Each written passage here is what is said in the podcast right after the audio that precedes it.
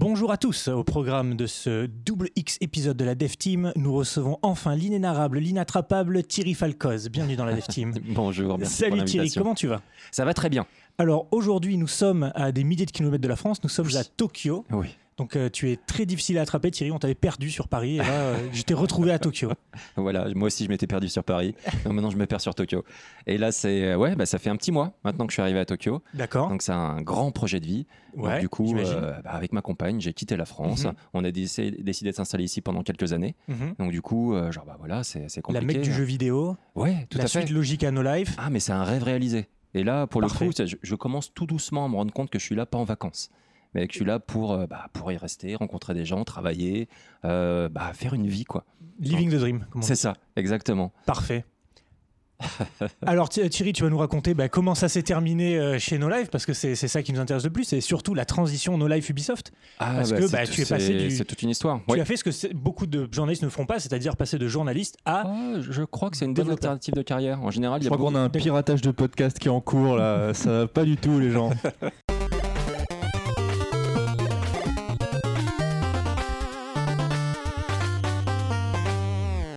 Campagne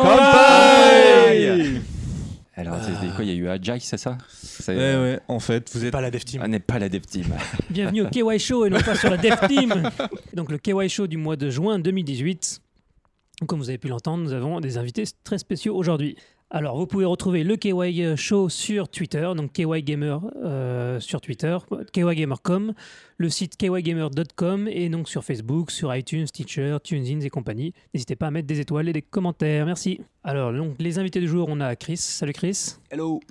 Greg, Salut. et donc deux invités spéciaux, Marc et Thierry. Salut, salut Salut. Bonjour tout le monde. Alors, qu'est-ce que vous faites de beau au Japon? Alors euh, bah, Thierry, je vais te laisser la main parce que t'es là depuis euh, plus longtemps. Oh, putain, oui, c'est vrai, mais t'es mon plus- senpai. Plus, plus- plus longtemps, ça veut dire trois semaines. hein. Ouais, mais t'es mon senpai, je te regardais sur Game One, alors euh, beaucoup de...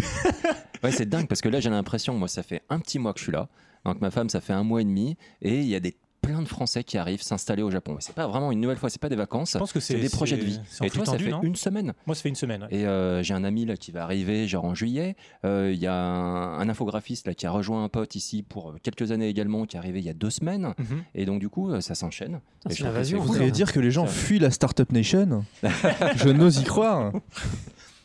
Je pense qu'il y a beaucoup de gens qui en ont marre du stress de la France et ils ont besoin de sérénité. Et le Ils Japon, ont besoin du stress japonais. ouais. En, en fait, bon, ensuite quand tu connais le milieu professionnel japonais, visiblement, c'est pas si serein que ça, mais euh, l'image Vraiment. que tu as du Japon, c'est vraiment la tranquillité, la sérénité, la, un, côté qui est la civilité, des choses que tu, XYZ, que tu as appris à oublier à Paris, l'air de rien. Je pense que ça fait trop longtemps que je connais le Japon pour penser comme ça sur le Japon en fait. Je sais pas si si t'es pas en train Brise de te foutre de rêve. ma gueule en fait. Brise pas mon rêve. Et toi, Marc Mais par contre, ce que je partage avec Thierry, c'est que moi aussi, j'ai l'impression d'être là depuis un mois, mais ça fait qu'une semaine. Hmm. C'est le temps ne passe pas de la même façon au Japon. C'est- bizarre à décrire. euh, Je sais pas si tu ressens la même chose. Si tu as l'impression que ça fait plus plus, là, longtemps on que t'es va là. passer en mode euh, léthargie totale à cause de la chaleur. Donc, euh, et moi, j'ai Ah. vécu là sans rideau pendant un certain temps. Je peux dire que le masque de sommeil, tu te réveilles le matin, c'est ce que je disais, tu as l'air d'un hamster sous euh, trop pachinko. Donc, tu as les yeux tout boursouflés, etc. C'est atroce. Et, euh, et donc, du coup, non, non, c'est super cool d'être là. Merci pour l'invite une nouvelle fois. Et du coup, bah, Alors, moi, je suis très rencontré déçu. plein de gens très, très cool en arrivant. Et donc, bah voilà, Chris. Donc voilà, l'histoire de votre rencontre est quand même assez particulière quand Ouais. vous avez euh, mis le grappin sur Thierry, mais moi je, je voudrais pousser un gros coup de gueule. Ah. Après autant de lobbying de la part de la Dev Team, tu te retrouves dans KY euh, Gamer avant nous. je suis déception, William est déception, la Dev Team est déception, voilà. Donc, le- le- tout le public de la Dev Team est déception, il va falloir organiser un épisode. euh, Je me rattraperai, je suis désolé. on, va, on va faire ça. Une bise à William. Bis à William. Donc, parler de la Jinsei au Japon, c'est-à-dire la vie au Japon. Et je crois que Greg, tu veux nous dire un truc. Juste un truc. Juste un truc. Euh, bah non, non, juste que j'étais à, à- Je suis allé à Kyushu pour la première fois, malgré mes... le nombre de fois où je suis venu au Japon, c'est la première fois que, que je débarquais. euh. En fait, non, c'était pas tout à fait la première fois. La première fois, c'était après le tremblement de terre euh, de, de, de- de mars euh, 2011, où euh, bah, je faisais partie de- des flying à mon, à mon, non, à mon corps défendant par ailleurs. Euh, et donc je m'étais retrouvé à, à Fukuoka. En fait, on avait, on a fui le plus loin qu'on pouvait dans le Japon. Et euh, on s'est dit bon bah en fait après on va aller en Corée, ce qu'on a fait. Et après on est rentré en France, mais bon. Et donc là je suis retourné euh, enfin à Kyushu, euh, notamment parce que mes recherches portaient en partie sur sur sur des euh, euh, sociétés politiques qui ont existé à Fukuoka. Et ce qui est drôle, c'est que euh, je pars le jour où un tremblement de terre euh, a lieu à Osaka, qui malheureusement euh, a tué combien? Trois personnes Quatre personnes, quatre et, et blessé une bonne centaine, je pense, voire plus. Donc bon, l'histoire se répéterait-elle? Heureusement, il n'y avait pas de centrale nucléaire dans le coin. Et j'ai aussi eu droit donc à la, à la mousson, contrairement à Tokyo, où euh, vous n'avez pas eu, euh, vous n'avez pas eu droit à ça. Oui, la, la, la Tsuyu, je pense que c'est la première fois depuis que je suis au Japon qu'on a une Tsuyu de 3 jours. C'est On ça, a eu 3 très, jours, très de, court, ouais. trois jours de pluie et fini quoi. Cela dit, c'était un peu, un peu similaire. Hein. À Kyushu, il y a eu- eu 3-4 jours de pluie, on se l'est bien pris sur la tronche. Et puis, euh, Bon, voilà, le dernier jour à, Nagasaki, euh, était, euh, il faisait beau. Et euh, je dois dire, Nagasaki, c'est cool. Il faut aller à Nagasaki. On mange bien à Nagasaki. Et euh, il y a pas mal de trucs à visiter. Non, C'était vraiment, c'était vraiment très sympa de découvrir, euh, de découvrir Kyushu. Donc je, je conseille. Est-ce que tu t'es fait déporter sur l'île euh Non, enfin, normalement c'est l'inverse. Déporté sur l'île. Bah, normalement c'est Laquelle. Bah, la- tu sais, l'île Dejima, non, c'est pas, c'est pas Dejima. Bon, attends, c'est quoi Bah alors Dejima, Dejima alors pour, pour ceux qui, euh, qui, euh, qui ne connaissent pas leur histoire, euh, leur histoire des relations internationales japonaises, Dejima c'était le c'était donc un polder dans le port de, de, de- donc un polder une île artificielle dans le port de, de- de Nagasaki qui après euh, donc euh, l'interdiction euh, faite aux étrangers de, de pénétrer le territoire japonais était l'endroit où les, les occidentaux faisaient leurs échanges commerciaux avec euh, avec le Japon. Donc les- je crois que les les Portugais ont occupé la position pendant un temps. Et ensuite, euh, bon, les Portugais, voilà, prosélytisme, gna, gna, gna, donc euh, se sont dit non, on veut, on veut pas que vous restiez. Donc ils ont pris le Hollandais. C'était plus simple. Et donc euh, voilà, Dejima a été occupé par les Hollandais. Donc voilà, les navires hollandais euh, débarquaient là, débarquaient leurs, euh, les produits occidentaux qu'ils pouvaient vendre au Japon et embarquaient les, produits japonais qui étaient prisés en Occident. D'ailleurs, pour au niveau de l'histoire japonaise, voilà, il y a un terme qui est, très connu, c'est l'angaku, donc les études hollandaises, qui en fait, on pourrait dire en simplifiant, ce sont les- euh, le, le savoir occidental en fait pénétrait le Japon via les Hollandais, donc via ce qu'ils appelaient les études hollandaises- mais en fait c'était euh, un petit peu plus large que ça. C'était euh, voilà, les techniques, euh, euh, la médecine et ainsi de suite euh, occidentales qui pénétraient par là. Et en fait, Dejima, c'est plus du tout un polder. C'est juste euh, maintenant c'est enserré dans, dans un, on va dire un polder plus grand, enfin dans une avancée euh, qui a été prise sur sur la mer, euh, euh, sur euh, sur la mer. On est encore dans la mer à cet endroit-là? Euh, Du coup, t'as encore des traces historiques là-bas de- bah, en fait, ils l'ont, euh, ils l'ont. euh, Il y, a- il y a encore des bâtiments qui datent de Meiji. Ouais. T'as encore les. Je sais pas si les murs d'enceinte sont vraiment originaux. Parce que t'aurais pas mais, vu euh, le bateau, du coup, qui aurait non. coulé, qu'ils auraient reconstitué. Alors non, il comme y a, pas ça. Par contre, ce qu'ils ont fait, c'est qu'ils ont re- reconstitué les, les habitations de l'ère d'Edo. Ok.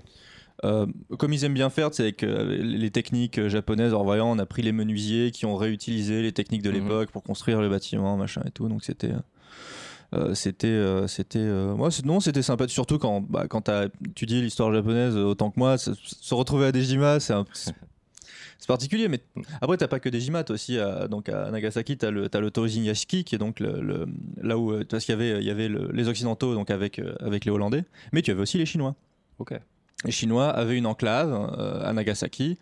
Et donc, c'est beaucoup moins. Enfin, s'il n'y a pas de reconstitution, mais tu as encore deux, trois temples euh, chinois, euh, enfin d'origine chinoise en tout cas, euh, dans la ville. Je trouve ça assez intéressant parce que tu vois vraiment la différence. Et ça m'a donné envie d'aller en Chine en fait, d'aller- visiter des trucs en Chine, bizarrement. Donc, non, j'ai vraiment, euh, j'ai vraiment, euh, ouais, j'ai vraiment apprécié euh, Nagasaki, c'était très sympa. On parle de jeux vidéo maintenant? Si tu veux, Bon, Comme vous voulez. Hein. Si t'insistes. c'est vraiment. euh, C'est quoi déjà le nom du, du podcast? KY, euh, KY quoi? Ouais, historian. Ouais, KYhistorien.com. Point com. Bon, du coup, on va parler jeux, on va parler jeux vidéo, mais avant ça, on va s'écouter une petite musique que Chris va nous choisir, euh, ou que d'autres vont nous choisir. Thierry, qu'est-ce que qu'est-ce que t'écoutes en ce Choisis, moment choisis, tu viens d'arriver. T'es, euh, Tu viens d'arriver au Japon, c'est toi qui choisis. Alors, nous allons mettre le générique euh, 4 de City Hunter. Non, non, non, alors on va mettre le générique 2, c'est Sarah. Alors moi, moi, j'aime- Il est moi bien. j'aimerais bien que tu mettes, euh, tu mettes euh, du, du Lin Min Mei euh, de, de, de, de, de Macross des années 80. Mec. Non, non, ho- honneur aux invités quand même. Donc, Ok, vu qu'on a deux musiques, bah, on met à City Hunter et puis après on, Thierry, on verra ce que tu nous proposes. T'as le temps de réfléchir.「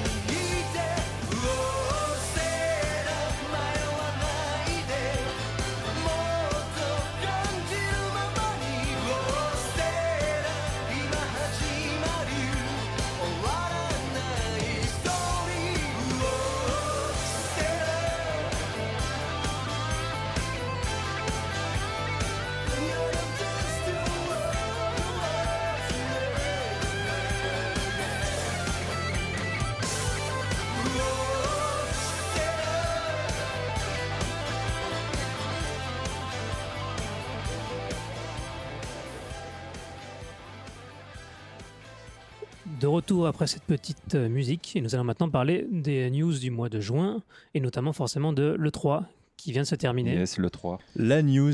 Alors on va De- faire ça conférence par conférence. Euh, la première c'était Microsoft je crois. C'était la Ouais. première grosse conférence. Ouais. Qu'est-ce que vous en avez pensé notamment du côté des jeux japonais?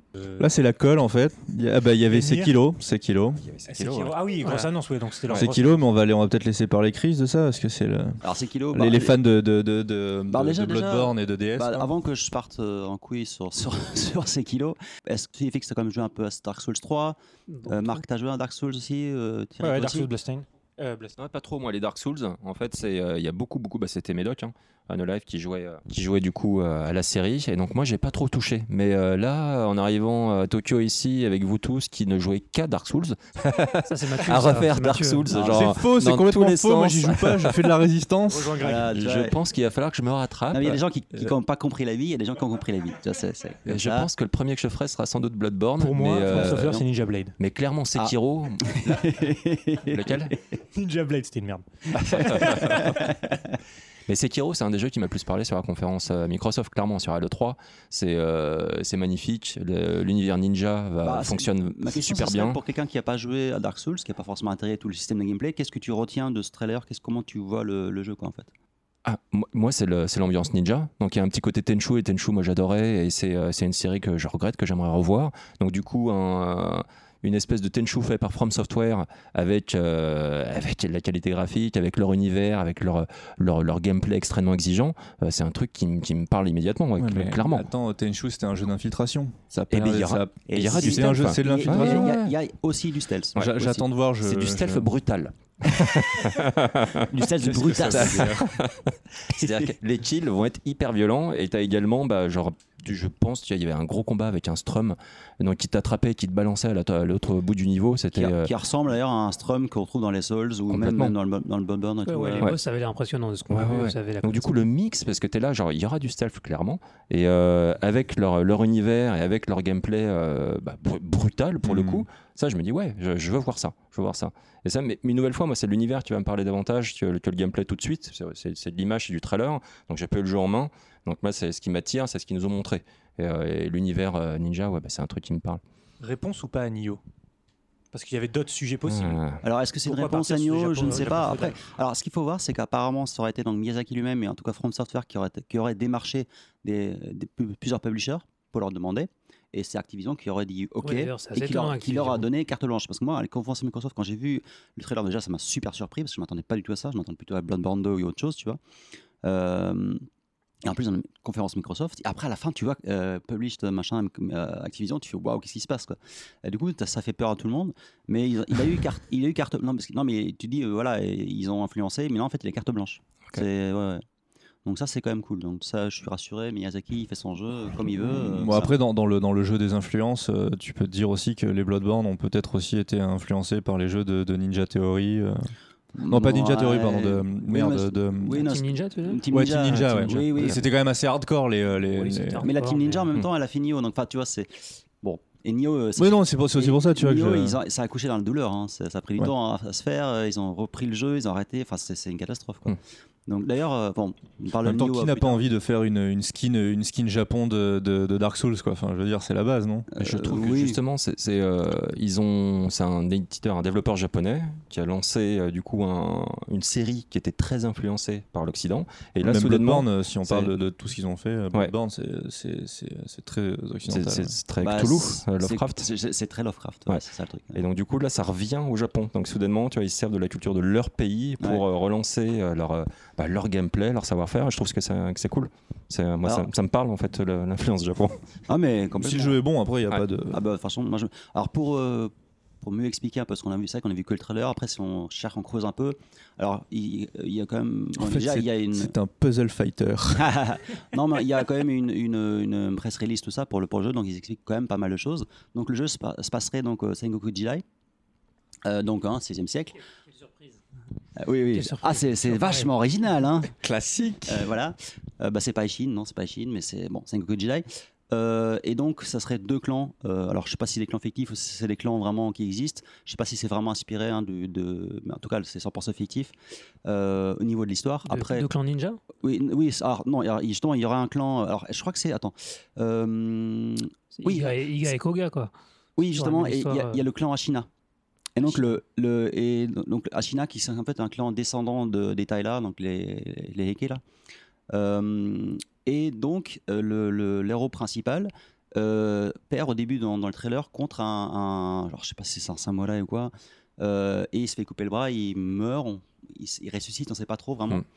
Euh, et donc, il se réveille dans une espèce de hutte avec un espèce de culteur en bois, là. et qui lui a en gros hein, fait une prothèse de bras là. Et en fait, c'est une prothèse de bras qu'on a vu dans le, dans le tease euh, euh, Shadows Die Twice. Ah, et tout le monde ça. pensait que c'était Tenchu. Et en fait, le jeu a été à la base développé comme issu de Tenchu en fait. Hmm. Et ils ont changé Ah. pour je ne sais pas quelle raison, mais en interne ils ont changé en fait. Il y aura un grappin. Euh, et oui, justement, il y a un grappin. et donc, euh, c'est ça qui est vraiment intéressant, c'est quand tu regardes le gameplay, en fait, euh, jusqu'à maintenant, c'était quand même très très RPG, même si les Dark Souls et euh, notamment l'influence de Bloodborne, c'est plus ou moins euh, actionnisé, enfin, c'est plus en plus euh, d'action et moins en moins d'éléments RPG, en tout cas dans le combat. Euh, c'est moins de grind, plus, de- plus d'action. Et là, en fait, il n'y a plus de classe, il n'y a plus de création de caractère, rien, enfin de personnage, il n'y a plus rien. C'est vraiment 100% action. Et ça va être basé sur du. En, fait, il faut que tu déséquilibres ton, ton, ton adversaire, en fait.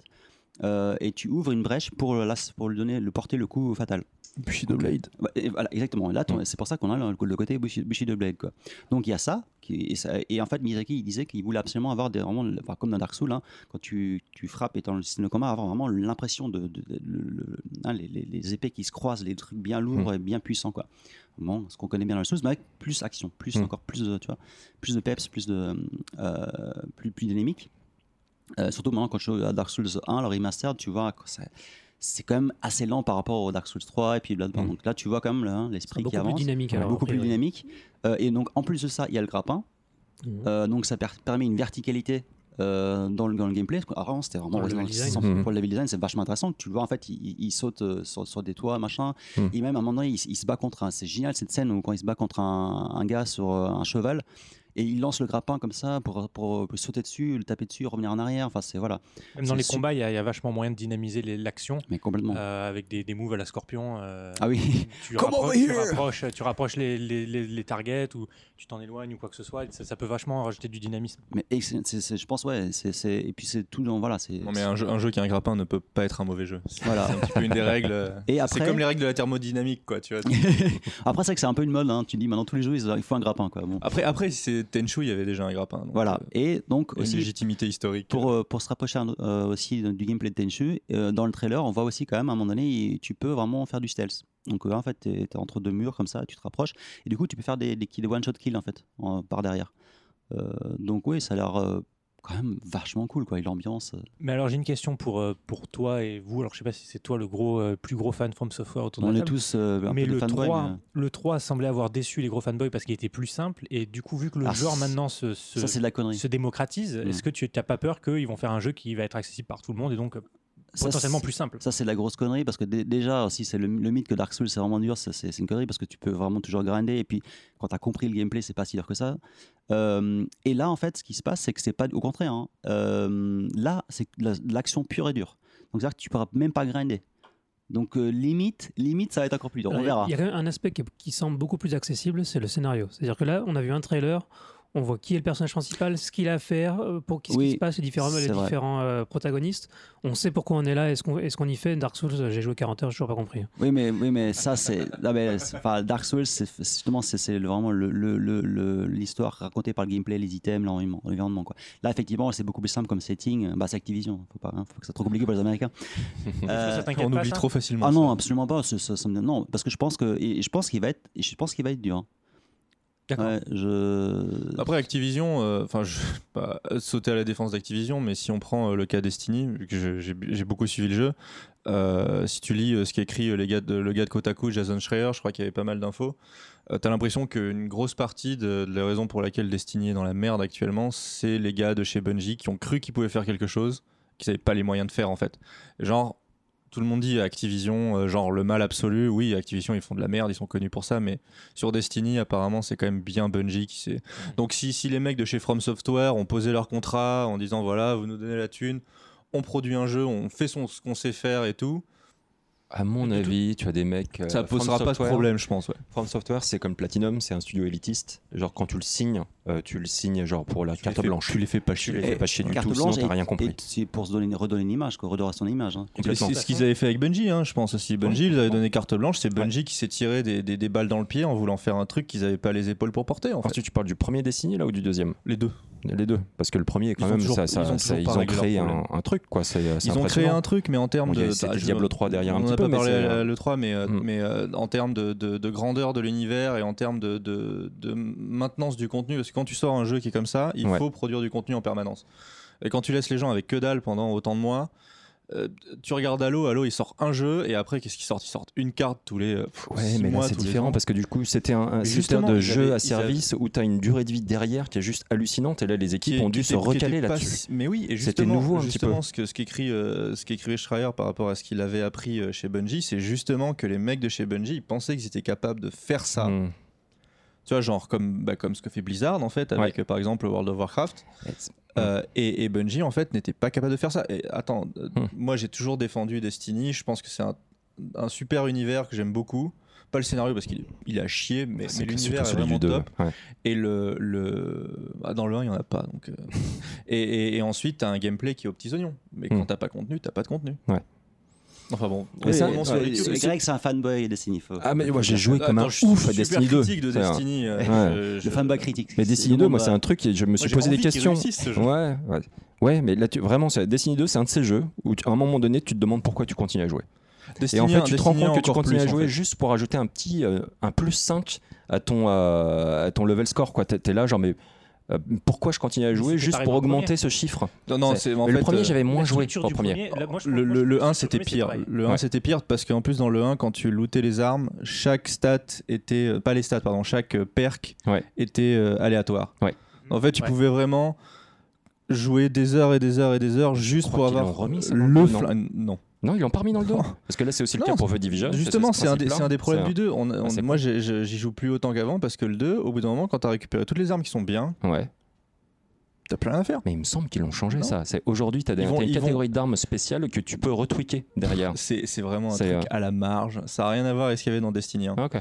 Et par ailleurs, ils ont enlevé, ils ont enlevé tout ce qui était, euh, tout ce qui était lore en, en dégageant euh, le- les, les cartes de grimoire, Ouais. qui auraient dû être intégrées au jeu, qui, au niveau du concept, était absolument génial parce que c'était super bien écrit, c'était super intéressant. Ils les ont, ils avaient sorti du jeu dans le 1, donc tu devais aller sur internet. Hmm. C'était con, mais ça existait. Et dans le 2, ils ont tout viré.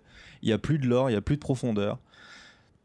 Enfin bon, je, je pense que c'est. Intéressant parce que du coup, ce type de jeu, moi, c'est un type de jeu qui, me- ou- plaît. C'est euh, j'aime bien tout ce qui est Diablo 3, Destiny, euh, The Division. Et là, je pense que sur euh, le 3, on a eu, bah, c'est pas la première fois qu'il l'annonçait, c'est Anthem, qui va être sur le, le même principe.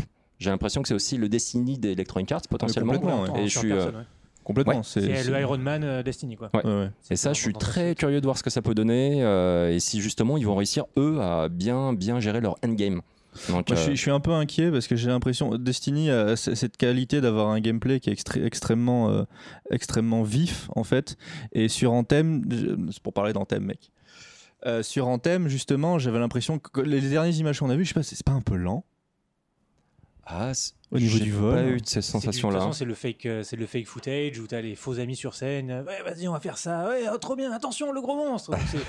C'est- tout, tout est précalculé, tout est. pff, ouais, c'est Oui, pas- c'est je pas, ça, pense oui, pas que c'est- vraiment représentatif de Ouais. l'expérience de base. Après, c'est juste pour te montrer les images du jeu. Euh, c'est juste pour te montrer les images du jeu, mais Mais euh, Justement, si tu montes des images du jeu, tu veux pas que ce soit un petit peu plus vif? Ouais, je sais pas. Je sais pas quel genre de gameplay ils cherchent. Honnêtement, je sais pas. je, je sais pas trop quoi en penser. Je trouve que le jeu est très beau. Après, ils ont montré exactement les mêmes endroits qu'il y a genre deux ans. Mais pour le coup, bah, on parlait de mystère avec Sekiro, il y a moins de mystère que dans Dark Souls. Là, sur Anthem, j'ai l'impression qu'ils n'ont pas trop dit sur l'univers, tu vois, avec la présence de monstres, avec ces grands portails, etc. Ces trucs qui débarquent dans un niveau euh, de façon un peu impromptue. C'est là, genre, euh, bah, je me demande ce qu'ils vont proposer. Je me demande justement s'ils ont travaillé leur monde plus que Bungie n'a pu le faire, dans une certaine mesure, avec, euh, avec la Destiny. Bon, on peut espérer, qu'il y a on beaucoup peut de travail espérer que l'écriture de BioWare. ouais, j'espère aussi. Mais Ouais, non, je... en, thème, en thème, je sais pas trop quoi. Euh, franchement, pour l'instant, en thème, je suis vraiment. euh, euh, J'attends d'en voir beaucoup plus pour, euh, pour juger, quoi. Alors du coup, je vous propose donc de rester dans la conférence Microsoft. Il y a un autre jeu, gros, un autre gros jeu japonais qui a été annoncé. C'est Devil May Cry 5. Vous avez vu le trailer? Qu'est-ce que qu'est-ce que vous en pensez? Ça fait envie, non? Oui. Alors, le, le jeu a l'air cool. Hein. Ouais. Par contre, je. Alors, déjà, le DMC, le, le truc américain, là, j'ai- Ouais. C'est horrible. C'est toujours Ninja Theory qui le fait. euh, Non, Non, non, c'est plus non. Ninja Theory, Ouais. d'accord. ok. Et non. Euh, et, euh, et là, le, le, le, le- le personnage principal qui ressemble à un américain, non merci. En fait, en fait j'ai l'impression qu'ils ont pris le truc à des cancel, là, le jeu avec le dragon, là, avec le mec avec son Oui, c'est ça, casque. Scalebound, ouais. Ouais, Scalebound, en fait, ils ont pris le mec de Scalebound, ils l'ont mis dans la quoi. Ce qui est bien, c'est que Nero était déjà chiant avant. Ils l'ont refoutu dans celui-là, quoi. Ouais. Au fond, quand tu joues à Devil May Cry, euh, hein. t'as envie, envie d'avoir euh, Dante qui fait n'importe quoi, quoi. C'est- Bah là, t'as vu la gueule de Dante ou pas? Alors c'est clair que le travail sur les visages euh, divise énormément. Ensuite, moi, ce qu'ils ont montré, ça m'a clairement donné envie. hein. Est-ce que t'as joué à DMC ou pas? Euh, ouais, la celui de Ninja Theory du coup. Non, non, parce que DMC. Ah non, le premier, le Non, Devil le- May Cry de. Non, DMC américain avec le. Non, c'est Ninja Theory, oui, oui, c'est Ninja Theory. Oui. Ouais. C'est En fait- En fait, ils sont anglais, Ninja Theory, je crois, non Oui, c'est ils sont anglais, oui. ouais. Donc je pensais que ça a été fait à Capcom aux États-Unis. euh, Non, non, non. ok. Donc c'est Ninja Theory. Ils avaient travaillé avec Capcom Ah un petit peu, donc il y avait des spécialistes qui étaient Mm. venus pour les aider, etc. sur le que tu développement. sens quand même le, gameplay occidental dedans. Enfin, je vais pas être me faire Ah, un intégriste. Tu avais toujours les systèmes de combo propres à tout ce qui est euh, bah, les, jeux Platinum, etc. avec c'est- justement la performance et la classe qui payent à la fin. Mais c'est une, c'est une deuxième couche. C'est-à-dire tu, tu es encouragé à comboter comme un malade et à diversifier tes coups. Et Ah, donc tu pouvais, tu avais un gameplay aérien qui était complètement ouf. Tu avais vraiment une vraie profondeur. C'est, euh, je, dis pas bien. je dis pas qu'il y a de profondeur. En fait, et comme tu dis, hein, c'est vachement varié et tout, mais manette en main, le feeling, c'est pas un jeu Platinum, c'est pas un jeu Ninja, Ninja- enfin, c'est Mhm. pas un jeu euh, Mhm. euh, euh, Capcom. euh, voilà. Après, ce que j'allais dire, c'est que pour ce DMC5, il y a un avant et un après Bayonetta. Et Ah, honnêtement, c'est vrai, j'ai rejoué ouais. à DMC4 il y a pas longtemps et, et tu le sens, mais c'est Bah oui. évident. Hmm. Et donc là, avec le 5, je pense que j'espère que Capcom ne va pas rester dans cette même lignée et qu'ils vont essayer de faire quelque chose de neuf et de plus original. Parce que Ça. sur cette branche-là, on a Bayonetta. Donc Tu sais, c'est marrant, tu parles de Platinum, on parle de Platinum. Sur, pour revenir très brièvement sur Anthem, très très brièvement, c'est le côté Iron Man et le côté mec en armure, etc. Et tu parles justement de, du dynamisme et ça manquait de vitesse. C'est Vanquish, putain, de Ah, Platinum. oui, Ouais, celui-là, énorme. ouf. Énorme. Celui-là, mais Énorme. pour le coup, j'aimerais qu'il ressorte également. euh, il sur, il, il a été annoncé là ouais. Il sort sur. Il, sort, Switch. porté sur PS4, ça c'est sûr. Ah, ok. Sur Et, PS4 et aussi, sur PC aussi, il est sorti sur PC. Bah, après, tu- sorti, Je le veux sur Switch. Et d'ailleurs, euh, Quoi que tu. ouais. euh, alors c'est par contre c'est Sega, c'est pas. euh, oui, juste, faire un petit aparté comme ça, on, ça, ça pour la Mm. news. Euh, il y a en fait donc il y a toutes les grosses confs, mais il y a aussi une conf euh, tout le monde s'en battait les couilles. C'était la conf euh, euh, PC gaming là. Ouais. Ouais. Et bon, enfin voilà. Euh, bon, c'est plus normalement c'est plus en Allemagne ce genre de truc, tu vois, à, à la Gamescom. Bon, Il y, en a- il y en a une tous les ans, hein, c'est juste qu'à Oui, chaque oui, fois, il n'y a rien qui s'y passe. voilà. Mais on alors, fout un mais peu. euh, il y Elle est avait trop longue en il y général. avait un truc spécial Sega et donc tous les jeux Sega qui, qui vont être portés sur PC. Ok. Et donc les Yakuza, Les vont être- Yakuza notamment. Yakuza notamment vont être Mm. portés sur PC. Donc t'as le Shenmue et tout ça, donc euh, Mm. Shenmue 1 et 2 HD, bon, on on en parle plus, mais bon. Mais donc c'était voilà, c'est pour de dire comme Sega se met vraiment à 100% au PC aussi. D'accord. Donc pour retourner sur, sur Devil May Cry, je suis tout à fait d'accord euh, sur le fait que euh, avec euh, Bayonetta euh, Oui. et tout, ils ont, Hmm. il, va, il va falloir vraiment euh, que le jeu euh, réponde à ça en fait, ou alors euh, changer euh, changer ce qu'est Devil May Cry. Euh, par, par exemple, tu prends God of War, God of War, ils ont changé ce qu'était God of War avec God of War, euh, euh, God of War tout court. Je cherchais le numéro. God of War 0 euh, où t'as plus les combos en fait. Mhm, exact. Mais après, la culture du reboot, c'est très occidental. Donc c'est quelque chose que les Occidentaux, on sait, on est capable de le faire, de rebooter au taquet. Les Japonais, je sais pas. Alors bonne Bah, Est-ce que tu- t'aurais juste si, tu, si tu prends Capcom, tu prends la différence entre Resident Evil 3 et Resident Evil 4, t'as pas le même jeu. hein. Donc euh, tu, peux changer le gameplay d'un jeu, c'est c'est pas, euh, Est-ce c'est que c'est c'est- possible quoi. Est-ce Pareil que c'est pas l'exception qui fait même la règle? Possible. Parce que vous avez d'autres exemples? Parce que moi, un truc qui s'en vient pas. Après, Resident Evil 4, c'est Resident Evil 4. Ils ont pas fait la seule Devil May Cry 5, c'est Devil May Cry 5. Nous, God of War, ils ont pas fait Devil- God of War 4. Ils ont fait God of War euh, tout court. Donc c'est un Oui, ça après c'est le titre, c'est du marketing. point de vue quoi. marketing. Marketing a Ouais. dit c'est un reboot. C'est juste une question. hein. Est-ce que est-ce qu'ils vont ils vont euh, comme on dit up the ante euh, pour pour aller pour aller au niveau de Bayonetta dans le n'importe quoi et dans le dans le combotage de, de grande qualité ou est-ce qu'ils vont avoir un truc un petit peu moins euh, ouf et euh, Pour moi, c'est pas un reboot. hein, Il s'appelle Devil May Cry Ouais, 5. Et donc, ils ignorent l'épisode épisodes de Ninja Theory, très clairement, très ouvertement. Euh, et derrière, tu- là, Oui, il parle aux hein. fans, Quand il ils parle aux fans de scène, la première. euh, le, je sais des plus premiers si le épisodes. lead design, le creative director Ouais. ou c'était le producteur, je sais pas, japonais, Hmm. qui a dit oui, ça fait 11 ans depuis le dernier Bayonetta, alors que bah non, pas Ouais, du tout. Il y a eu de- de- euh, le Cry. Devil ouais. il euh, euh, pardon. Ouais. Depuis le dernier depuis le dernier Devil May Cry, Et il- ça, c'est il pas cool, je trouve, hein, mais, ouais, euh, ça c'est vraiment. C'est pas très gentil. C'est ouais. pas pas très gentil. Ça, c'est comme lapsus. Et, et d'ailleurs, brièvement, je, je voudrais dire un truc, c'est que euh, DMC, quand il a été annoncé, il s'est fait exploser par la presse, il s'est fait exploser Ah bon par les fans. Pas, on voyait pas de gameplay dans l'annonce, on voyait juste la tronche de Dante. Ah oui. Personne n'a adhéré à la DA, personne n'a Mm. adhéré au personnage. Les mecs, en, connaiss- en connaissance de cause, en connaissant qu'ils se faisaient tacler à mort par tout le monde, presse et joueurs inclus, ils ont sorti un jeu de malade, ils ont un métacritique de ouf, ils ont des Hmm. super bonnes notes de partout. C'est impressionnant ce qu'ils ont fait. Et en tant que développeur, faire un jeu quand on sait qu'on est taclé, c'est très compliqué de garder la Ouais, la motivation. pression. les mecs, tout. ils ont fait un travail monumental. Enfin, c'est, Mm. Non, je suis suis impressionné d'accord. par ce qu'ils ont fait. Ouais.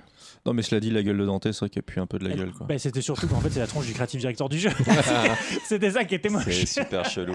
Non, mais il a, il a le droit d'avoir la gueule qu'il veut, mais c'est juste, c'est, c'est Dante, quoi. Euh, tu- je, je- je- je rejoins Greg dans le sens où, comme euh, euh, Greg ou je- euh, non, euh, Thierry, qui a dit que c'est D- DMC5, comme, c'est- comme il a le 5, je pense qu'il a le poids de ses, bah, de ses prédécesseurs et ils peuvent pas. les, les fans vont juste crier Je au scandale si tu fais un jeu qui est complètement différent. Quoi. Une nouvelle fois, ils doivent bosser avec la communauté, déjà.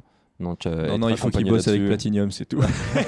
Eh ben, voilà, c'était une question que j'avais. Tu vois, par exemple, Chris, qui connaît bien euh, le milieu du, euh, du jeu vidéo au Japon. Est-ce qu'il y a beaucoup d'échanges entre studios? Est-ce que, par exemple, les mecs qui travaillent chez Platinum Games peuvent. Est-ce qu'il y a beaucoup de turnover?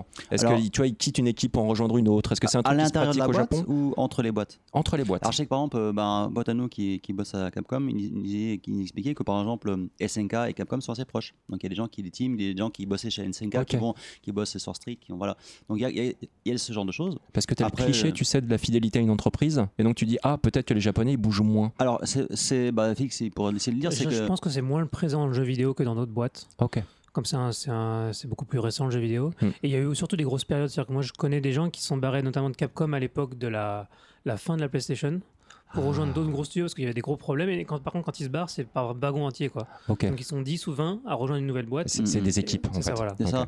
Et puis je me dis aussi, dans, dans le- dans le jeu vidéo, même au Japon, euh, c'est shine, donc euh, être, être- avoir un CDI, c'est pas forcément la norme. Hmm. Bien au contraire, par exemple chez Sony, il n'y a quasiment pas de shine. Hmm. Euh, donc c'est vraiment sur des projets et c'est renouvelé, tu, tu quittes, tu, enfin c'est le jeu vidéo, même au Japon, ça bouge quand même pas mal. Ouais. C'est bien parce que du coup, c'est comme ça que tu fais évoluer aussi un concept. hein. Tu vas chercher Oui. le mec dans une équipe euh, qui, qui a su dynamiser un, un type de jeu. En l'occurrence, tu vas chez Platinum pour choper euh, une ça. équipe ou quelques mecs.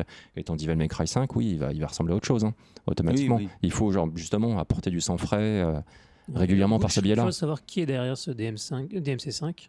j'ai- j'ai- pour le coup, j'ai pas creusé plus Ouais. que ça. Donc, Parce qu'on voit que Capcom s'est sorti les doigts pour, euh, pour le Monster Hunter World. Donc on peut se dire que là, ils sont sur, sur, une, sur une Ouais. pente assez ascendante. Parce qu'on en reparlera après, mais Resident Evil 2, par exemple, qu'ils ont, qu'ils ont Ah, annoncé putain, aussi. ça, ça a cartonné. Voilà, hein. il Ça, a il a l'air étaient- vraiment, ouais, vraiment ouais. bien. Donc, euh, Oh la vache. Est-ce, que- le retour de Capcom Ah, Bah, je pense que je pense que Monster Hunter. euh, En fait, c'est toujours marrant. Le retour de Ouais, mais- Capcom est jamais parti, quoi. Ça a toujours été. Ouais, mais euh, ça reste les mêmes jeux. Ça reste Devil May Cry, ça reste. euh, ils sont les nouveaux jeux. Moi, c'est moi ce que je demande. c'est Alors sont non les non nouveaux non. jeux Eh, Pour eh, avoir joué eh. à Monster Hunter aux Dark anciens. Souls à New York sous terre.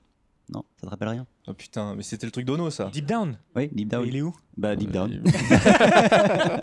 mais mais euh, le, le Monster Hunter, pour, si t'as joué à ceux d'avant, c'est ça ça a à voir. Ce serait ce serait idiot de dire ça a rien à voir, mais le, le- le jeu a, a tellement été modifié est tellement meilleur maintenant. Enfin, il est exceptionnel ce Monster Hunter. C'est ouf. Oui, bon, Devil May Cry 5, le directeur, c'est Itsuno. hein. C'est le, mec euh, qui fait Devil May Cry depuis le départ. Donc, euh, voilà. D'ailleurs, d'ailleurs, il était sur scène avec, justement, il était Mmh. sur scène. Ouais, ouais, Et c'est avec, l'américain là, Ouais. Euh, ils étaient tout contents. euh, tu, en fait, tu voyais dans la, tu voyais, avais des photos et euh, ils tweetaient avant, avant d'entrer sur scène. C'était trop drôle quoi. Ils, ils, ils rigolaient, ils vivaient des trucs, en- ils vivaient des coups ensemble et tout. Euh, brièvement par rapport à ce que tu disais Thierry sur Resident Evil 2, en fait, il y, a un il y a un truc qui est marrant pour revenir sur ce qu'on disait par rapport au visage.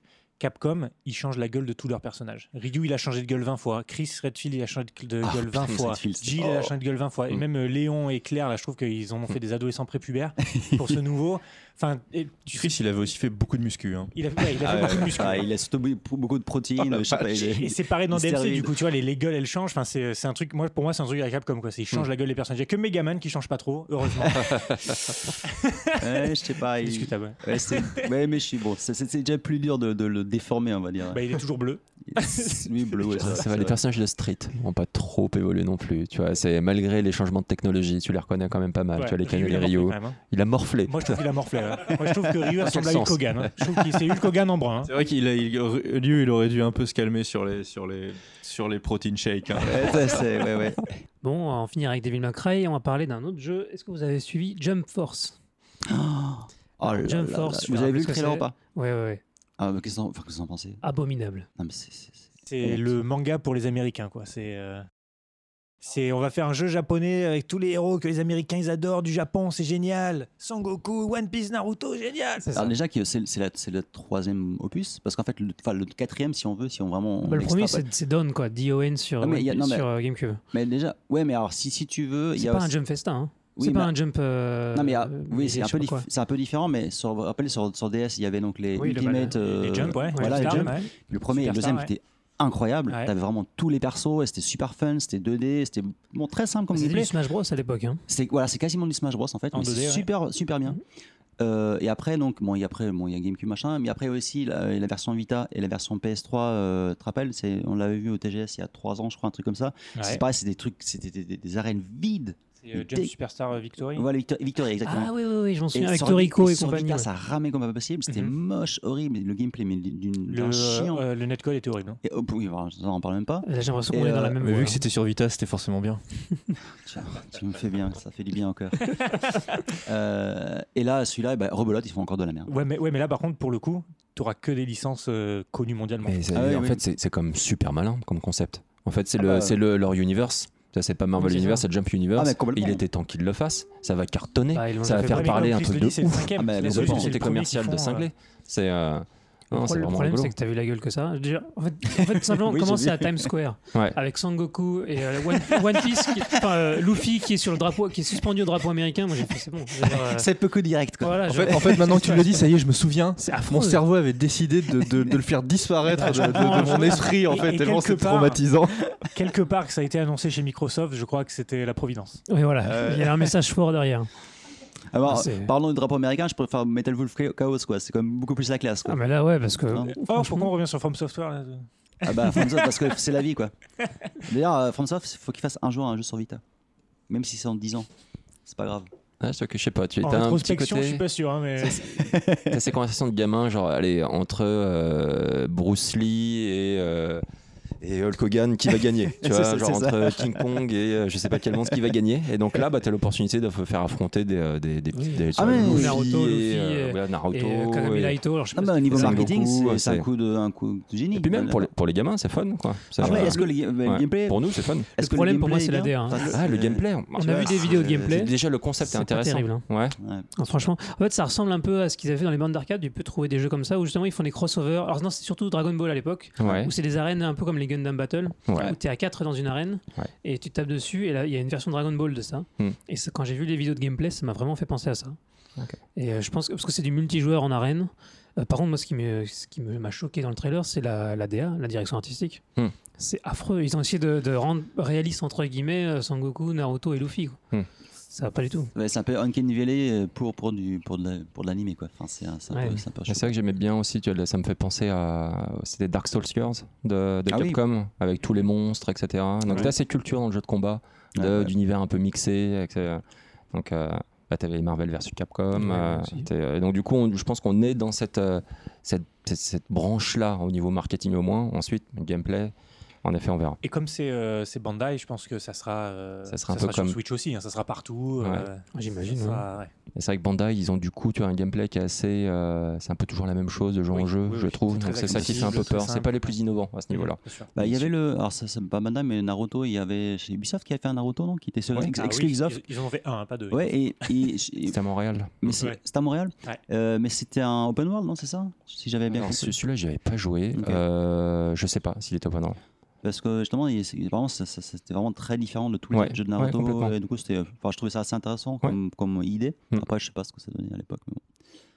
Alors, niveau conférence Microsoft, il n'y a pas d'autres jeux. Qu'est-ce qu'il y avait japonais d'autre, qui ouais, me parce que viennent, les- euh, ah, Mais c'est pas japonais, mais. euh, Bah non, on en parle pas. euh, Cyberpunk.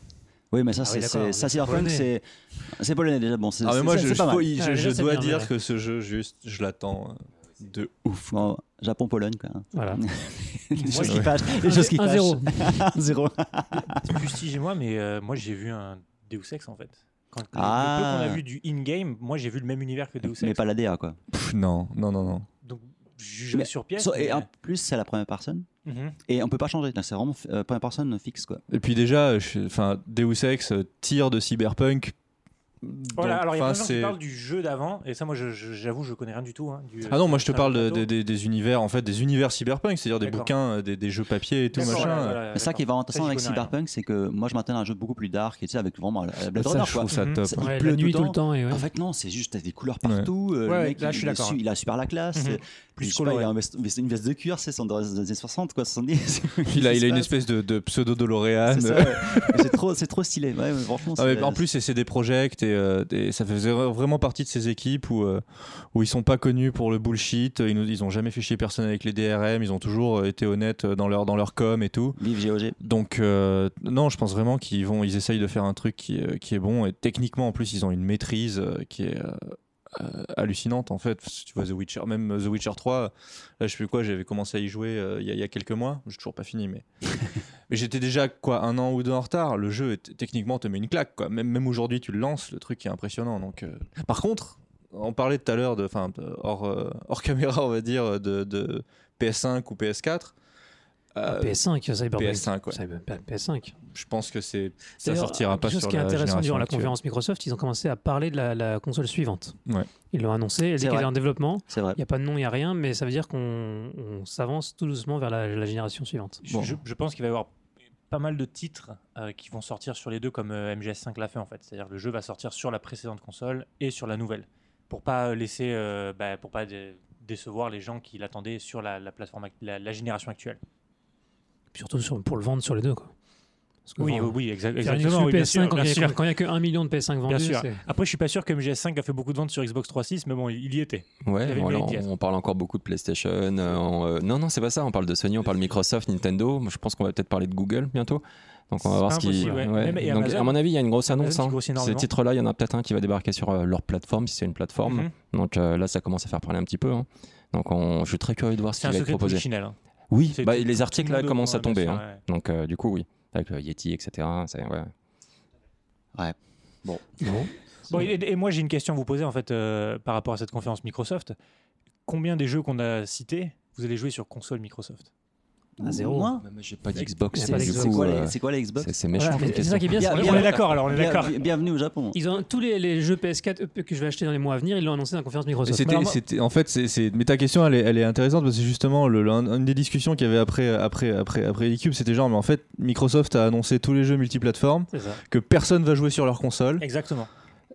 et que Sony a annoncé que c'est first party en fait. Exactement. Et là, et là, je pense que même cette année, c'était peut-être la dernière année où Microsoft devait rectifier le tir parce que là, c'est fini la Xbox One, c'est fini. Aucun de nous ici ne va acheter une Xbox One pour cette génération de consoles. Bah non. Non, je, vois pas la raison pour laquelle on le ferait. Non, mais ils essayent de convaincre leur. Enfin, ils ont quand même annoncé Halo, Gears, ils ont leur les, titre. les- hein. les joueurs de Ils ont Halo et Gears, Remedy, ils ont acheté des bien studios. entendu, bien entendu. Ah, voilà. Remedy, c'est multiplateforme. bien hein. Le Remedy, Remedy, il est- Remedy, ils ont acheté leur indépendance, donc Remedy n'est plus un studio. Remedy, ils ont annoncé le truc. Et, et le- et le Conférence problème, c'est que Gears of War, Gears of War, c'est euh, Gears of War 5, genre le 4, il a pas marché. Enfin, il a Mhm, pas marché. Mais après, tous- les fans de Gears of War. Halo, Forza, ils ont déjà une Xbox One. Et Donc, ce que Microsoft doit faire, c'est vendre plus de mais consoles. attends, t'achètes un PC Exactement, oui, tout à fait. T'achètes un PC. Et en Tout plus, le Halo, c'est même pas un Et nouveau Halo. C'est très intéressant ce que tu dis. L'an dernier, je sais pas si vous vous rappelez, tous les jeux étaient annoncés Xbox exclusive et PC. Cette année, ils n'ont pas fait la même erreur. Ouais. Même s'ils le sont également, ils n'ont Ouais. pas fait la même erreur de dire Xbox One et PC. Mais ça suffit pas. Exclusive. On discutait avec- premiere. Bam, bam, bam, bam. And on PS4. On discutait avec. Chris. On en discutait avec Chris et c'est vrai que c'est très compliqué aujourd'hui parce que maintenant, je pense qu'en effet, ils ont, ils ont raté le coche. C'est trop tard, là, aujourd'hui. Donc, il va falloir se battre pour la prochaine génération. Parce que là, euh, on est tous dans des écosystèmes. C'est-à-dire, on peut passer de la, potentiellement la PS3 à la PS4. euh, tu as tous tes trophées, tu as tous tes amis, tu as plein de choses qui sont connectées à ta console. Donc, changer de console, c'est limite, tu déménages, quoi. Mhm. C'est euh, tu vois, c'est vraiment un, c'est un changement qui est énorme. Donc du coup, soit tu en as deux, Euh, en ce cas, il faut luxe. vraiment que les Ouais. exclus, c'est déjà un du luxe, il faut que les exclus elles déchirent. Mhm, Donc là, ça va jouer là-dessus. Mais là, aujourd'hui, ça va être compliqué pour, euh, pour Microsoft de gagner euh, de, de nouveaux joueurs. hein. Ou alors, il faut que ce soit vraiment de nouveaux joueurs, c'est-à-dire des gens qui n'ont pas de console. Donc, euh, des, euh, la nouvelle génération, les adolescents qui vont s'acheter leur première console, etc. Et aujourd'hui, comme le PC a repris du poil de la bête, un truc de ouf. Donc, du coup, c'est- délicat. Pour eux, c'est délicat. Et c'est vrai que leur conférence, euh, les exclus, elles n'étaient pas nombreuses. Ils ont, ils ont quand même toujours ce petit truc avec les indés. Donc, par exemple, ils ont annoncé Tunic. Moi, j'étais euh, très déçu que Tunic sorte pas du coup sur PS4, euh, Bah ouais. sur, Switch. Il y a aussi Mais, la, euh, la suite de. C'est la- temporaire. hein. Je Ouais. sais pas. Il me semble que c'est une exclu temporaire. hein. C'est Ok. re- release et- c'est Mais en tout cas, il y, a- y la suite du Metroidvania super chouette là, euh, qui fait un peu par Ghibli, mais.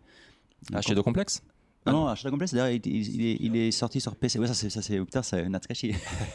non, euh, Un Metroidvania Ghibli. oui, enfin, pas, c'est pas Ghibli, c'est pas Ghibli, mais comment il s'appelle euh, C'est super beau visuellement. Ah oui, Oli and the Blind Oui, Forest. Ah oui, tout à fait, carrément. Il est oui, oui, oui. super Ah ouais, beau. ouais, ouais. Le premier était déjà chez Ouais. eux et PC. Voilà, et PC. Et là, il y a le DLC de Cuphead, qui a pas l'air mal Mhm, aussi. mhm. Ouais. Mais, euh, mais, mais apparemment, je le truc fort de la conférence Microsoft, c'était, je trouve, que le rachat des studios. Oui, Ça, c'est, que- un- ouais. c'est important parce que c'est, c'est, c'est ce qui fait des activités. Mais c'est euh, c'est paradoxal par rapport aux C'est un pari sur l'avenir. envoient. Ça montre quand même à quel point ils ont du pognon. Ça montre à quel point Microsoft a de l'argent s'ils sont capables de se racheter autant. Non, bien sûr, voilà. Mais, mais, mais le truc, c'est que les mecs, ils sont dans le rouge et ils sont capables de réinjecter de l'argent d'autres divisions. Mais c'est un message pour le marché aussi. hein. Ah, C'est-à-dire, ils prouvent qu'ils sont toujours dans le jeu, euh, qu'ils vont toujours investir, qu'ils vont pas lâcher le morceau, malgré là, la, la Switch qui cartonne et, euh, et clairement la PlayStation qui a pris le dessus Et au niveau des C'est ventes. une, c'est une obligation en fait. C'est genre, si, si t'investis pas maintenant pour le futur, c'est justement euh, que tu que es prêt à crever. Donc même si t'as pas de thunes, à mon avis, c'était. Bon, enfin, ils en ont de la thune, c'est pas, c'est pas ça leur problème. coup, on mais- va rappeler peut-être les studios qu'ils ont rachetés. Il y a Undead Labs, Playground Games, Ninja Theory et Compulsion Game. Hmm. Donc Ninja Theory notamment, c'est un gros morceau. hein. Alors Ninja Theory, c'est un gros morceau. Ninja Theory, ils ont été dans le, bah, ils ont été dans pas dans pas dans le rouge, mais ils avaient beaucoup de difficultés financières dernièrement. Euh, ils ont sorti leur dernier jeu dans la douleur. Et Ouais, qui a bien finance- marché quand même, financièrement, malgré Il a tout. bien marché, mais financièrement, ça a toujours été un problème. Donc je comprends et je suis content pour eux à la fois pourquoi ils ont fait ce move-là. Euh, Playground Games, c'est ceux qui étaient en charge des Forza depuis euh, le 3, il me semble. C'est ça. Donc c'est Euh, complètement logique. Et par contre, ce qui est un secret de Polichinelle également, c'est que Playground Games, ils sont sur un action, action, euh, action game, un third-person shooter. Euh, ils recrutent à mort là-dessus, donc on va voir, on va voir ce que ça donne. Rage 2, Je, je n'espère il y pas aura des voitures. dans un monde euh, post-apocalyptique.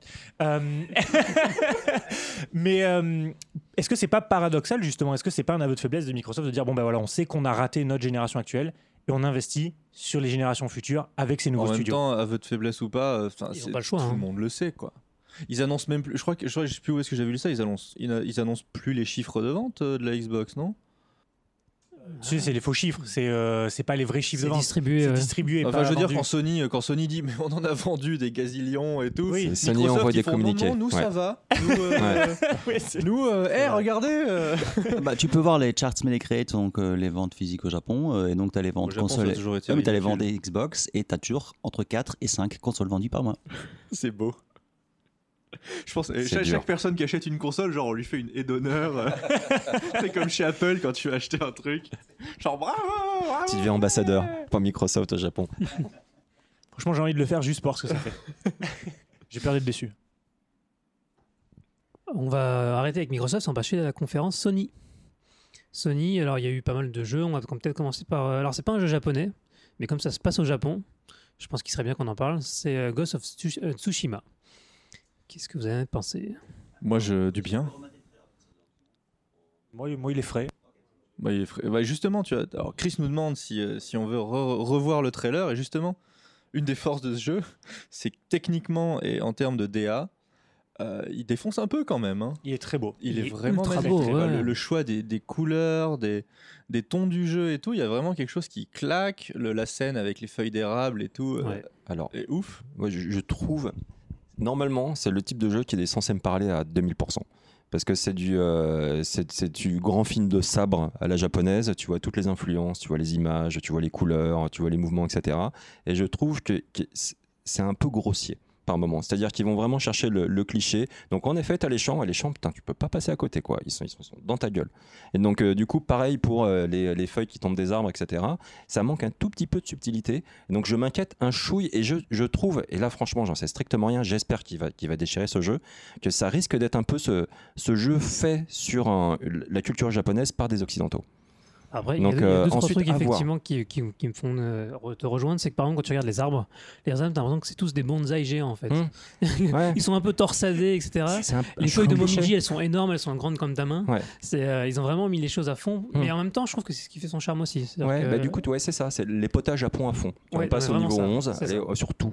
Donc euh, les arbres, les bruits des Après, ce que, sabres. ce que les, euh, Greg et Thierry vous dites, en fait, ça se rejoint parce que moi, je pense pas que le Japon aurait été capable de faire un jeu aussi beau. Un jeu avec un moteur aussi beau, un rendu aussi joli. Alors, on sait toujours pas si c'est Play 4 ou Play, Play 5, blablabla, mais quoi que le jeu il tourne, on a vu du gameplay real time, donc à mon avis, Là, c'est du il Play va 4, je pense que va c'est pas de la tarder Play à 4, sortir. Ouais. C'est les mecs d'Infamous, c'est ça? Ouais. Et pour moi, justement, c'est euh, c'est le problème que j'ai avec ce jeu, c'est que euh, les derniers open world auxquels j'ai joué et qui m'ont vraiment fait kiffer, c'était des open world qui, euh, donc c'est bah, Infamous, j'avais adoré le 1 et le 2. Le 3 un peu moins parce que le héros était juste une tête à claque finie, quoi. Le 1, le héros, il avait aucun intérêt, donc on s'en foutait, c'était juste un, bon moyen de tout péter. Et euh, bah, là, dernièrement, euh, Horizon Zero Dawn. Et j'ai l'impression que le, point commun qu'il y a pour moi entre tous ces jeux, c'est le système de combat. Qui est un système de combat qui est pas à la Assassin's Creed, où genre t'es au milieu d'un groupe de gars et t'attends qu'on t'attaque pour parer et tuer les gars. Genre tu pouvais arriver, balancer des éclairs, balancer des boules, tout péter, et pareil sur Horizon Zero Dawn, t'as le côté avec les arcs, ainsi de suite, très mobile. Et c'est vraiment ce qui me fait peur en fait pour ce, Tsushima, c'est que c'est Sucker Punch qui le fait, et Infamous c'était vraiment top au niveau du, gameplay, vraiment top. Et là, ce que j'ai vu, c'est beau, très beau. On pourra parler du clicheton japonais, oui. bah, est-ce que est-ce que c'est évitable au bout d'un moment? Je, je suis un, je suis un peu d'accord avec Ensuite, une nouvelle fois, c'est un trailer, c'est une première présentation. Peut-être que c'est plus subtil que ça dans le jeu. Donc, du- je demande qu'à être convaincu du contraire. Je, suis vraiment pas sûr. Mais euh, moi, pour le coup, c'est vraiment le système de combat qui m'inquiète. hmm. Après, c'est rafraîchissant parce que d'un côté, on a euh, Nioh qui est euh, Ouais. Japon féodal euh, avec les démons. Mm. Tu as Sekiro, Japon féodal avec les démons. Et là, tu as quelque chose qui, eux, tout de suite, leur ligne marketing. Après, je pense que ces trois jeux sont sortis, ils s'étaient pas consultés. hein. Je pense que ça Mm. les fait chier les trois. hein. Les trois, ça les fait vraiment chier d'être ensemble au même moment. Et le Ghost of Tsushima, leur ligne marketing, ça va être Ah non, nous, c'est réaliste. Nous, c'est euh, c'est Mm. du Assassin's puis- Creed puis- au Japon. Et puis c'est pas Sengoku Jidai. Enfin, on Ouais. sort de Sengoku Jidai, ce qui est quand même pas mal. Ce qui serait beau, c'est que ce, que ce qui aurait été beau, c'est que Ubisoft annonce Ubisoft, euh, Ubisoft annonce Assassin's Creed au Japon cette année. Ça aurait été magnifique parce que Alors tout le monde ouais. l'attend le Assassin's Creed au Japon. Je suis très content qu'ils aillent en Grèce. C'est très bien. C'est très bien. eux, eux aussi d'ailleurs. Ouais, c'est vraiment le, le système de combat. Je... Ouais, pour ajouter, je, oui, je suis d'accord avec Thierry hein, sur le. D'ailleurs, c'est marrant, je regardais le trailer avec Choco, ma femme, et puis elle, me- regarde, me dit Ah ouais, putain, ils ont bien, bien forcé sur le, co- le corps rouge des, hein, des, des feuilles et tout. Ah, ils ont bien, bien forcé sur le champ et tout. Enfin, voilà, vraiment le truc. euh, elle me dit Ouais, c'est super subtil quand même. hein. Genre, euh, les, japonais, tout de suite qui fait Ouais, c'est pas. c'est- En fait, en japonais, il y a un terme qui est wabi-sabi. Bon, c'est vrai que c'est un, peu un terme qui revient souvent, mais en fait, c'est un peu le- la complexité dans la simplicité, pour faire gros, grosso modo, et donc un peu la subtilité, quoi. Hein, c'est pas... Et là, c'est vrai que tu en prends plein la gueule, c'est tous les clichés, mais à mort. Mais en même temps, comme dit Greg, c'est- ou FX, c'est un peu ce qui fait le charme aussi. En fait, toi, souvent, euh, les jeux japonais, genre, quand tu joues à Dark Souls, bah, c'est une, vision des japonais, euh, de la chevalerie, euh, voilà, du Lovecraft. Bah là, maintenant, on a, à l'inverse, maintenant, on a une génération qui s'est inspirée de- pendant des années et des années de films samouraïs, de jeux vidéo japonais. Maintenant, ils retournent le truc. Franchement, s'il devait euh, vraiment s'inspirer des films de samouraï, le truc devrait être en noir et blanc. hein. Ça devrait. Putain, mais il faut un DLC, il Ouais, faut carrément le faire. C'est un Mais, euh, truc. bah, tu sais, tu peux mettre ta, ta, ta télé en noir et blanc, c'est- pas un problème. Est-ce que tu veux faire Shitini no Samurai C'est ça. Euh, donc il y a ça. Après, on- donc tu disais pour la, euh, donc, euh, ça se passe donc la- pendant l'invasion des Mongols et il expliquait en fait il y il avait des, euh, des espèces de masterclass, hein, des panels. Euh, après euh, la deuxième journée de, de l'E3 et donc ils ont hein, fait venir les, les mecs euh, enfin, les mecs de Sucker Punch donc dont le directeur artistique artistique si je, euh, me, ref- je me trompe pas et il expliquait qu'en fait, donc vu que c'est un open world et c'est en temps réel, et tu vois les Mongols, l'invasion des Mongols qui arrivent de derrière. Tu as du feu, en fait, à un moment donné dans, dans le jeu. Ah, tu vois Il, progresser dans explique- le il arrête, il arrête le jeu et il montre les petits détails au fond, en fait, et tu vois, et ça, vraiment, ça Ah, progresse lentement. mal, ça. Et ce qu'on a vu, là, le combat contre la nana, là, Ouais. en fait, c'est un, un- c'est une quête annexe Et en fait, il, dit c'est comme, comme, comme Witcher en fait, c'est plein de quêtes annexes, t'as donc t'as le principal, mais t'as plein plein de quêtes annexes, et Ah. tous s'imbriquent comme ça, et je pense qu'ils ont bien bossé à ce niveau-là. Quoi. Ça, Moi, je, moi, je m'inquiète pas sur la qualité du jeu. Hein. euh, C'est vraiment une, pour moi, c'est vraiment, ça reste encore une fois sur une question de feeling. Euh. J'apprécierais, tu vois, que ce soit genre, il y a un gameplay à la Bushido Blade. Ça, ça me ferait. Ah, qui- bah, sera un peu plus- Démembré ou? Bah non, mais c'était vraiment ultra technique ouais. Bushido Blade. C'était vraiment genre, tu Mm. fais une touche sur le bras, c'est bon, le match est fini, quoi. Là, ils veulent, ils veulent en vendre plein des jeux, donc euh, Ouais. à un moment, tu. Et puis après, il y a, donc, il y a la grosse polémique, enfin, les la grosse polémique Black, euh, avec le, le gars là, avec la flûte. L'histoire, elle est, elle est magnifique. Donc, du coup, c'était sur Twitter. C'est euh, quelqu'un qui balançait, tu vois, clairement, tu vois, dans, dans l'optique de faire un petit scandale, euh, euh, comme beaucoup de gens sur les réseaux sociaux euh, savent le faire, en disant Oh, c'est quand même dommage que Sony euh, ait pris. Appropriation culturelle Et voilà, ait pris un gadging euh, pour, euh, pour représenter un art typiquement japonais, etc. Et t'as un- quelqu'un qui lui répond sur Twitter, qui est japonais, en disant Mais écoute, ce mec-là, en l'occurrence, c'est un grand maître. Donc il est, euh, genre, il est au top du top de, de cet instrument. Il est reconnu au Japon comme, euh, comme quelqu'un qui est juste exceptionnel dans cet art-là. Et, euh, et donc du coup, il, y a- il en rajoutait des couches, il en rajoutait des couches, il a enfoncé les personnes derrière de plus en plus. Et elle a fini par être bloquée.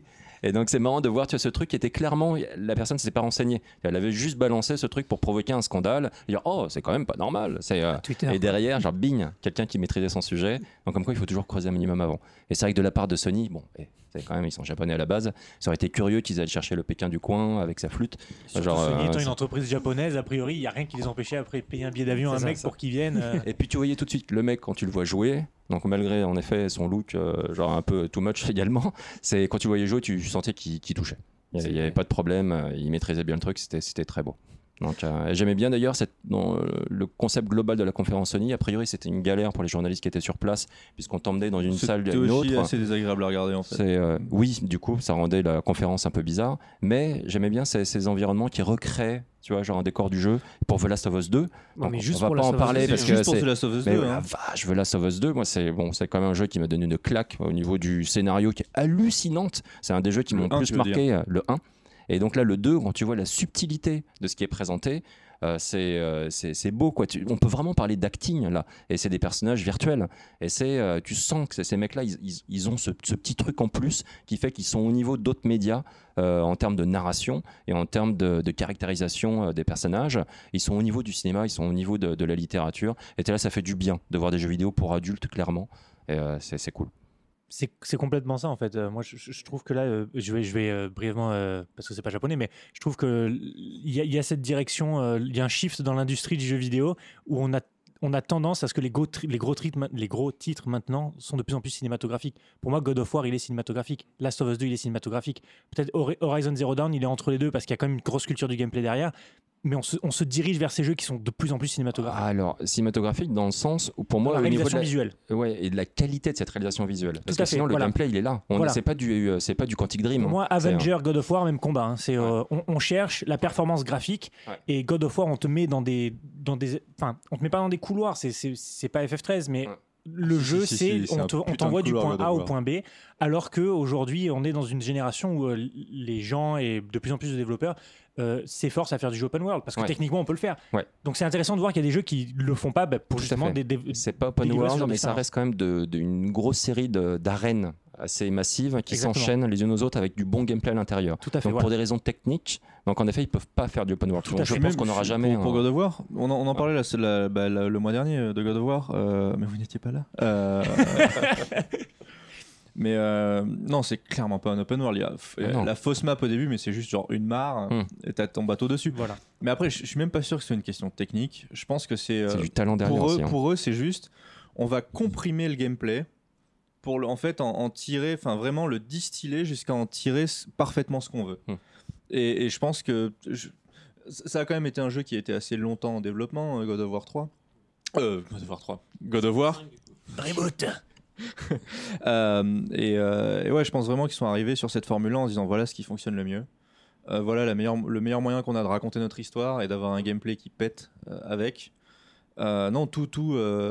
Il n'y avait aucune raison pour moi de, de faire un open. Je suis content que ce soit pas un open world. en fait. ouais. En fait, ils ont juste fait du Naughty Dog. hein. C'est euh, avec ce God of War. Oui, c'est exactement ça. hein. C'est euh, vrai. Mais est-ce que Et- Naughty Dog on- n'avait pas fait du God of War avant?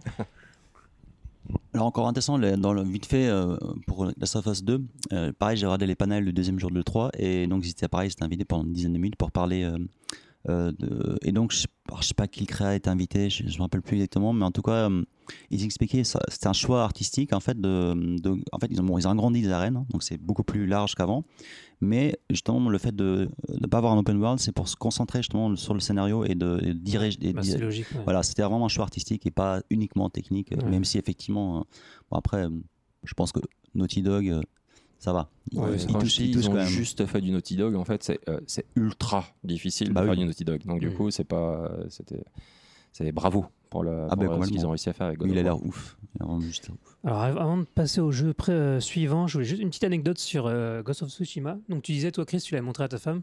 Moi j'en ai parlé un peu au bureau avec mes collègues Ah, japonais. intéressant. Et, euh, et en fait l'une des réactions qui m'a fait marrer c'est que bon, ok bon c'est beau etc. Ça fait très japonais. Bon c'est exagéré mais bon il il- ha. Mais la, la gueule du perso ils disent euh, par contre c'est un coréen quoi. Ah, ah, le- mais bon comme ça à Kyushu je me dis bon ouais d'accord mais il y a- Ah, c'est des, cousins germains, c'est des cousins, germains, c'est pareil. Oh mon dieu, c'est sale quand même. Moi je m'attendais à ce que tu dises non mais euh, elles sont où les petites culottes et les lycéennes d'abord c'est la, gueule du perso. Ça, il a par- juste pensé, il l'a pas dit. Juste, juste euh, sur le cliché, un truc que je voulais dire, c'est que le le Japon est quand même déjà très fort lui-même pour euh, s'auto-clicheter la gueule de ouf, à base de Sakura dans tous les sens et de Momiji dans tous les sens. Oh bon, c'est pas illégitime non plus. euh. En fait, c'est pas, c'est pas, en fait, c'est juste la, le, le point de vue occidental, c'est-à-dire que les Japonais, ils auraient fait un cliché, mais pas de la même manière. C'est juste ça. Ouais, ouais. Pour un Japonais, c'est choquant, enfin choquant, c'est surprenant pour eux. Ah oui, donc les Occidentaux, ils voient ça comme ça.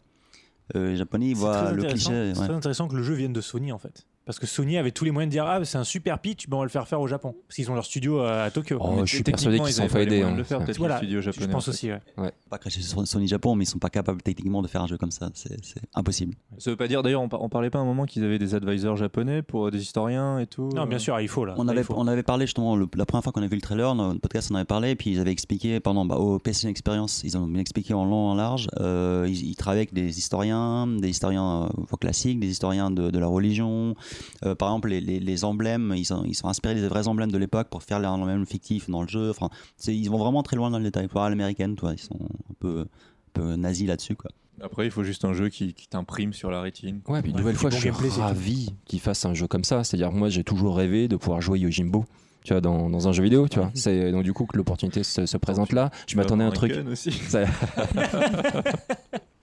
Non, c'est euh, Sanjuro, on va dire Sanjuro. Et donc du coup, euh, c'est ça me fait plaisir. Mais là, c'est c'est juste que je m'attendais. J'aurais voulu que ce soit moins moins euh, moins dans l'extrême de, de l'utilisation du cliché japonais et qu'il soit plus subtil, c'est tout. Donc on verra. Ça se trouve, euh, on sera surpris. Der- Dernier petit truc, en parlant de cliché. alors, vous vous rappelez, donc, le trailer était en anglais. Ah oui, pardon. Euh, à- C'est au PlayStation ouais. Experience, Très bizarre, ouais. au PlayStation Experience, il y a un an, ils avaient demandé au public à la fin du panel euh, est-ce que vous aimeriez bien avoir euh, une version japonaise? Et ils ont posé la question au public occidental. En fait, c'est les nerds qui veulent absolument avoir la version japonaise. Ouais. Voilà, ils ont ils ont jamais posé des questions en japonais. hein. Ça, Oui, bah oui. temps, a marché, Japon, hein. ça n'a un marché façon, Tu inexistant. crois vraiment que c'est un jeu qui va se vendre au Japon Non, mais justement, ça marche, ça marche inexistant au Japon. Toi, c'est, enfin, inexistant, ça vend, mais c'est pas, voilà, la majorité de l'argent, elle se fait à l'étranger. Euh, donc, ils ont posé cette question et puis ils ont donc euh, dit, ouais, il y aura une version japonaise. Et euh, le jour d'après, Yoshida, il avait, Yosp, il avait retweeté euh, donc la- le, le trailer en, ja- en japonais. Effectivement, c'est cool. Par contre, le lip sync est sur l'anglais, quoi. Et, euh, ça, et ouais. ça, Ça, c'est moche. Alors à propos de ça d'ailleurs, moi un autre truc qui m'a choqué, c'est que Sekiro. Sekiro pour le coup est en anglais. Et je me demande si les voix finales sont pas en anglais aussi. À cause de Miyazaki. Hmm. Bah oui, parce que c'est lui qui veut que les voix soient en anglais, dans le... notamment dans les Dark Souls, non Dans Dark Souls, et ça fait sens. Oui, dans Parce Dark que- Souls, oui. Mais, Mais je dans pense pas qu'il Sekiro, veut- Je pense. bah, Le, ah ouais. le trailer, même en, Japon, avec le Zero et tout, il a- les voix sont en anglais. Ouais, je veux dire, Bon. appropriation culturelle, hein, c'est horrible, c'est japonais qui récupèrent la, la langue occidentale pour. euh, Alors, tu vois, merci de l'avoir souligné. C'est vrai que j'avais oublié les voix anglaises. Là, pour le coup, tu vois, une nouvelle fois, c'est un truc qui matche pas. Tu regardes le truc, et il est censé parler match, mais non, japonais. ça match. Ça match pas parce du que tout. Tu dis, tu dis toi-même que c'est, euh, il y a une grosse influence du, du film euh, japonais et c'est cette grosse caricature des films japonais euh, 2B en, en Ah oui, mais je regarde pas moi les, les films 2B, tu vois, je les une nouvelle fois, c'est pour moi du, du 2B. Kurosawa, du Kurosawa, ça se regarde pas en anglais. C'est ridicule. Non, je suis C'est un- d'accord avec c'est toi, un- mais par contre, je reviens sur ce que disait Chris. euh, de nos jours, il y a des outils. euh, Même si tu comprends pas. Rien du tout pour faire Ouais. le lip sync. C'est des plugins sur Unity, il y a des plugins qui coûtent euh, Hmm. rien du tout. Bon, alors, alors, on est d'accord, c'est pas Unity. C'est des projets qui ont des budgets monumentaux. Ils vont pas nous faire croire que ça va leur coûter grand chose de faire un lip sync euh, Bah, tu sais, euh, Monster, Hunter, qui est un jeu qui a, qui a genre pas beaucoup de dialogue, faut, faut dire ce qui est, pas beaucoup de cutscenes. Euh, c'est lip syncé sur une seule langue, qui est la langue à la con du monde, euh, du monde de Monster Hunter. hein. Ça s'abuse. Tu, tu fous le jeu en japonais, Il y a tellement euh, de le, pognon il dans le est, budget, c'est c'est abusé. désynqué. Tu fous le jeu en anglais, c'est désynqué. Tu fous leur, euh, leur, euh, leur, euh, leur grumlo euh, euh, euh, du jeu, c'est c'est synqué. Mais il n'y a pas de sync sur le reste du, euh, du, euh, de, de- Ouais, des, langues. hein. ouais. Mais en même temps, je vois même sur les, certains projets sur lesquels j'ai pu travailler, effectivement, le euh, lip sync, c'est pas si facile que ça. hein. C'est-à-dire que ça prend quand même pas mal de taf.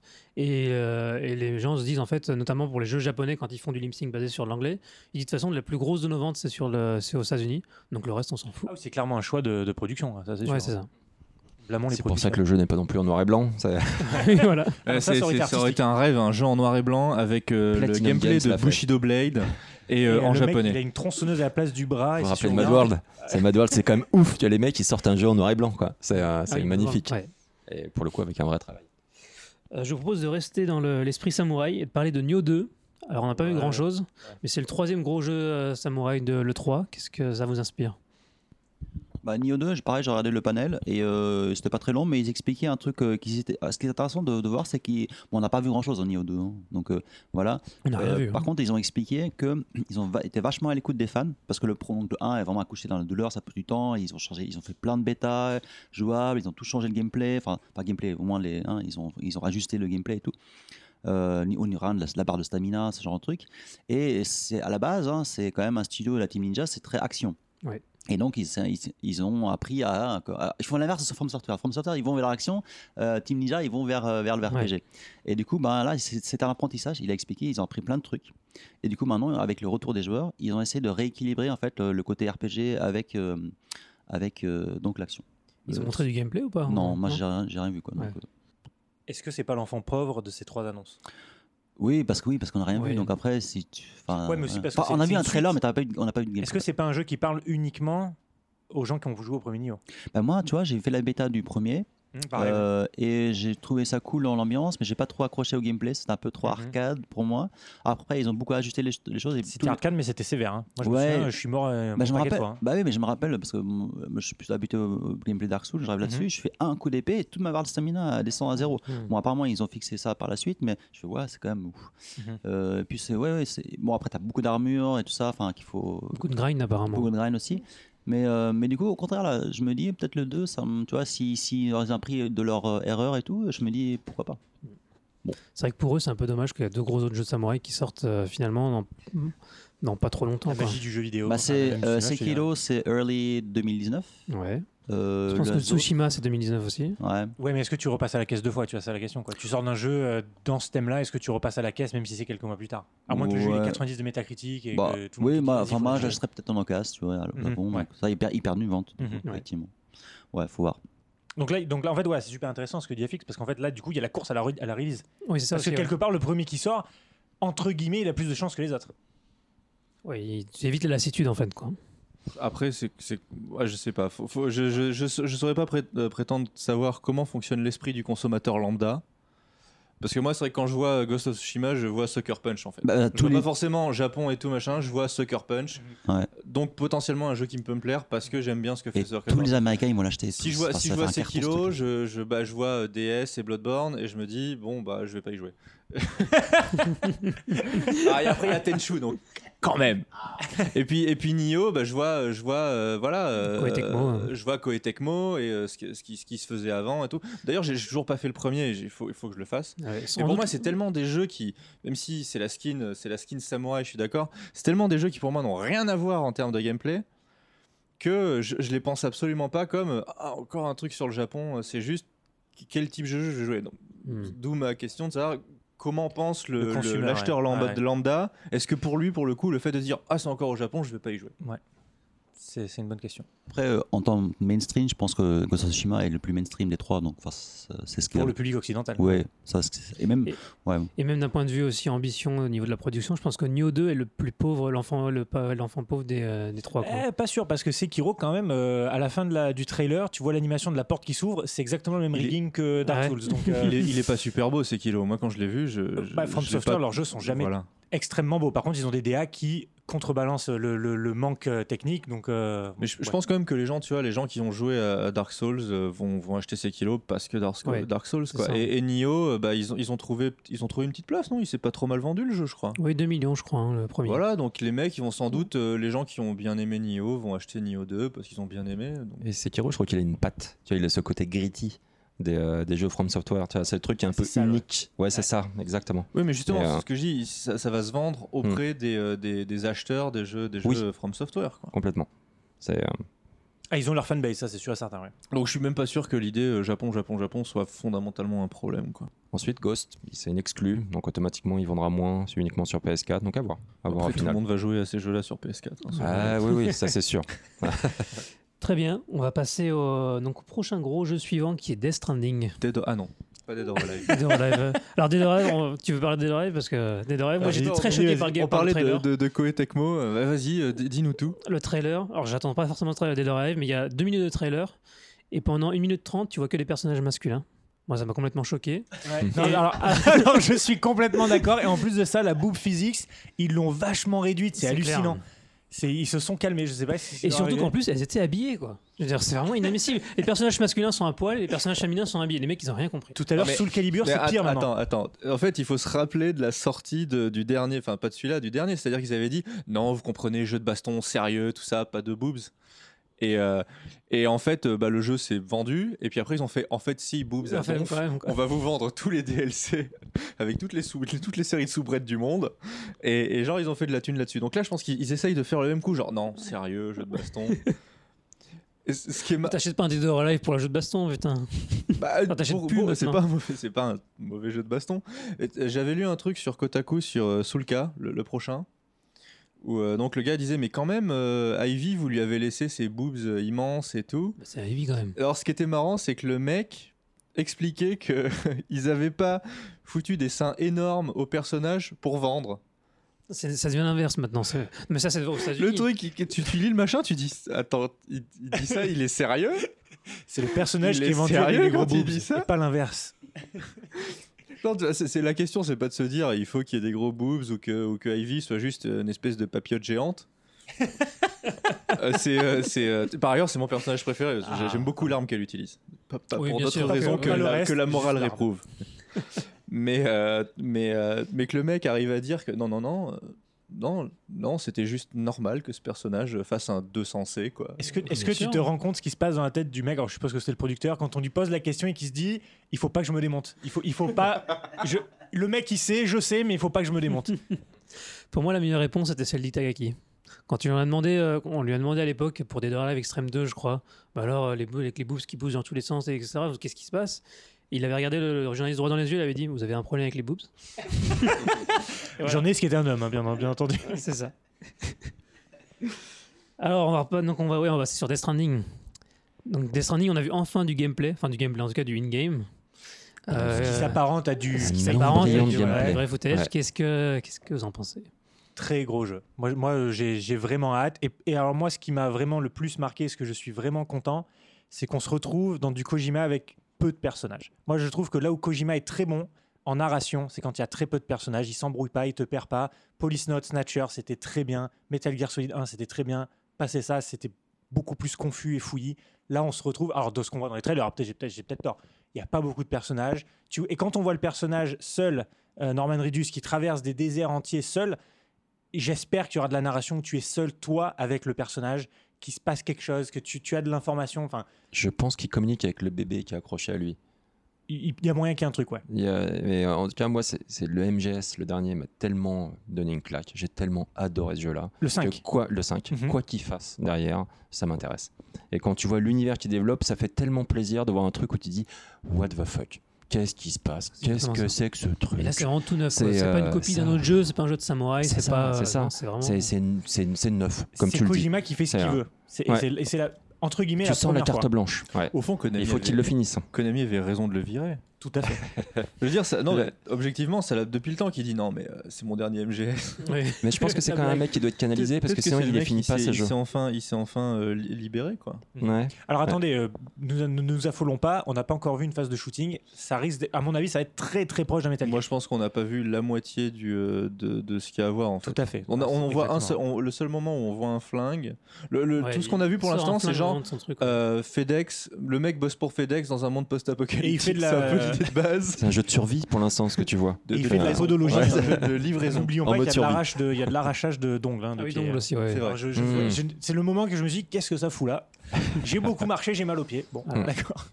Très bien. Et puis l'apparition de l'actrice française aussi. Ah À oui. la fin, c'était une, vraie surprise. J'ai Ah. toujours trouvé Ouais. que je, que je j'aime pas son jeu. donc, euh, Ah. Bon, m'a pas- Moi, je la connaissais pas. j'étais pas satisfait de la Oh, tu l'as pas vu dans James Bond, au moins? Euh, lequel? Je crois que c'est dans le dernier où elle C'est, jouait, non? euh, Je l'ai vu. Skyfall. Ouais, bah alors euh, ça m'a pas marqué. Mm, Voilà, non, exactement. c'est Skyfall, c'est pas le dernier. C'est euh, il y en a, Non, y en a une Skyfall. autre après. Quantum of non pas Quantum non, of Quantum of Solace. Solace, c'est encore avant. C'est euh, Spectre le dernier. Ah, Ah, voilà, c'est ça. ouais. Voilà. Tu vois, tout le monde oublie même le titre. Mais ouais, euh, moi j'ai beaucoup d'espoir pour la narration. Le, le gameplay Kojima, je pense que c'est du gameplay à la Kojima. Et moi, où là où j'attends personnellement Kojima, alors je suis pas un gros fanboy Kojima euh, comme il y en a tant euh, partout, et c'est pas, il fait des très bons jeux, donc euh, c'est respectable. Moi, c'est la narration que j'attends. Bah, clairement, et j'attends aussi. Moi, j'étais très content des décors. Je me suis retrouvé en Islande. C'est vraiment exactement. Ils ont dû faire leur recherche là-bas parce que c'est les mêmes paysages, euh, vraiment euh, pierre par pierre, c'est la même chose. C'est. Oblivion, un petit peu. Il y a Il y ce a côté-là. Et Oblivion. Oblivion, Ah, en fait, oui. ça a été tourné en partie en Islande. Ah, bah, Ouais, voilà. c'est vrai. Comme quoi. Donc. Euh, pareil, pareil, il y a eu des panels avec Kojima, il avait fait plein d'interviews pendant le 3, et dont un qui était intéressant avec Jordan Vogt Roberts, vous savez, le, le réalisateur qui a fait la Kong Island, là. Euh, et il, vu qu'il il est réalisateur, donc voilà, il posait plein de questions sur euh, le cinéma, enfin, le, le- le- le- le lien cinéma-jeu vidéo, et surtout la caméra. La position de la caméra, c'était vachement intéressant. Je pense que tu as remarqué dans, dans le trailer, la caméra, elle est, elle est super Très loin ouais. très loin. Et, euh, et pareil, j'ai, quand j'ai rematé le trailer avec des potes, ils m'ont tous dit Ouais, c'est vrai que la caméra, elle est, elle est bizarre, elle est jamais derrière, la- derrière l'épaule. Alors, effectivement, c'est fait exprès, mais c'est pas des cutscenes. Non, a Enfin, priori, voilà. non, ouais. A priori, non. Après, peut-être qu'il a fait exprès pour le trailer de la mettre comme ça. Mais, euh, et justement, avec, avec le réalisateur, ils, ils- ils expliquent tous les deux ensemble. Et il, a dit, il dit Kojima, en fait, depuis, enfin, depuis MGS euh, vers 4, au moins, au moins le 4, il a toujours fait cet effort de, de, de la caméra, elle devient quasiment un personnage. euh, Oh, bien avant, bien avant le Oui, 4, hein, oui. ouais. On va dire que c'est flagrant dans le 4. Ouais. Euh, parce qu'il y a des Sur scènes. la caméra de Snatcher, voyons. Très bon jeu, mais bon. Euh, euh, le old school Kojima, quoi. Police Notes. Police Notes, Police effectivement. Notes, euh, Ouais. Mais, mais et du coup, c'est vrai, c'est intéressant. Il, il dit, il a, et Kojima, il a, il a dit que là, il va essayer euh, d'encore plus appuyer sur, sur ce point-là et de faire vraiment la caméra, de, de la faire euh, bouger d'une manière euh, dont on n'a jamais essayé de le faire dans le jeu vidéo et qui et, pour- et en même temps éviter de rentrer en, en conflit avec la caméra euh, Du gameplay. quoi. du gameplay quoi. Et Mhm. ça c'est un, ça, un- c'est un challenge. Euh, Pour un open world surtout, parce que là, du coup, ça fait penser un peu à Naughty Dog aussi. hein. Naughty Oui. Dog jouait déjà avec la caméra énormément. Mais, attends, euh, God of War. God Oui, of War, God of War, le travail qu'ils ont fait cette fois-ci, c'est un plan séquence. Un seul plan séquence pour le jeu. En fait. c'est ça. Donc je pense que tout le monde, tous- tous les, tous les studios, en tout cas, qui ont une vraie volonté, tu vois, de- de- d'être cinématographique, de, de, de, ça, de récupérer les codes du cinéma finalement, de, Ouais. de- mais de pas de les récupérer euh, sur des trucs cheesy en récupérant, je sais pas, des films de Schwarzenegger ou de Lundgren, tu vois. Euh, essaye vraiment de, de prendre des trucs de, de- de réalisation parce que bah moi si on me dit plan séquence je pense à la corde euh, pense, Exactement. euh, Et, euh, et justement, il parlait du plan séquence. Il parlait du plan séquence aussi pendant, pendant l'interview. Et il disait que euh, automatiquement, le jeu vidéo est un plan séquence parce que tu vas avoir des, des, des, des, des- des- des heures de gameplay sans coupure. Et là, c'est c'est un- c'est comme un plan séquence en fait. Euh, du coup, bah voilà, il faut jouer avec ça. Le Euh, plan séquence, c'est euh, Hard Boiled, à toute épreuve de Johnny. Ah oui, Ah là oui, là, quand oui, il oui, passe la rappelez dans le dans l'hôpital Way quand Oui, il se oui. traverse de fenêtre. Ah, putain, Ah oui, cette séquence-là, elle est Ou, euh, folle. Ou, euh, elle est ouf. Ouais. Sinon, il y a un plan séquence, il y a un plan séquence de ouf dans, en- dans le, le film thaïlandais là, de, de, de Kung Fu avec, euh, avec comment il s'appelle euh, Hong Bak. Ah oui. dans, dans, dans, la, dans, la, dans le resto, je sais pas quoi là, Hmm. et qui a, je sais pas, quatre étages, il monte, descend, les mecs ils tombent, ils redescendent, Hmm. ils tapent. Enfin, c'est un truc de fou. Et la caméra, elle, elle- elle suit, suit tout le temps. T'as Enfin, All Boy hein. All Boy, All Boy dans le couloir avec le marteau. Le plan C'est séquence, perdu. de- Oh, de- ah, tu t'en vois quand Ah, même. c'est- Ça reste a un truc euh, genre je sais maîtriser la caméra, je sais faire du cinéma. Donc t'as aussi Brian De Palma avec le film, c'était Snake Eyes. Ah, Snake Eyes, oui, oui, oui. Le début, C'est vieux, tout ça. insensé. Tout ça, c'est vieux. Bon, c'est pas si Attends. Snake Eyes, c'est genre c'est la virtuosité de la caméra. Ah, Ce film Brian De Palma, est c'est façon, immense Palma. au niveau du travail sur les angles de vue, sur la Ouais. caméra et tout. Et en plus, les, les, les, les yeux, euh, comment dire, euh, le, le- plusieurs yeux dans un seul. Enfin, Les- c'est points hallucinant. de vue, Ce ouais. film est hallucinant. Et ça, c'est bien parce que c'est un truc qu'on partage de façon euh, pure avec le cinéma, le jeu vidéo. C'est-à-dire la, la caméra. Les 3C, tu vois, la, la caméra fait partie des- du truc. Et là, on n'est plus dans. On va essayer de raconter des histoires comme au cinéma, c'est-à-dire euh, bah, des trucs linéaires. Cette linéarité, elle n'est pas propre spécialement à notre média. Euh, donc, c'est super qu'on commence à avoir des open world réellement euh, cohérents, euh, avec des mecs qui, qui écrivent vraiment bien, etc. Mais la caméra, c'est un truc qu'on partage réellement. Et qu'on puisse aujourd'hui travailler avec, comme les réalisateurs du cinéma ont su travailler avec, c'est intéressant et ça, ça se marie bien. Avec, euh, puisque c'est un truc qui va au contraire nous immerger davantage dans les jeux. Kojima, Et, euh, euh, quand on Tu lit. l'avais sur, pardon, sur Inside, par exemple, c'est un truc 2D. Mhm, mhm. Tu, as, tu as un jeu sur la caméra, juste la profondeur, tu as la, La caméra qui bouge, qui, se, Mhm. qui se rapproche, qui est incessant. C'est incessant. Limbo, tu l'avais également. Tout à Ah, fait. même Limbo? Min- Ouais, Limbo, ça bougeait beaucoup aussi. C'était moins j'ai- évident, c'était Bah, moins évident j'ai et clair que dans même pas percuté en fait. Ouais. Inside, ça, c'est magnifique. Kojima, c'est c'est- C'est Inside, c'est ah, comment ça, ça, ça se termine en 4 heures. Il faut, il faut le terminer. Kojima, c'est euh, c'est- c'est quelqu'un dans tout. À chaque fois qu'on s'intéresse au personnage et qu'on lit d'où il vient et pourquoi il fait ce qu'il fait et qu'est-ce qu'il voulait faire dans la vie, tu te rends compte qu'en fait c'est un mec il a une énorme culture cinématographique et c'est un mec qui a Carpenter. toujours, il a toujours voulu faire Ouais. du cinéma. C'est un fan de John Carpenter absolu. ah, C'est bah, rien que pour ça, je l'adore. Bien sûr. Non, bah, tout le monde aime. Enfin, il y a très peu de gens qui vont dire qu'ils n'aiment aucun film de John Carpenter. Son, son- son genre Attends, est j'ai tellement. j'ai euh, un message perso. Q, euh, ce podcast est pour toi. Et là, pour moi, ce Death Stranding, c'est vraiment Kojima fait ce qu'il veut et du coup, il se fait plaisir. Et il fait venir les acteurs qu'il veut. Il Ouais. fait venir euh, le réalisateur avec qui il veut travailler, avec qui ça va pas marcher chez Konami. Ouais. Donc c'est et, et c'est un mec Les- voilà, il a vraiment cette culture tout, de la ouais. caméra. Mm. Ces jeux sont cinématographiques, alors pas dans le même aspect qu'on en parlait il y a quelques minutes, mais dans l'aspect où il, il connaît la caméra et pour lui la caméra est, est- est pas juste un, un game object, c'est un acteur du jeu, comme c'est un acteur dans les films. C'est ça. Ensuite, il peut faire des, des jeux très fouillis. Ce qui est, moi, j'adore, mais c'est dans le sens où ils sont difficilement accessibles pour tous. Tu vois, le dernier MGS, honnêtement, le, mé- euh, le metagame, avec ça, rentrer dans le jeu, que c'est chaud. Boktai, Ah, Boktai. si. Tu vas pas Boktai, faire jouer tes pardon, parents. Mocktail. Et du coup, je pense qu'il faut qu'il soit canalisé là-dessus aussi pour, pour tu vois, genre, te donner des priorités au niveau du gameplay, euh, savoir euh, comment mettre en avant cette partie du jeu. Il a tendance à cacher les choses. Et ces jeux, du coup, sont fourmillants, mais sont, euh, sont, sont opaques par moment. Mais cela dit, euh, MGS5, euh, le gameplay, il était, il était au poil. hein. Il était Incroyable. grand, C'était le, truc- le truc qui était solide dans le jeu. Moi, je euh, honnêtement, je l'ai pas fini parce que quand j'ai dû refaire toutes les missions, je- Ouais, juste c'était euh, c'était mortel. Eh ben, j'ai pas envie de Mais la structure du jeu, pour moi, ce, que, ce dont le jeu souffrait Mais- le mais plus, c'était la structure. Le gameplay, les premières, euh, vraiment, euh, les premiers passages où as vraiment, tu dois attaquer un fort entier. Moi, j'ai trouvé que c'était genre, il, atte- il atteignait vraiment le, le maximum de sa formule, quoi. Tout à C'est- fait. c'est- au final, c'est plutôt bien qu'il ait, euh, qu'il ait arrêté après celui-là, parce que, parce que pour moi, euh, c'est compliqué de, de, de faire, de faire euh, mieux. euh, Là, ça va être intéressant que ce parce que fait, moi, ce que je trouvais cool avec ce MGS aussi, c'était le côté, le répondant que le jeu avait par rapport à toi. C'est-à-dire, tu vois, tu, tu commençais à faire du, euh, du headshot énormément et soudainement, la mission suivante, tu avais les, les soldats qui commençaient à avoir des casques. C'est genre, ah, tu fais toutes tes missions la nuit et bing, ils commencent à avoir des lunettes à visée euh, infrarouge.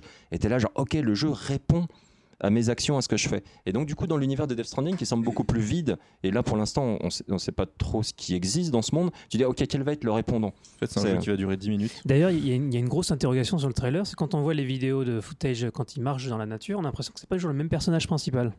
Je sais pas si vous avez vu ça. C'est Je n'ai pas fait que, attention. et en fait, quand tu, tu fixes bien le personnage, j'ai l'impression que c'est pas toujours Norman Reedus en fait. Rappelons-nous Metal Gear Solid 2, les trailers. Ah. Rappelons-nous Eh qu'on voyait ouais. Snake dans tous les Ouais, trailers. ouais, c'est- oui. C'est Kojima, il a la science du trailer. Non, je lui en en- je je lui en veux a- encore pour ça. Ouais, mais là, tu vois, il jouait, il jouait sur des codes in IP, c'est-à-dire, tu vois, il, il jouait avec les fans. Là, c'est une nouvelle IP, on découvre. Oui, Il mais a pas Ça, on s'en- fout un petit peu. La caméra est un acteur. La caméra est un acteur. Il sait la valeur du trailer, il sait que les gens regardent le trailer, il sait qu'il peut jouer avec ça. Et la communication du jeu, l'histoire du jeu commence dès le premier trailer. Ah, c'est premier sûr, ça, c'est vrai. sur, Ouais. sur, sur MGS2, juste un truc, sur MGS2, la, la vraie arnaque, c'était pas les trailers, C'est Raiden. C'est c'était la démo. Ah oui, la Ah ben démo. oui, dans le tanker, Parce bah, que sûr. tout. eh, Pour moi, c'est la meilleure partie du jeu, par ailleurs. Je- J'adore. Non, si, je suis Je l'ai- d'accord. je Le, l'ai fait le un tanker, il nombre de fois. À l'époque, techniquement, c'était hallucinant ce, ce passage-là. Et après, quand tu finis le tanker et que tu te retrouves avec Raiden, tu fais oh mon dieu. Et la physique de l'eau. La physique de l'eau dans les couloirs. Ah ouais. C'était non, c'était techniquement c'était ouf. Par contre, Et il- quand tu flinguais les euh, dans le bar, quand tu à l'époque, quand on flinguait les bouteilles, c'était tellement une découverte pour l'époque, ouais. Tout à fait. Mais après, euh, il y, a- il y a aussi un truc qu'il faut se dire, c'est qu'il y a des millions de gens, alors je, je dis des millions, j'en sais rien, euh, de gens qui, quand le jeu commence, on te dit oui, j'ai joué MGS 1, qui lancent le tanker et en fait, on te, demande, on te pose juste la question, on te demande quel genre de joueur es-tu? J'ai fait MGS 1. Tous les gens qui ont dit non n'ont pas fait le tanker. Ah, sérieux? Ça, ne, ça skip le tanker. Putain, sérieux? Ça, ça commence direct avec Raiden. Oh là là. J'espère que je dis pas une connerie. Thierry confirme, Thierry confirme. Je sais pas. On verra. Dis oui, Thierry dis oui. Tout le monde ici a mis j'ai joué à MGS1 en Bah oui, bien sûr, voilà, c'est ça le problème. C'est la culture de la démo aussi. C'est vrai qu'ils même pour MGS5, du coup, sur la démo qui est sortie, c'était Ground Zero, c'est ça? Ouais. C'est- Putain, tu pouvais y jouer, mais genre 40 heures à la démo. C'était dingue. Ils ont, ils ont, Euh, ils ça ont tourne en rond vite savoir-faire. quand même. hein. Ouais, mais tu peux. C'est vrai que C'était quand même ce côté bac à sable. Tu vois, c'est. Tout à euh, fait. Les, sy- les systèmes, en fait, si on aime bien expérimenter les systèmes, c'est cool. Ouais. Mais c'est en- au bout d'un moment, c'est ennuyeux. Tu vois, GTA, tu joues pas dans le même bloc Hmm. juste pour expérimenter les systèmes et qu'est-ce que les piétons vont faire et qu'est-ce que le taxi va faire. Tu, as, tu progresses dans, dans l'histoire, dans le jeu, dans l'aventure. Moi, je suis curieux aussi parce que du coup, sur, euh, il y avait un point décevant sur MGS5, c'était le, ce monde était vide. Tu vois, t'avais pas d'écosystème lié à la nature, aux animaux, etc. Death Stranding, planète Eh, visiblement. moteur, Tout le euh, monde mo- est mort, donc. moteur de Ouais. tout est mort, mais après c'est le moteur de, de, de, euh, Horizon Zero Dawn. Ouais, donc ça va qui être quand beau. même est il y a pas beaucoup d'animaux euh, bah, si, si t'enlèves les, les, les trucs mécaniques il y, y a genre euh, des renards des sangliers Hmm. et des lapins quoi c'est tous les trucs qu'il y a dans le il y a des poissons, il y a des trucs qui volent, il y a un peu de tout quand même. Il y a pas, il y a pas énormément, pauvre, mais peut-être 10, il y a peut-être 10, Enfin, 10 c'est expliqué dans le scénario mais c'est vrai que c'est pas mais mais après euh, après c'est vrai que c'est un moteur qui permet d'avoir une vie enfin en tout cas une nature absolument foisonnante Ouais. Euh, donc Et que tu puisses Moi, interagir, je- du coup, c'est intéressant. pour moi, on a, on il nous a enfin montré euh, que le personnage marchait en fait. Hmm. On nous a montré, enfin montré que c'était genre a priori un TPS. Ouais, Mais encore, c'est pas il- clair ça. Ça, il a juste dégainé tout, hein. son arme une fois, il s'en est pas servi. Mais C'est ça. Euh, Il y a la scène avec le petit bordel sur son épaule Oui. là, qui fait clic clic clic. euh, Qui fait apparaître c'est les, pas les, les trop- ombres. ouais. À quoi ça Au fond, C'est le nouveau Mark II, on est d'accord. on a juste ce qu'on a vu. ce qu'on a vu, c'est qu'il avait autre chose qu'un moteur cinématique. Ouais. Moi, la grosse question qu'il que fallait je, marcher dans le jeu. je me pose, c'est le, c'est le multi. Parce qu'il a toujours plus ou moins euh, suggéré qu'il y aurait du multijoueur dans le jeu. Et le fait qu'on voit plusieurs types de personnages, mar- enfin, en tout cas, j'ai l'impression que c'est plusieurs euh, personnages différents qu'on voyait marcher dans la nature, sous-entendrait aussi que, euh, en fait, tu puisses euh, avoir Ce serait cool. Un battle royale. Non, ou alors, non, non, non, non, non, non. ce serait la journey. Tu vois, tu croiserais d'autres euh, humains comme ça, genre, euh, voilà, c'est- Ouais. avec également leur, euh, leur Toi aussi, t'as un bébé dos. dans ton ventre, oui, moi aussi. on est creepy quand même. Bon, j'ai peut-être dit une connerie en fait. Mais euh, si vous avez MGS2 chez vous, s'il vous plaît, Ah, vérifiez. Je pense pas l'avoir inventé ou sorti de mon esprit, donc euh, En- ça doit exister. hein. En parlant de conneries, on a un mea culpa à faire euh, euh, la, semaine la semaine dernière. Le temps, Le le mois temps, dernier. le temps, la, la distorsion temporelle au Japon, on en parlait. Voilà. Euh, le, mois dernier, nous avons euh, dit, euh, d'ailleurs av- avec surprise, hein, que, que Code Vein euh, sortait genre la semaine suivante. Et euh, c'était une grosse connerie. Ouais. En fait, Code Vein sort quand En septembre? Je crois que c'est ça, ouais. 28 Ouais. septembre, un truc comme ça? Donc en fait, il sort pas du, du tout maintenant. Enfin, il est pas Alors. sorti du tout. Code Vein que tout le monde a oublié depuis le 3 du coup. Non mais Bah, nous, on s'en souvient ouais. parce qu'on y a joué. Ah. Bah, on, a joué, on a joué à TGS. Ouais. c'est vrai. Euh, et euh, donc voilà, on est désolé pour ça. Si vous attendiez le jeu, euh, il sort. Il Et sinon, encore, moi j'ai dit une autre connerie, et c'est la deuxième fois que je le lis, et, et, euh, je me trompe à chaque fois. Euh, RE7 n'est pas fait avec UE4. C'est un moteur maison. Ah, oui. Voilà, et c'est pour ça qu'en fait euh, le jeu est pas a été euh, en, en, En streaming en sur stream, Switch enfin pas- cloud sur Switch parce qu'ils n'arrivaient pas, euh, voilà, parce qu'ils n'avaient pas adapté le moteur maison pour la Switch quoi. Mais je crois que les gens vont moins te sauter à pieds joints que quand t'as insulté Metal Gear Solid comme je viens de le faire. Mais bon, on, on verra. Oh, ça va, ça va. C'est- pas mon podcast, Non, mais- donc c'est pas grave. Voilà, ça c'est pas grave. Bon, C'est pas très grave. au- Vengez-vous sur la Dev Team. C'est le KY Show, on dit beaucoup de conneries, donc qu'est-ce que faut pas t'es trop, faut pas trop prendre en pied la On lettre. va quoi. rester dans la conférence euh, Sony. Moi, il y a un, un- là, pour moi, la grosse annonce en plus des jeux qu'on a vus, le jeu de l'E3. voilà, Resident Evil Pour 2. moi, c'est le jeu de l'E3. le remake de Resident Evil Ah, 2. c'était pas Death Stranding Ah, non, mais Death Stranding, on l'attendait. Death Stranding, Mais c'était pas de jouer. Cyberpunk. Non mais mais Resident Evil 2. bah, Resident Evil, on l'attendait. Non, bien sûr, on l'attendait, mais on n'avait rien oui, vu. Oui, voilà, c'est ça. Ouais, ouais. c'est Et vrai. Death Stranding, honnêtement, t'es pas prêt d'y jouer, je pense. Oui, Resident bah- Evil 2, t'es- tu sais que l'an prochain, tu joues. Ouais, en Oui, janvier, oui, joues. vous voulez vrai, passer c'est 5 vrai. minutes sur la question de Death Stranding PS5, enfin 5 minutes ou même 2 minutes euh, PS5 ou Ah. PS4 Bah les deux, les deux. Les deux. Moi, je Les pense que c'est un Comme Cyberpunk, comme Cyberpunk, C'est une question la- qui se pose clairement. PS5. ouais. Pour Sony, déjà, c'est un alignement marketing. euh, Mais t'imagines le- le- le- tu sors la console avec ce jeu-là. Bah voilà. Laisse tomber. c'est quoi. le Zelda de la Play 5. Mais c'est un truc de ouf. Oui, oui. Non, tout à fait. Le, la Le. Breath of the Wild. Quand il va ouvrir une caisse avec un enfant dedans, il y aura. Alors, Resident Evil 2, Bah, pour moi, c'est, euh, c'est, euh, ça me rappelle euh, le, le c'est Natsukashi quand même. souvenir, euh, toute Ah. l'émotion déjà à RE2, euh, qui est pas, qui est vraiment pas mon préféré de, Ah, de la série. bon. Quel est ton Moi, c'est préféré? Moi, c'est mon préféré. Euh, mon préféré, c'est le 3. Le 3 Sérieux? C'est Non, non, Explique-nous. quand même, voilà, Là, oui, pour, être simple, des 1, 2, 3, Ouais, si tu prends les versions originales, oui. mon préféré, c'est le 3. Pourquoi? Parce que je trouvais que c'était celui qui recapturait en fait le mieux le côté en fait un petit peu huis clos en rajoutant des trucs euh, comme euh, le Nemesis dessus qui mettait de l'attention et qui était plus aussi euh, qui était un peu moins action en fait que le 2. Le Nemesis, j'ai- c'était j'aimais dans bien retrouver ça. Après mon préféré tirant sans droit dans le 2. tout, tout RE confondu et j'ai toujours pas fait le le, Le sept. le 7, Ah oui. c'est le Rebirth. Ah, Rebirth, ouais. Ah, Rebirth. Et c'est pour Mm. ça que ce 2 me parle beaucoup, évidemment, Ouais. parce, que, parce que pour moi, le fait de réinventer le, le jeu, dans le Rebirth, tu avais toute cette scène où tu allais récupérer la, dans la forêt et tout, euh, qui n'était pas dans le, dans le 1 à l'origine. Oui, Où t'allais récupérer l'extérieur- la une- phase extérieure était une- plus longue. Une ouais. fille ou je sais plus quoi, de, de, de la famille euh, Ashcroft, un truc comme ça. Euh, tu comprends pas Et qui était, vraiment, qui était vraiment top en fait. Ça me dit rien. ça, La phase en extérieur est plus longue, mais je crois pas que tu récupères une fille. Ouais, ouais, ça. Non, non, tu, ré- tu récupères pas une fille, mais tu vas voir un personnage qui n'est pas dans Ah, bien RE- sûr, oui, oui, oui, RE1, ils ont fait. vachement ajouté. Alors, euh. Et, et cette, toute cette scène dans la forêt, dans cette petite baraque au fond de la forêt, ouais, le jardinier, ouais, exact. ouais, ouais. Elle, elle est top. Tout à elle fait. est vraiment top. Euh, moi, il y a un truc qui m'a marqué tout de suite dans Resident Evil 2, le remake, dans ce qu'on a vu, gameplay et trailer, et j'espère que ce n'est pas juste pour le fake footage, c'est qu'ils ont mis une caméra qui est la même que ce qu'on avait vu pour le premier Resident Evil 4, celui qui a été annulé, qui montre un Ah, plan oui, oui. plus large qu'américain. C'est-à-dire on voit à peu près euh, en dessous des genoux. Donc la caméra est beaucoup plus reculée. Et comme on est dans le noir, ça détache vachement de la scène. On voit beaucoup plus en face de nous. Et, ce, et au final, ce qui fait le champ de vision, c'est la torche. Et pour moi, c'est du Alan Wake Cross Resident Evil. C'est, il faut qu'il reste là-dessus. On quoi. a vu du gameplay. hein. Il y a du gameplay qui est, qui est visible sur. euh, oui, mais alors dans le gameplay, j'ai l'impression que la caméra, elle s'adapte dynamiquement. Genre quand il y a un mur, elle va un peu se rapprocher. Tu vas être en plan ah, américain, la Resident Evil ah, 4. C'est un peu le cas, effectivement. Ouais. Après, beaucoup de Resident Evil 2 se passent quand même euh, dans des couloirs. Quoi. Oui, bah, vrai. Ce qui est bien, c'est qu'ils ont. Enfin, moi, je trouve que c'est bien. Ils ont, ils ont, ils ont pas vraiment dynamisé le gameplay. hein. Quand- Oui, quand tu vrai. vois comment Mhm. ils tournent autour des zombies, Ouais. c'est, ça a l'air d'être toujours euh, l'emmerde avec euh, genre, euh, tu sais, t'as, t'as des mouvements pour se retourner rapidement. Mhm. Ça, ça reste quand même assez. euh, Et ben ils ont, ils ont des, des vraiment- Playmobil qui se promènent dans des couloirs. Voilà, mais ils sont revenus un peu à l'esprit d'époque. Et J'ai- ça que- bien ça, ouais, moi. voilà, c'est ça que je suis, content, je suis content aussi qu'ils aient fait ça.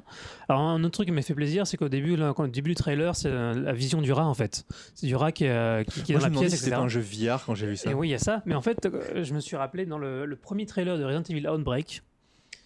Donc ça remonte. Oula C'était déjà. une- En fait, le trailer, c'était un, un trailer en CG, mais en fait, c'était la vision du rat dans les égouts de Dragon City où ils voyaient la ville prendre feu avec le virus T qui se répandait. Et c'était exactement la vision du rat. Ils ont repris ça. Et si c'est fait exprès, c'est un clin d'œil, c'est vraiment c'est magistral. Resident Evil Outbreak aujourd'hui sur Switch, ça cartonnerait. Ah ouais, oui, oui, oui, carrément. ouais. C'est vraiment un jeu qu'on n'a pas eu la chance de goûter, nous, en Occident. Bah, Euh, cause du Cross online. Resident Evil Outbreak. tu spreads le virus. Si tu- le plus qu'à spreader le virus, il gagne. C'est marrant parce que c'est aussi un truc qui est propre aux jeux vidéo, cette culture du remake. C'est-à-dire un film, tu dis ok Blade Runner, je l'ai revu au cinéma, il était ressorti au cinéma dans sa version Director's Cut. Donc tu as des Director's Cut, de temps en temps tu as une nouvelle copie, mais t'as pas de, gros marketing associé. Tu vois, il n'y a pas de, de grosse communication, etc. Parce que tu peux parler des Blu-ray, des nouvelles versions, etc. Mais c'est pas pareil. Là, sur le remake, c'est un truc qui est, unique aux jeux vidéo. Et, euh, du coup, je m'aperçois là récemment, j'en discutais sur PS4, j'ai téléchargé Burnout Paradise, je vais sans doute me racheter au Camille, j'ai racheté chez Dovo Colossus. Et tu as ce truc qui est, qui est très sain également, puisque ça permet de nouvelles générations de découvrir des classiques absolus et dans des, de, de bonnes conditions, entre guillemets, sachant que le fait de changer une œuvre, ça peut être perçu comme étant scandaleux au cinéma. Ouais, ouais, Genre, alors que là, ouais. En effet, temps, c'est des fautes des- de l'auteur euh, lui-même, c'est-à-dire Spielberg qui va prendre E.T., qui va retirer les, fl- les, les flingues pour mettre des téléphones, ou euh, pire encore, George Lucas qui soudainement va, va changer l'ordre de qui shoot qui euh, dans, dans le Bah, premier tu Star parles, Wars. Tu parles de Blade Runner, euh, je crois qu'il, je me souviens plus, vrai- enfin, mais je crois que ça modifiait, il rajoutait la fin quand même. Alors, En fait, il, donnait, il te Ouais. donnait une grosse clé pour dire oui, euh, Harrison Ford est un répliquant. Donc avec les rêves, avec la licorne, etc. Dans le 1, ouais, ouais.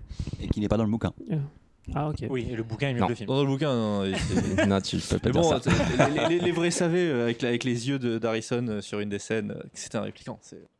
Et donc, du coup, ouais, je trouve ça cool. Donc, j'aime bien. Et donc, RE, évidemment. Et comme FF7, hein, je suis très curieux de, de voir ce qu'ils vont pouvoir sortir, même si là, pour le coup, FF7, je crois que c'est l'auteur qui a annoncé récemment genre, OK, je reconnais, on a fait nos annonces trop tôt. Euh, On Ah. aurait dû attendre avant d'en Ah, ça, c'est parler. évident. Euh, pareil pour Kingdom Hearts 3. Mhm. et donc, euh, et voilà. Mais après, sur la, sur la culture du remake euh, dans le jeu vidéo, t'as aussi euh, le fait que va jouer à RE2. Tu regardes Blade Runner de, c'est quoi, 80, 82, 4 ou 5, 84 Ouais, C'était- dans ces C'était eaux-là. 82, un truc comme ça. Ouais. que je crois que c'est 82. Euh, tu regardes Blade Runner de 82, euh, bon, euh, t'as tous les côtés, euh, t'as t'as pas la CG actuelle et tout, mais Il passe bien quand même. c'est top. Et c'est pareil ouais pour les Star Wars. Star Wars, super ils sortent bien, en quoi En 84, je crois, Mhm. euh, le premier? Euh, Ah non, non, le premier, c'est fin des années 78, 70. ça. Pardon, Ouais. 70, ouais. Et, et- et le truc est top. Tu regardes les autres qui, sont, qui ont de la CG, ils sont vieillis beaucoup moins bien, Ouais, en bien fait. hein. Et ben, t'as- Et, et alors que Ouais. le jeu vidéo, lui, il vieillit très mal. Tu, Ah, ça prends, dépend. tu prends. Pas la 2D. et- et- ou Pas pas la- non, pas la- pas le cel shading. D'accord. Hmm. Ah, Le shading, aussi, ouais. au Camille. Resident Evil, Ah, Resident va Evil, jouer à RE, quoi. Ouais. Va jouer à RE1. Là, c'est le d'accord. vieillit encore. hein. Ah, mais euh, même techniquement, enfin, ça fait mal aux Mais yeux. quoi. FF7, tu pourrais FF7 s'il avait parfait. Ça, aujourd'hui, c'est vraiment pas beau. hein. C'est, euh, donc, du coup, FF7 c'est- c'est relatif parce que le gameplay, euh, le gameplay aide beaucoup en fait à passer par-dessus le, le- le côté euh, boule de polygone. Puis c'est tellement outré la boule de polygone que bon, tu fais euh, à ce point-là, on n'a plus rien à dire.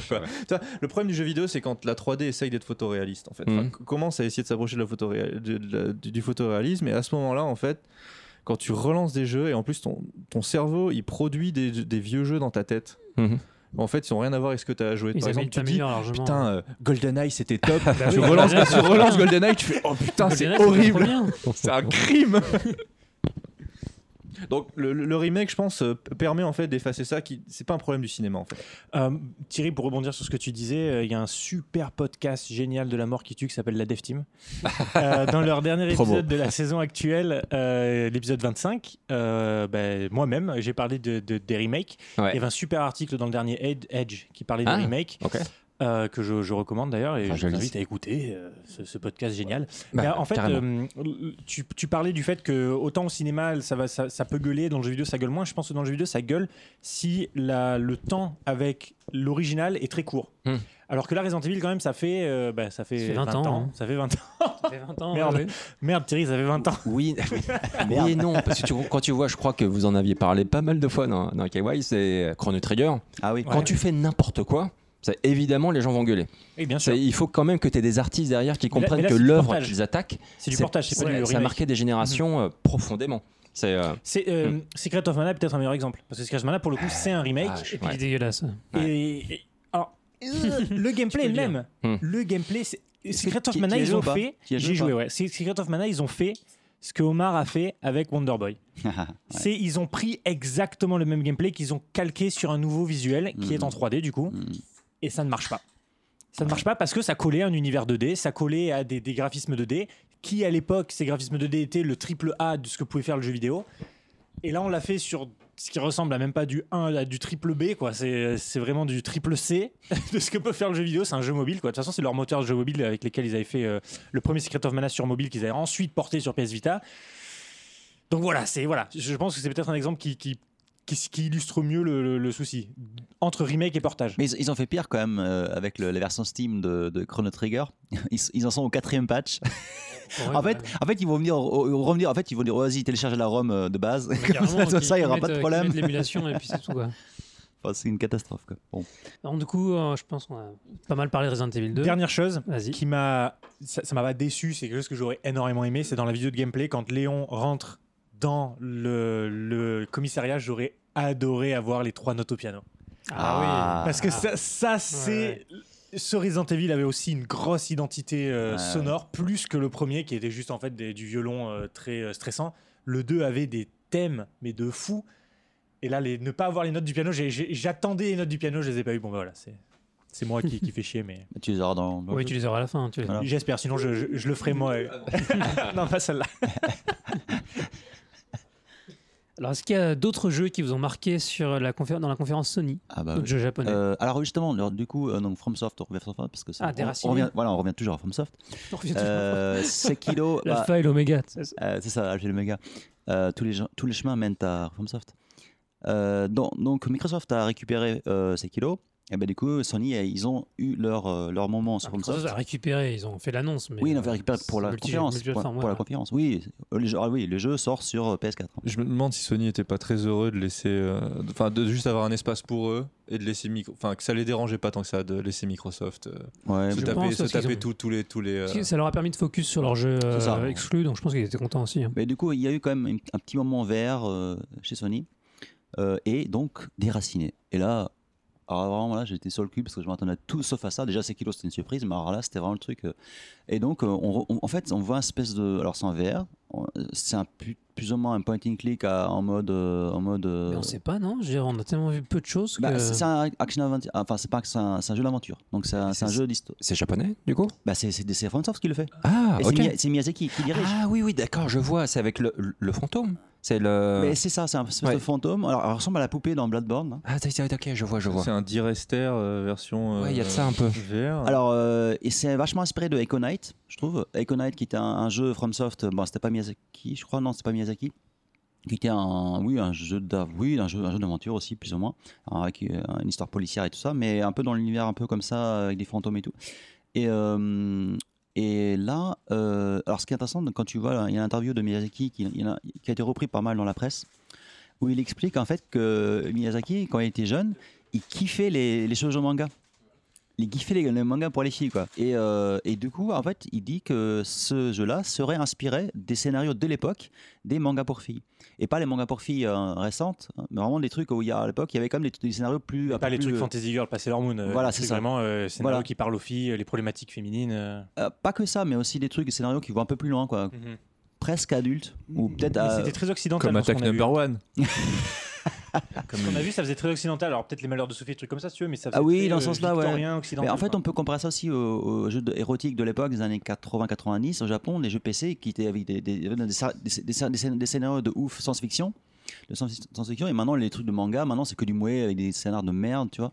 Euh, donc, Donc, voilà, lui, il a envie de se replonger dans de cette époque-là. Un petit côté Life is Strange. Ah Ça, ou- tu, tu vois ce truc Oui, adulte Ouais. ouais, ouais. C'est également. euh, Ouais, jeu- Le jeu, je pense que ça n'a strictement rien à voir. Oui, oui, mais, mais tu cette, veux dire, cette- ouais. cette maturité Ouais. un petit peu. euh, et puis la- cette l'évolution finesse. ça- l'évolution du jeu d'aventure. euh, Ouais, voilà. Mhm. complètement.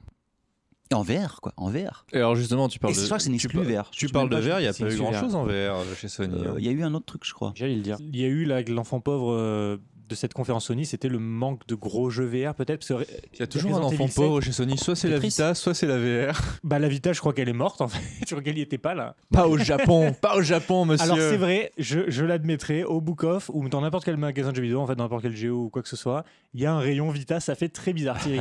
Ton opinion Mais pour nous, c'est c'est bizarre. Mais parce tu que vas- la Vita, Parce elle que a nous, pas la du Vita tout n'existe marché. plus. Ça n'a pas marché du tout. Tu vas au Yodobashi, étaient euh, trois en avoir une. Au Yodobashi d'Akiba, c'était t'as deux rayons de Vita. hein. Laisse Ah, tomber. c'est ouf. Il y a un rayon Vita. Je sais pas si les gens qui nous écoutent réalisent un rayon avec des et c'est pas le même jeu qu'il y a 20 fois. Il y a des jeux différents. Dans le magasin d'électronique du quartier d'électronique de Tokyo, tu as Mais- un gros rayon de Vita. On parlait de VR. Est-ce que toi, Marc, tu as un, un casque VR avec ta PS4 Alors moi non, j'ai pas de cas. J'ai shippé un jeu VR. sur, euh, Est-ce que tu as envie d'avoir un casque VR Mais Moi j'ai envie de tout avoir Thierry. Moi, j'ai pas spécialement envie d'un casque VR. Alors, ce qui manque, je pense, c'est un- une vraie expérience comme Resident Evil 7. C'est-à-dire un jeu qui dure une dizaine d'heures. Est-ce qu'on a vu ça? Parce que là, ce jeu l'a déraciné. La façon, alors peut-être c'est, peut-être c'est le cas, mais ce qu'on nous a montré, moi, je vois une petite expérience d'une ou deux heures. Je vois pas un gros jeu. Ouais, du coup, tu te vois jouer pendant 10 Pas du heures tout. un jeu avec un carton alors sur la pour tête. avoir développé en VR, euh, j'ai aussi une relation avec le VR qui est très différente. Eh. Qui est que avoir un écran à 2 cm de tes yeux pendant 8 heures par jour, ça fait mal Ah, au crâne. que ouais, carrément. Euh, Ah bon jouer. Alors voilà, je me rappelle, j'avais eu cette conversation avec toi où toi tu disais que tu, tu sentais rien, euh, Chris.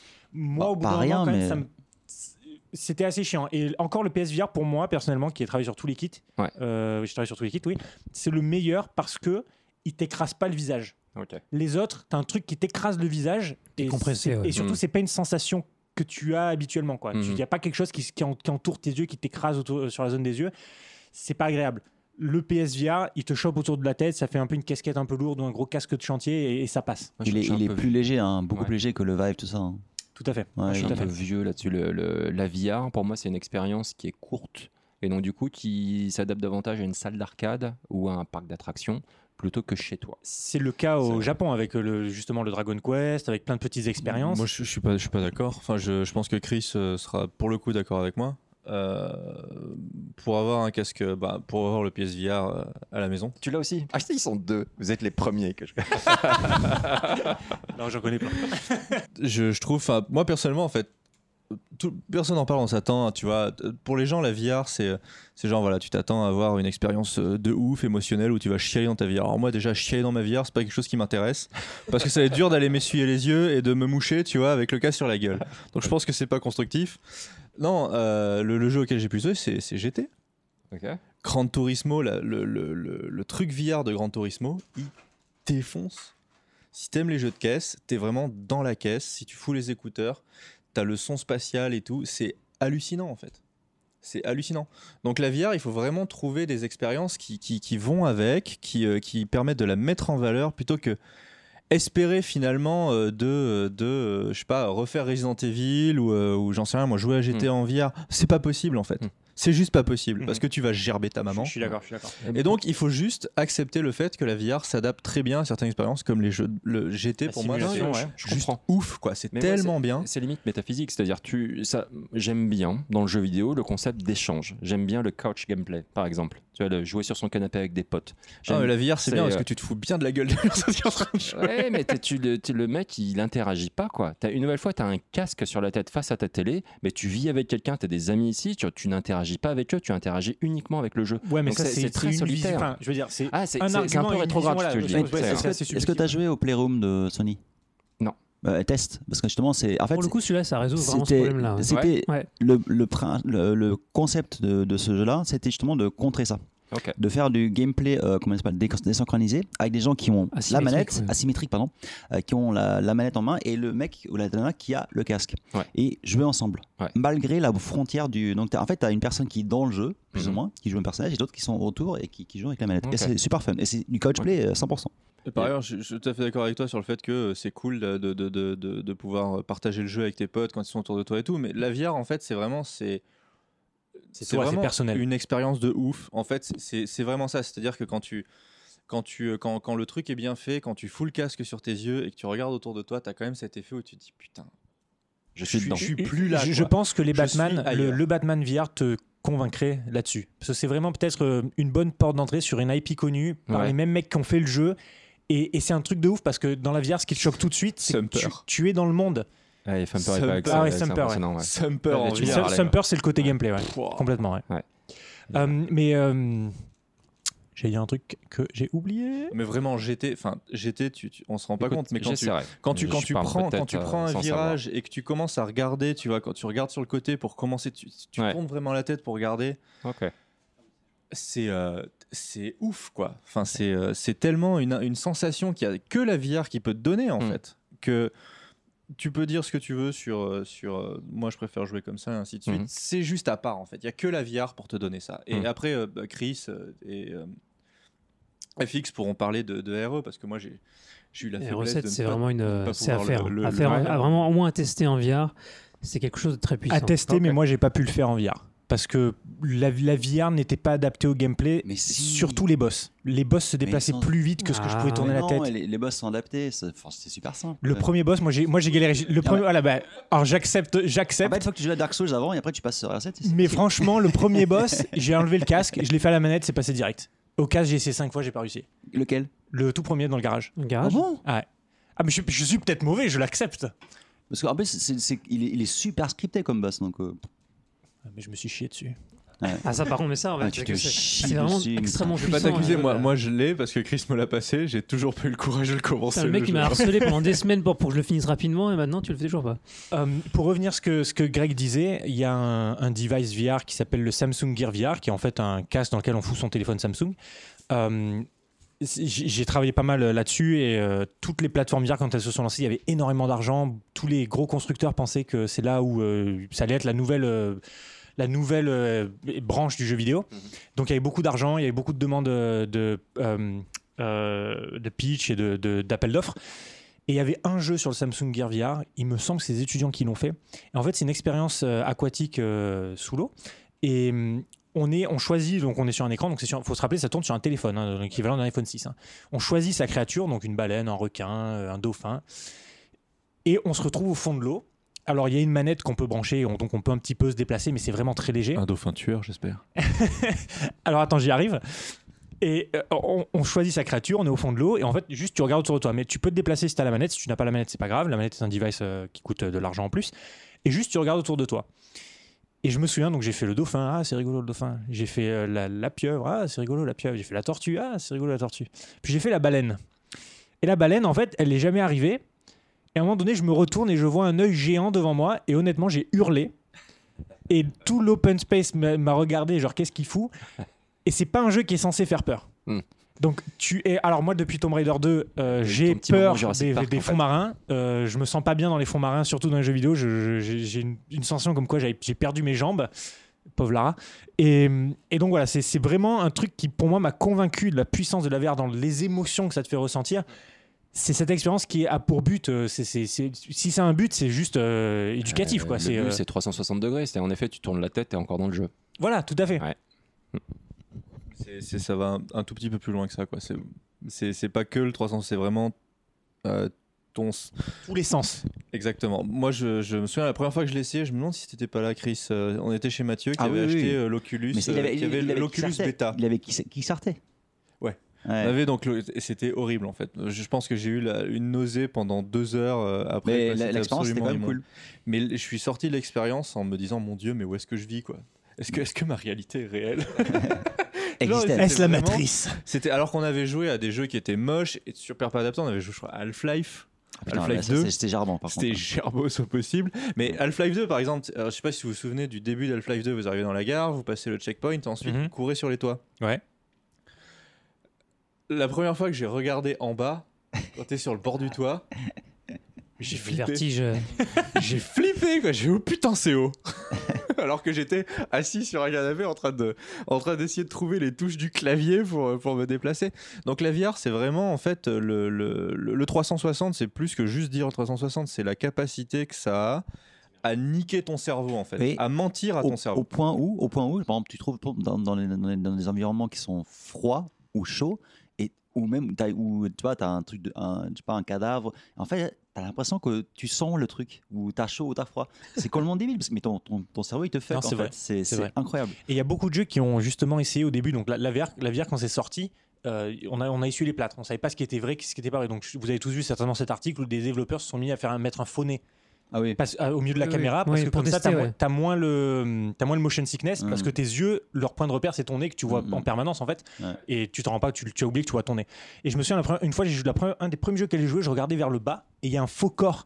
Et là, mon cerveau m'a dit Oh putain Qu'est-ce qui s'est passé? Parce que c'était pas moi, c'était pas mon corps. Donc c'est en fait, faut- je crois qu'il faut que tu essayes tout ça en fait. C'est- Ouais, vous m'avez convaincu, je vais essayer. Ce qu'il faut, c'est que t'as t'essayes. ce côté, j'adore ça, c'est un truc très cinématographique où tu vas, tu regardes dans la glace et euh, c'est pas toi. Ou alors c'est Ouais, quelqu'un ouais. d'autre où Bah, le mouvement n'est pas. peu- et c'est là, un peu tu ça. peux avoir cet effet-là ouais. avec la avec la, la réalité virtuelle. Et ça fait penser aussi, moi j'ai sans doute été traumatisé par Descent à l'époque Ah. où j'avais joué avec les premiers casques virtuels euh, qui étaient sortis. Attends, t'as rendu- joué à VR à ça à l'époque Ouais. Oh putain Ça m'a rendu tellement malade. Avec Ah, le. Virtual Boy. Descent. Ah, Descent, quoi, en VR Mais Ah, j'imagine que avec, la, tec- avec technologie de maintenant, ça va être génial, quoi. Ouais. Descent, euh, putain, Natsukashi, Ça, ça doit être horrible. Putain, Descent. Il y avait Forsaken aussi qui était un petit peu dans le Ah même, ouais, ouais. dans le même, du même tonneau. Mais euh, ouais. Peut-être qu'on avance, parce que Et, je vous- pense ouais, que... et puis à parté là tu parlais VR, Batman, etc. Donc ça m'a fait penser Rocksteady. Et moi un de mes grands regrets c'est pas japonais, c'est qu'il n'y a pas eu d'annonce Rocksteady à l'E3. Ah, ouais. J'aurais tellement aimé voir des images du jeu sur lequel il bosse. Je suis Ouais. tellement fan de la série des Arkham que voilà. Moi j'ai juste un, un truc sur la VR. Je, Destiny, en, une phrase, non pas Destiny. Pourquoi Destiny? Euh, je, je- comment les mecs ont pu croire que la VR, pour moi c'est vraiment un truc comme la 3D, tu vois. Comment les mecs ont pu croire que ça allait être le truc que tout le monde allait acheter, quoi. Ça allait Bah, forcément être ils, une ont, niche. ils, ont, ils ont pas, ils ont pas dit que, ils ont pas cru que ça allait tout le monde non allait mais tu, enfin leur côté un petit peu la déception, tu te dis mais évidemment que ça allait être qu'une niche ce truc. Ouais, mais tu sais que ça s'est bien vendu, hein. Ouais. Donc, Mais ça coûte le prix de la niche. console. Ouais.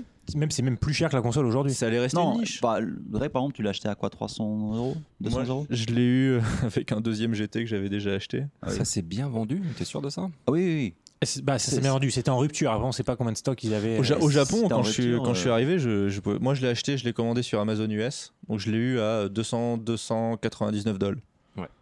Parce que du coup, moi, je me base pas sur des chiffres. hein, Elle a c'est combien, juste la sur le- mon entourage. Il y a assez peu de gens qui sont équipés en Ouais, casque. euh, Bah, après, Ouais, mais en termes de production, au Japon, ils ont vendu leur production en voiture en Ah, voilà, c'est- à des prix, euh, Attends, mais tu- euh, au tu- prix de ouf. Hein. Moi, il y a plein de potes qui ach- ils achetaient leur, leur, leur VR, casque VR en, en France, sur Mm. Amazon France, parce qu'ils n'en avaient pas, et ils le revendent ici à, à des prix hors, hors de prix. Quoi. Au Japon, quand, quand en Occident, on avait. C'est vrai qu'en Occident, ça a moins bien marché, mais quand en Occident, ils vendaient le, le, le casque VR, ils commençaient à, à brader, un petit, enfin à brader, à, baisser le prix. Au Japon, ils continuent à le vendre combien? Euh, 500, 50, 50 000 50 000, ouais, je trouve 50 que 000. Ça colle à un cliché. Tu as celui des appartements japonais trop Bah, petits. c'est pas un cliché, c'est la réalité. hein. Mec, t'as un jeu, t'as un Et, euh, jeu donc, où tu coup, peux, où tu peux être un prof et t'occuper d'une petite fille, quoi. Tu crois, tu crois que tu vas pas être Ah, non, je pensais même pas ça. Ah, D'ailleurs, c'est- surprenant qu'il n'y en ait pas plus. Le porn ça- mais ça va exploser au Japon. Mais ça, c'est que sur Gear VR. Oui, oui, enfin, après, ça- oui, c'est encore un autre truc. Mais tu sais qu'il y a- c'est un truc rigolo. C'est que les Japonais, ça fait longtemps qu'ils pensent à ça. T'as un truc, en fait, euh, alors c'est un truc, tu fous ça sur, sur ta bite. Non, mais c'est connecté, c'est connecté, euh, c'est connecté euh, à ton PC. T'as ton casque et tout, et tu peux te branler donc sur, sur du porn, et ça va enregistrer en fait, euh, t'as des statistiques de branlette en fait. C'est un truc de malade. C'est les- Tenga qui fait ça C'est pas Tenga, je pense, mais t'as les C'est sept, le je te jure. c'est- Mais c'est euh, ça, ouais. T- c'est- Le, le Beat en fait. C'est l'Apple. Watch. euh, Non, les Japonais, ils sont, ils sont en avance, je te le dis. Postmoderni- Postmodernité. Est-ce qu'il est-ce qu'il pèse combien l'envoi que tu fais à chaque fois pour voir si ta condition physique, Je sais etc. pas si. oui, La densité. tout. Je connais pas, oui, les- la densité de sperme, je sais pas comment ça marche, mais bon, ouais. La vitesse du jet. La vitesse du jet, l'intensité du Ah jet. oui, c'est ça, jusqu'à quelle distance C'est le nouveau record. mais tu sais, c'est comme Sega, quand tu, le jeu, quand tu pisses, euh, ça. Ah oui, dans certains trucs, il y avait ça, ouais, ouais. avec les Attends, je souviens, le, le- le- pas le dernier TGS, mais le, le TGS d'avant que j'avais fait, il y avait ça dans les chiottes. Il l'avait Ouais, foutu. les Ou c'était ouais, l'AOU ouais. peut-être. Bah, moi, je l'avais vu, Enfin, le- je sais plus où, mais je l'avais Le truc qui avait remplacé l'AOU. Moi, je l'avais vu au, au Daiba. Au Daiba, t'as un truc Sega là. Euh, ouais. Et euh, t'as. Joy euh, Police les- Oui, Joy Police, exactement. Police. Et dans Joy Police, les chiottes, bah, t'as ça en fait. En fait, t'as un, capteur, t'as un capteur euh, pisser, hein. au milieu de, de la pissotière et Et t'as c'est un, écran, un devant toi et genre avec la puissance que tu, tu repousses des trucs. Enfin, je suis. Ah ouais, c'est gamifié. C'est complètement con. Gamifie ta pisse. Ouais, voilà, Thierry, ils ont- un truc avec les toilettes. Thierry, on va t'emmener au Daiba. Ah, mais, mais je vais, j'y vais, j'y vais à Daiba. C'est c'est classe. D'ailleurs, c'est les gens qui n'ont jamais été au Daiba, bon, l'île elle-même est cool, on t'as le Gundam et tout, mais même Gundam. juste le, le monorail que tu prends pour aller au Daiba, c'est Oui, génial. Il est fun. Surtout quand tu reviens le- la nuit et que tu as la skyline de Tokyo, ça te défonce. Ouais, quoi. c'est clair. Mais bon, unicorn surtout quoi. Unicorn. J'ai pas encore vu Unicorn, putain, j'ai vu que le RX78. Ah, Il faut que j'y aille Il faut que tu ailles, il faut, qu'il faut, que tu, il faut que tu le vois se transformer. Et de- donc la nuit. Bon. Donc faut que je reste Surtout quelques heures. Ah oui, il y a, oui, il y a une heure spécifique où il se transforme effectivement. Ouais, je suis pas conseillé, mais Unicorn On va parler aussi au Daiba. Là, il y a une expo euh, au musée Mori, je crois, quelque chose comme ça. Maurice à C'est- Odaiba C'est, euh, il y a un truc en fait qui est lié et c'est une expo avec des, euh, genre un show lumière, genre en partie des expériences virtuelles qui a l'air juste magnifique, qui fait beaucoup parler, qui vient de, se- de commencer là. Je vais sans doute euh, aller voir ça prochainement. Bon bah ça fait trois attractions à aller voir Thierry. La pissotière, le Gundam et... Ouais, le Gundam, j'ai toujours pas vu non plus. Ah et l'expo Olive et Tom, je crois qu'elle est déjà terminée. Ah, euh, c'était avec beaucoup Bah, que jusqu'à la fin du mois, donc euh, bah aujourd'hui. Bon, bah On voilà. pourrait plus les aider. Bon, on va Bon. passer à un sujet beaucoup moins réjouissant. Je vous propose euh, la conférence Nintendo. La quoi Alors, Voilà. C'était pas une conférence déjà. Mettons-nous mettons Euh, d'accord voilà, sur la terminologie. réjouissant, ça dépend pour qui en fait. Parce qu'il y a beaucoup, beaucoup de gens qui considèrent que la conférence Nintendo c'était la meilleure de la 3. Hein. Ouais. Square Enix, ça Eh fait pareil que Nintendo. Eh hein. Ils, ont, ils, ont, ils ont Il- adopté le format vidéo. jeu, hein. Il Ouais, suffit enfin, d'un il, jeu. faut vrai- faut- il suffirait d'un signe. Moi j'étais Euh, ultra déçu euh, pour le coup, mais euh, je m'attendais à Metroid. Je voulais un Metroid, je voulais voir des Tout le images. monde, Alors tout c'est le monde mauvais signe s'attendait pour à Metroid. Hmm Parce que du coup, comme on n'a pas de visuel, c'est sûr et certain, ça sera pas cette année. On a un logo. Euh, génial. C'est aussi, à mon avis, c'est aussi euh, parce que euh, je- on parle bah, évidemment, il y a Smash Bros. Donc Smash Bros. Au fond, on pourrait euh, katazuke, on va dire, assez rapidement en disant bah, c'est le remake avec plus de plus de persos, donc on s'en fout. Après, on sait qu'il y a des fans et ils seront très contents. Euh, moi, je l'achèterai sans doute. C'est- Aussi, une nouvelle fois, c'est un jeu qui se prête parfaitement à la Switch. C'est Ouais, comme Mario ça, Kart. je suis d'accord. Donc c'est cool. C'est par parce contre- qu'on pensait que c'était pas un remake. L'annonce Hmm. n'annonçait pas un remake. Et là, maintenant, c'est confirmé que c'est la version ultimate de Smash Bros. Wii U. Quoi. Donc Hmm. en fait, c'est un gros jeu Wii U euh, qui est Ouais, amélioré, c'est mais un- ça c'est reste un- le même truc. C'est quoi. 1.5, un peu comme Splatoon finalement. Quoi. Ouais, ou enfin, tu, tu prends le. Ouais, c'est c'est Mario Kart aussi d'une certaine Mario manière. Kart, Mario Kart, Mario tous Kart, les. C'était vraiment le, le même jeu quoi, avec les DLC. euh. C'est à peu près la même chose, juste sauf que là, ils rajoutent des DLC en plus Ouais, techniquement. ils ont modifié un peu le gameplay, il y a pas mal de. Mais, mais euh, moi, ce que je voyais aussi, c'était euh, c'était euh, Fire Emblem. Et je me dis. Oui, pour moi, c'est le bon parce point. Que, parce que, Mm. Mais c'est c'est un bon point pour toi, Ouais. parce que Ah toi, oui, je sais que t'aimes bien la série, mais Ouais. le, le nouveau gameplay, ça te paraît bien? Bah, le fait que ça soit des bataillons en fait plutôt que des unités indépendantes, moi je trouve ça intéressant. Je veux voir comment c'est fait. Je pense que ça va pas changer énormément finalement. Mais Moi, le- ça m'a fait peur, je t'avoue. Mais déjà avoir un, moi, avoir un Fire Emblem sur euh, Switch, moi je suis, je suis content. hein. Est-ce Ça a que vraiment été annoncé à l'arrache en plus, genre C'est tiens, Fire Emblem, passons à autre chose. C'est vrai que je suis un Attends, peu ça fait. Regarde, on a eu Awakening, on a Ouais. eu Fates, Ouais. on a eu le dernier qui s'appelait Echoes. Oui. Et là maintenant, on a celui-là en quoi En l'espace de, de Très peu rien de du temps. Quoi. Ouais, ouais. Echoes- c'était un remake. Echoes était un, un, Un remake, remake, ouais. d'un jeu Famicom euh, d'il y a 30 ans. Donc, ouais. Donc c'est Il a- vrai, je pense qu'il y a plein de gens qui l'ont découvert. Mm. Là où moi ce que je retiens c'est qu'énormément de gens demandent un Advance War. Alors Nintendo continue de dire comme vrai, F0 c'est ça vrai. vend pas Advance War ça Ah vend ouais, pas. ouais. Oui mais il y a de la demande. Mais faut jouer à. C'est quoi ta- Comment il Tiny Metal. Tiny Metal Oh là là. Chris un mot. Mais je suis d'accord oui, un Advance War, oui, ça ferait clairement du bien à la, à Ça Switch. bien un Advance War. Et alors après, en, en tactical, il y a Valkyria euh, Chronicles 4 qui, vient de- qui sort en Ouais. tout cas qui est sur Switch. Mais il est sorti sur être intéressant. Play 4 déjà non? Il vient de sortir sur Et la- PS4 PS4 et sortira cette année sur Switch. ouais. Ils ont dit quoi Famitsu euh? Bombe ou En même temps, Famitsu, qu'est-ce qu'on a Ouais, voilà ça. Mais il me semble qu'il a pas eu d'écrit des mauvaises critiques le 4. hein. Je pense que c'est pas une c'est pas une bouse comme le euh, le Azure Revolt, je sais pas quoi. Euh, le spin-off qu'ils avaient fait. Non, ça- Donc voilà, donc dans la conférence Nintendo, on peut ouais, moi j'ai retenu Fire Emblem surtout. Mais euh, après j'ai retenu surtout le vide, c'est-à-dire que Oh, il y a Overcooked 2. ouais, Ouais, voilà, c'est pas ouais. japonais, mais très rapidement, Overcooked, c'est juste en coop, c'est top. C'est super fun à jouer sur son canapé à 2, à 3, à 4. C'est japonais dans l'esprit. Et, euh, Ouais, c'est japonais dans l'esprit. et vraiment, c'est euh, le, le 2, j'étais C'est trop content qu'il l'annonce. Bomberman non Euh, ouais, c'est nettement moins tactique. Non, euh, C'est s'il te nettement plaît. Bomberman est juste euh, Euh, dans la stratosphère. Lequel bah, la version 93. Bah, la version Saturn, Euh, avec, avec, le, avec le multitap. Moi j'aurais dit Item Bomberman. mais bon, 93. chacun son école. hein. On fera des parties, vous verrez pourquoi. Non, c'est la version Switch la meilleure. Vous avez tout store. Avec Snake. Bon pardon. Et puis je crois que c'était aussi à la conférence Nintendo, ils avaient annoncé la, la sortie euh, live, genre ah il est dispo maintenant, vous pouvez le télécharger de Hollow Knight. J'ai Euh, C'était pas Pokémon Quest ça Euh, Non, pardon. si, si, si, si, Non, oui, non, bien non, sûr. Knight, il, est- il est Oh sorti au moment de l'E3. Là, c'est un- il était dispo. Oui, euh, euh, genre, Ouais, ouais, Ouais, ouais. ils l'ont. euh, ouais, immédiatement après, il était dispo. je crois qu'on en reparlera à la fin de Hollow Knight. Et il y avait rien d'autre? Il y avait quoi d'autre? Bah, moi, j'ai, moi, j'ai beaucoup aimé le troll euh, à la fin. Bon, ça, toi, t'as pas aimé parce que vu ton t-shirt, t'as pas, t'as pas de kiffé le- la fin du, du- de la conf. Moi, j'ai surkiffé. Bah, j'ai, en fait, ils ont trollé tout le long parce qu'ils ont en fait, en gros, euh, euh, si t'es pas fan de Smash Bros, bah, en Oui, fait, c'est ça. rien, la conf est pas pour toi. Euh, D'ailleurs, ils, ils auraient dû l'appeler conf euh, Smash Bros. Bon, Euh, et à la fin, ils font, tu fais, il y a encore un petit truc à vous dire. Et là, tu fais, et là, tu vois, hein, Ri- Ri- Ridley et tout. Tu fais, ah bah cool, Metroid, non? Et en fait, non, Ah, c'est encore un, perso- un personnage en plus. Oui, euh, mais Smash attends, je comprends même pas qu'on ait pu croire Le que Metroid. Genre, il y avait Mario dedans, quoi. Genre, Ouais. Mario dans Metroid, soyons sérieux. Ouais, et puis un nouveau perso. Apparemment, euh, ça a fait, euh, ça a fait, euh, ça a fait euh, pour le coup euh, plaisir euh, pour, pour tout ça de liste euh, à beaucoup de fans qui apparemment réclamaient Ridley. euh, il y a des fans qui réclamaient. Ridley dans Ouais. Smash Bros. Comme des... Ah non, mais Ah, apparemment, oui, moi depuis j'ai appris des choses. Ok. C'est- Depuis Voilà. Melee. Il Pourquoi va être injouable Ouais. le mec, mais depuis Mm. Melee, C'est les mecs ils veulent Ridley. hein. Soit.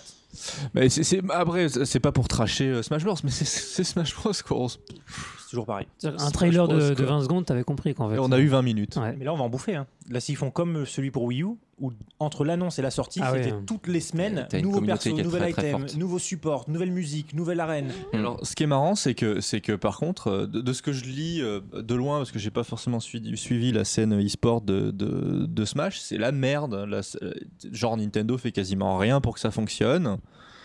Pourtant, le, jeu se vend bien et tout, mais euh, il y a toutes ces histoires avec les manettes. Apparemment, ils jouent avec les manettes GameCube. GameCube, bien sûr. Mais là, t'as vu, ils ont annoncé la manette GameCube sur la Switch. Voilà. là. Voilà. Donc, est-ce, que ça va Alors changer Ça, c'est ça pour le coup, c'est une vraie question. Déjà là. C'était une, une fausse annonce parce que le multitap est déjà compatible Switch depuis genre Ah.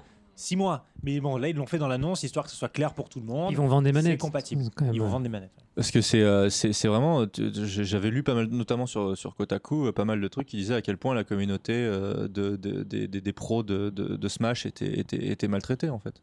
Oh les pauvres. Enfin, était, était pas traitée en fait. C'est vraiment triste. Non mais le truc c'est que tu, si tu veux que ton jeu fonctionne euh, en e-sport, euh, sans même parler de oh, les pauvres machins, c'est juste que il faut que le studio soit Ouais. derrière.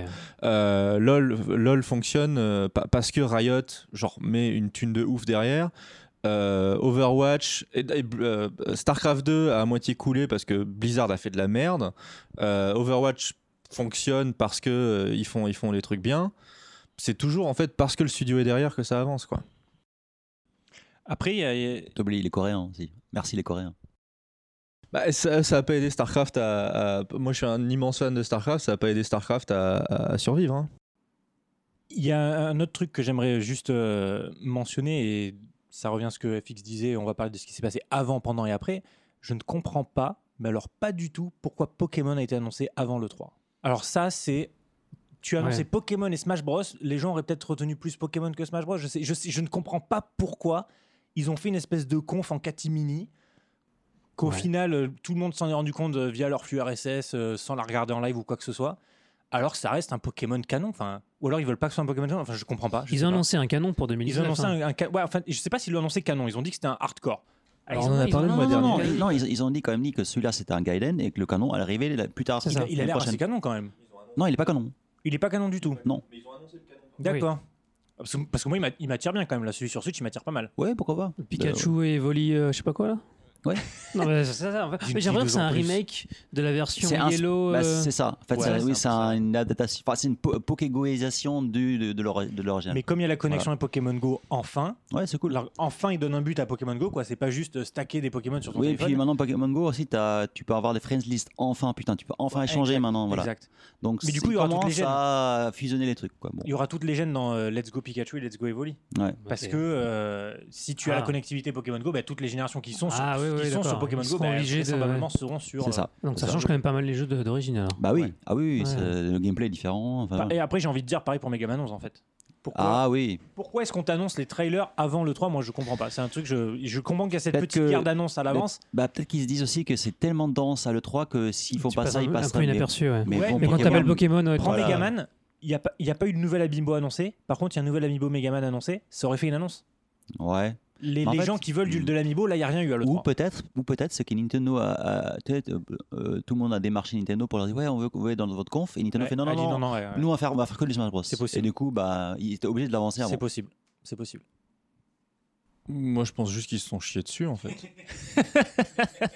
Euh, moi, j'ai abandonné depuis longtemps d'expliquer la com Nintendo. hein. Ah C'est- ouais, non, je ne comprends pas compliqué, hein. toujours. Je- pense que- compliqué, je Ils pense- ont leurs propres règles. C'est c'est bizarre. Je pense qu'ils se sont chiés dessus. Ils auraient dû dire, euh, ils auraient dû dire, euh, voilà, Nintendo Direct euh, de l'eCube, quoi, sans, sans, sans vendre le truc plus que ce qu'ils ont fait. Et le tout. pire, c'est que c'est même pas une, comme tu le disais, c'est pas une vraie conf. Tu vois, c'est pas du live. Et donc, malgré tout, tu vois, il y a des trucs que tu, tu n'arrives pas à t'expliquer. Genre, T'as on a- l'impression on que c'est pas. quoi, ils ont, ils ont, Ouais. ils ont trois annonces, trois annonces plus euh, 10 20 minutes, 20 minutes, putain de. Ça. Enfin, je vois parce qu'avec avec Chris, on, on- et, euh, bah, t'étais aussi peut-être dessus, FX, mais genre, on, on parlait sur sur sur Line. euh, et tout le monde était en train de se dire, mais, mais ça, ça continue. Et Ouais, quand ça s'est ouais. terminé, c'était OK, enfin la suite. Et genre, Treehouse, Smash Bros. Smash tu Bros. fais what Genre, on était tous dégoûtés quand on se disait, mais. Mais tu, tu, tu hype pas une Confi Cube, enfin un, un- un- même un Nintendo Direct spécial eCube, comme ça quoi. Tu dis, alors voilà, on va parler de Smash Bros quoi. Et puis on aura deux trois nuggets à côté. euh. Et du coup, voilà, donc euh, Star Fox euh, Grand Prix, machin, la rumeur, bah que dalle, c'est tombé à la flotte. Ça va venir. Non, c'est pas une rumeur, c'est annoncé. hein. Ah non, non, c'est une logo. rumeur. non non non, c'est pas Non, la même le chose. logo, a- c'était c'était une suite, euh, c'était pas. On n'a pas vu un logo C'est une suite. C'est un fake C'est un fake, ah, un fake ou une suite en Ah, tout bah, cas. Tu confonds peut-être avec le jeu qui est chez Ubi. Oui, voilà. Starlink. Non, non, non. Avant le 3, il y a eu Oui, une annonce de Star Fox Grand Prix. Non, et moi, j'ai vu un logo. C'était pas une Oui. annonce, c'était une C'était suite pas une avec, annonce, c'était une fuite. ouais. avec un avec un- une photo d'un document avec un logo. Qui, Ouais, donc, donc- qui donc suggérait une suite. Donc ça vaut rien. Mais ça pourrait être une Donc fake, ça, pourrait être rien, un fake. selon les fuites, il devrait y avoir 12 Studio. F0 qui sont sortis depuis Voilà, quelques années. Non mais de base, de base c'était une mauvaise idée donc euh, Oui, j'étais contre à la base. Mais parlons de Star Fox. Ouais. Bah, il y en a pas. c'est ça Non, le, mais le parlons problème. de euh, Starlink. Starlink, le truc de, de Wii. C'est marrant, on dirait qu'il y, a- on dirait qu'il y a Link sur, sur le vaisseau de Star Fox. Tu sais. Et je, je pense que pour ce jeu en particulier, j'ai- moi, je suis. Alors Thierry, ça, ça va être intéressant d'avoir ton opinion. Euh, J'ai pas suivi le jeu plus que ça, mais moi, ce que ça montre, c'est juste la proximité d'Ubisoft et Nintendo. C'est-à-dire, ils ont un deal avec les lapins crétins et Mario. Le jeu a bien fonctionné. Franchement, C'est un bon tactical. mais ça void les autres versions du jeu, du coup. Et c'était une, pour le coup, c'est une vraie surprise de l'E3. Tu vois, c'est pas un truc qui a fuité. Donc Ouais, ça, bien ça- sûr, Ça, ouais. c'est- quand même, ça fait Ah, plaisir de pour temps en temps. d'Ubisoft, ouais, exactement. Et donc là, tout le monde était un peu pris de court en disant Ah ouais, quand même. Et puis le, le jeu lui-même, Starlink, ça n'a pas l'air. D'ailleurs, même. Miyamoto, il était dans le public, il savait pas pourquoi. C'était la, Pourquoi je suis venu moi la moins bonne improvisation. de- Il était déguisé en Zelda, on sait pas pourquoi. Bon, Il y avait Mais- le DLC Donkey Kong pour euh, Crétin, les lapins crétins et, Exact, euh, exact. il, était annoncé, euh, il était annoncé depuis un petit moment. Oui, il était annoncé Oui, depuis oui, quelques oui. temps. Officiellement Officiellement. Ouais, ouais, Ouais. Ok, ok. Euh, mais du coup, la Starlink, quel intérêt d'acheter les autres versions que la version Nintendo? Parce que t'auras pas, enfin, Mais t'auras pas Star Fox, quoi. Alors, Je dis pas que c'est, une- je dis pas que c'est un argument de vente, mais euh, si t'as le choix que t'as les deux consoles. Alors peut-être expliquer pour les auditeurs ce que c'est Starlink? Alors Starlink, c'est un T'en sais plus que moi. Games to Life. Comment ils appellent ça C'est euh, Toy- euh, alors je me souviens plus comment ça s'appelle cette mouvance qui est morte depuis Le- 10 ans. C'est quoi le le- le jouet euh, C'est le, ça. jouet qui va dans le jeu. Donc Ouais, en fait c'est un gros. Infinity, Skylanders, etc. Ils l'ont pas trop monté dans le trailer et à mon avis c'est mauvais signe. Il y a un gros truc, une plateforme que tu fites sur ta manette, peu importe, peu ouais. importe le, le- ton, ta console. Ouais. Et sur cette plateforme, tu accroches les jouets, Ouais. qui sont des espèces de micro-machines. Ta manette, c'est un peu ton vaisseau spatial et tu Voilà. le modifies à la fois physiquement et dans le jeu. Mais tu, que poses, j'ai compris. tu- mais tu poses le, tu poses le pilote Ouais. et tu poses le vaisseau Mm. sur ta manette. Donc Mm. du coup, tu auras le. Et tu peux le custom d'ailleurs ton vaisseau en plus. Tu Ouais. peux rajouter des morceaux et tout. Alors donc- je sais pas si tu custom le plastique ou si tu custom in-game. Bon, Ça, ça, ça, je suis pas sûr. Parce qu'on l'a que très peu vu et le fait je qu'ils te le pense que c'est plutôt in-game, sinon ça devient compliqué après. C'est, euh, Ouais, bien sûr, euh, ouais, tout à fait. Mais alors, ce que j'avais pensé lors de la première annonce, donc l'an dernier, ouais. c'est que comme cette mouvance du jeu vidéo est morte, que je veux dire, euh, Disney Infinity, Infinity c'est mort. C'est Ouais. surtout Skylanders qui fonctionnait de toute façon. Pareil, Skylanders, c'était pas inintéressant hein, comme, euh, Ah, même concept. Disney Infinity, hein, moi, leur univers, ça, il euh, était mais basique de chez basique. Ninja Theory était dessus Disney. Infinity, le gameplay était pourri, c'était une vraie catastrophe. Les Mais, Star Wars, euh, j'avais pas trop, j'avais bien aimé. Ça restait. je- Ah. L'intérêt que j'y voyais, c'était Ouais. un, un père qui jouait avec son gamin à Star Wars. Voilà. Moi, c'est l'intérêt que j'y voyais. Hmm. C'était le Lego Star Wars, Ouais. mais dans le vrai univers Star Wars qui n'est pas Lego. Moi, j'avais fait pas mal les et honnêtement, pour, si pour des gamins, c'est juste fantastique. et en plus, il y avait un côté coop qui était. On est euh, entre adultes là, jeu. vous achetez des jouets les enfants, c'est bien. Donc l'alignement, exactement l'alignement que je pensais que Ubisoft aurait dû faire, c'est des adultes. Parce que les adultes se seraient ruinés en jouets. S'ils faisaient un truc un petit peu plus cher, donc d'un petit, un petit peu de meilleure qualité, on voit les amiibo. Les amiibo, ça Je sais cartonne. pas, bah, du coup, tu vois, on se dit la, la culture du euh, modélisme, elle est très japonaise. Tu vois, Ils ont Mhm. Gundam et compagnie. Est-ce qu'ils ont déjà ouais. sorti un jeu Gundam avec des modèles associés Donc il y aurait un Non. côté physique et virtuel? Bah pourquoi? Faudrait que ça se lance ici. Bah après, après, Bandai après, attends, euh, Ba- Bandai, Bandai, euh, si, si, tu, si on va euh, sur, sur les Gundam, Bandai a. Bon, on n'a pas notre spécialiste euh, S, euh, S Gundam aujourd'hui, mais, Julien Je pense qu'il y a une opportunité manquée là. mais, euh, mais, euh, mais les jeux, les jeux sortis euh, Gundam, à chaque fois, se, ces dernières années, ils se tirent, mais c'est même pas des coups, de, des coups de flingue dans le pied, c'est des coups de bazooka dans le pied, quoi. Je, je me souviens plus vraiment pourquoi, mais genre, il y a soit pas Il y avait, il y avait le il a- Gundam Battle en fait, vous avez pas mis le mode, le mode lamentable, battle quoi. justement dans voilà. Gundam quoi. Ah, tu veux même pas jouer au jeu.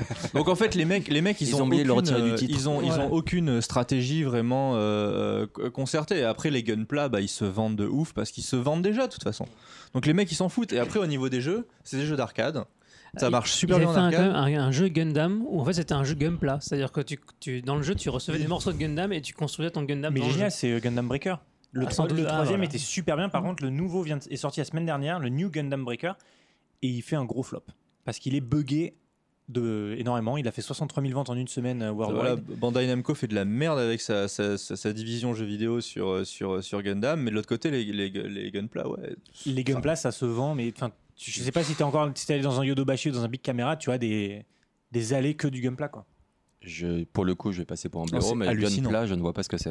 Ah, pardon, c'est les euh, Gundam Plastic Model. Donc, C'est les D'accord. maquettes que tu montes toi-même. En Ok, fait, c'est ouais, d'accord, les vraiment, modèles tu- Gundam. Voilà, tu Oh, fais tu fais la peinture d'ailleurs dessus? Tu peux les peindre. ouais. Euh, bah, non, les, les principaux, non, enfin les trucs que t'as de base, c'est pas de la, t'as pas de peinture. T'as t'as déjà les, les couleurs sur Ouais, les, sur les T'as les les couleurs sur en le plastique. T'as Après, les- stickers, le le tous les éléments Ah, les uns les non, autres. je vois, je vois. Mais euh, ok, je connaissais pas le nom. Et vous faites ça, vous ou pas?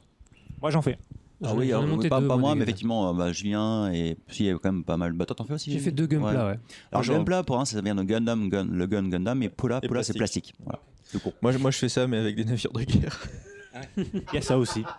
Ensuite, t'as la culture Warhammer. un- Voilà. mais c'est- Voilà. Euh, ouais. Donc c'est quand même Mais là, c'est fort. vraiment, c'est vraiment coller les, les pièces ensemble. En fait. Ta clip, hein, t'as pas même pas besoin de colle en fait. Ah bon Comme Sur ça les- ouais, dans la gameplay, t'as pas besoin de. Oh, Mais c'est arnaque Bah non, c'est Pour les futur, enfants. Même pas de travail manuel C'est pas chier. Putain, j'ai dû acheter de la colle, un pinceau pour monter, euh, pour monter De mes, 7 euh, à 77 ans. mes, mes, mes destroyers. Alors attends, toi tu le fais à l'intérieur de bouteilles ou pas? Ouais, mais serait drôle, que cela des bouteilles dit. de Kirin. Ce serait drôle. Tu le savais pas, mais en fait, c'est un idée de con là. c'est ça. Merde Bon, on va continuer un peu sur. le- Alors, on va, on va finir avec la conférence Nintendo et on va parler de trois news qui sont extérieures aux principales conférences, mais quand même qui ont marqué, euh, marqué cette 3. Donc, on a une collabo entre euh, Monster Hunter et Final Fantasy XIV. Alors, on n'a pas nos spécialistes Final Fantasy XIV, mais, euh, mais en gros, il y a, y a le Behemoth qui débarque dans, euh, dans, dans, du coup, dans, dans, dans Monster Hunter. Le Behemoth de Final Fantasy. Et dans FF14, il y a un, un des monstres principaux de Monster Hunter qui débarque aussi. Donc, c'est une belle collabo. Et surtout, on a un nouveau jeu de Platinum Games qui a été annoncé, édité par euh, Square Enix et qui s'appelle Babylon Fall. Fall. Ah oui, exact, oui. Il était dans la console d'ailleurs. Moi, j'ai rien compris donc, à ce que c'était c'était la, ce ouais, truc. c'est la Ah. Je pense que pas grand monde a compris, mais Bah, c'était pas l'idée. C'était une. C'est- c'est Ça, juste- ça c'est- m'intéresse dans tous les cas, c'est Ah, Platinum, clairement. il y a pas C'est de raison. Platinum et puis bah, Ouais. Babylone, ça, le mythe de Babylone, Ouais, c'est d'une richesse telle que t'es là, genre, eh ouais, ouais, il y a des enfin, choses c'est à faire. Platinum Games, il n'y aura pas de scénar. hein. il n'y aura que du gameplay. C'est tout, ce qu'on demande. c'est hein. tout ce qu'on demande. Voilà, tout à mais, fait, oui. mais bon, c'est pour ça que le thème finalement. Gameplay first, hein, comme on dit. Mais D'ailleurs, on en a pas parlé, mais t'avais pas ce jeu. euh, Excusez-moi, je me souviens plus du titre, mais t'as ce- t'avais pas un truc avec des robots euh, que Platinum avait fait Ah euh, non, non, c'est sur Switch. Oui, c'est ça, euh, sur Switch, d'ailleurs- euh, on a oublié ça, c'est la, la conf Ni- Nintendo a commencé, a avec ça. avec ce jeu de robot. Dé- ouais. Demon X. C'est- C'est c'est bien Platinum qui. Demon euh, X Machina. non Je crois pas que ce Ah, soit dans Platinum. genre, Platinum qui, alors Non, non, c'est pas Platinum. C'est pas Marvelous. C'est c'est c'est Marvelous. C'est c'est j'ai vu, les 30 minutes Ça de a l'air gameplay. chelou ce truc. J'ai vu le 30 minutes de gameplay parce qu'en fait, le- la DA m'a vachement marqué. Et le gameplay lui-même, c'est alors les, les environnements sont quand même assez vides. Alors Bah c'est ouais, bon, c'est cel shading, ça c'est classe, C'est mais c'est euh, moche. hein. c'est pas GG. Et puis J'ai le l'impression d'avoir vu gameplay, un sous Gundam Battle. et le gameplay a l'air vraiment cher, mou du cul, quoi. Ouais, voilà, c'est ça. Ça ça m'a pas vendu du Ah, rêve. quand un vrai Virtualon Avec le, le joystick. Pas nécessairement. Sur Dreamcast, c'était déjà très bien. Et donc, c'est à peu près tout pour les news de l'E3 de cette année. Et on va en- enchaîner par une petite pause musicale et on revient juste après. Thierry Je sais où tu te caches Viens ici que je te Thierry Hyper classique. Bah, c'est- On je parlais de notes de piano. C'est Philippe, non? sur Resident Evil. Ouais. Moi, c'est vrai que je me rappelle de cette conférence. C'était c'est Blizzard pour l'annonce de Diablo 3, je crois, où c'était juste un mec qui joue au piano sur, euh, sur une BlizzCon. C'était c'était tellement marquant. Juste les, les notes au piano te filaient des frissons. Quoi. Et, euh, et donc, du coup, moi, j'attendais quand même d'avoir le, le thème de Metroid. Et euh, j'aurais tellement aimé avoir ce frisson, comme j'ai eu hein, juste pour le, logo. Quelle de notes Et là, genre, oh, putain. Et euh, donc, ouais, c'est la musique que je choisis. Très bien, c'est parti.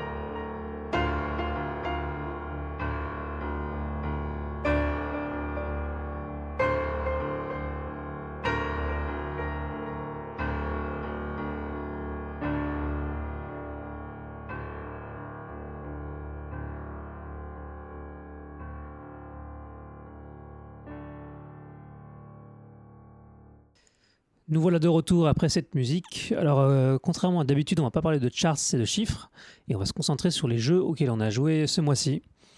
On va commencer, euh, bah tiens, par, par Thierry. Ok. Ouais, à quoi tu joues? Ah bah, moi, de toute façon, c'est pas compliqué. J'ai pas de télé en ce moment, donc je suis condamné à jouer à la Switch. Condamné à jouer. Condamné. C'est Ah, triste. mon Ah, Dieu. le pauvre. Oh là Ah, là, le je pauvre. souffre, je souffre. Et donc, du coup, j'ai fini SteamWorld Dig 2, là, tout récemment, en fait, hier. Et, euh, et là, je suis en train de faire la vraie fin. Et je suis tombé sur un passage qui m'a agacé. Et j'ai switché sur un autre Metroidvania, qui est Hollow Knight. Et là, c'est très intéressant parce que autant SteamWorld Dig 2, le gameplay, il est juste très, très agréable. C'est 60 images par seconde, clairement. Euh, tu as, une, t'as une vraie sensation de contrôle du perso et une vraie évolution justement de ses possibilités en termes de mouvement qui sont, qui sont très très cool. Et euh, c'est juste agréable de se déplacer dans les niveaux et de bouger. Avec en plus cette mécanique à la Dig Dug où tu creuses un peu partout c'est c'est très sympa. Par contre moi j'ai pas accroché spécialement à l'univers. Et la DA le jeu il est joli mais la DA me parle pas. D'accord. Ça, Personnellement. personnel, ça.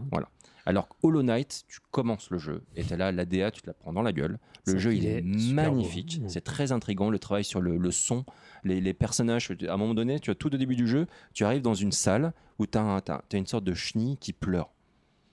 Tu te rappelles de ça ou pas Ouais. Greg? T'as la, la chenille, elle pleure, elle pleure. Moi, t'essayes de- d'interagir, tu veux pas, tu comprends pas. C'est très manges, dérangeant. hein. Le jeu a plein, pas mal de reprises, il est dérangeant. Le, le, tu- le- le sound design est ouf. Ouais, et donc tu, as- tu- quand tu affrontes les, les créatures qui te ressemblent énormément, c'est là genre comme si tu tuais genre des, euh, des gens de ta famille, etc. C'est, je suis, je viens juste de commencer, et donc du coup déjà j'ai fait une partie.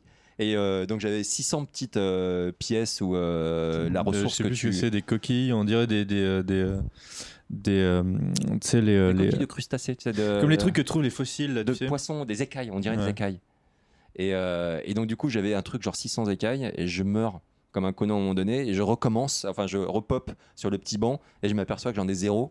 Ah. J'ai effacé ma sauvegarde et j'ai recommencé. Et donc- Mais non, Eh ouais, ouais, ouais. mais Et non. donc du coup hier j'ai repris, euh, j'ai repris une nouvelle partie et comme un con après une soirée je suis rentré, j'ai continué à jouer en me disant il faut pas que tu joues, t'es trop fatigué.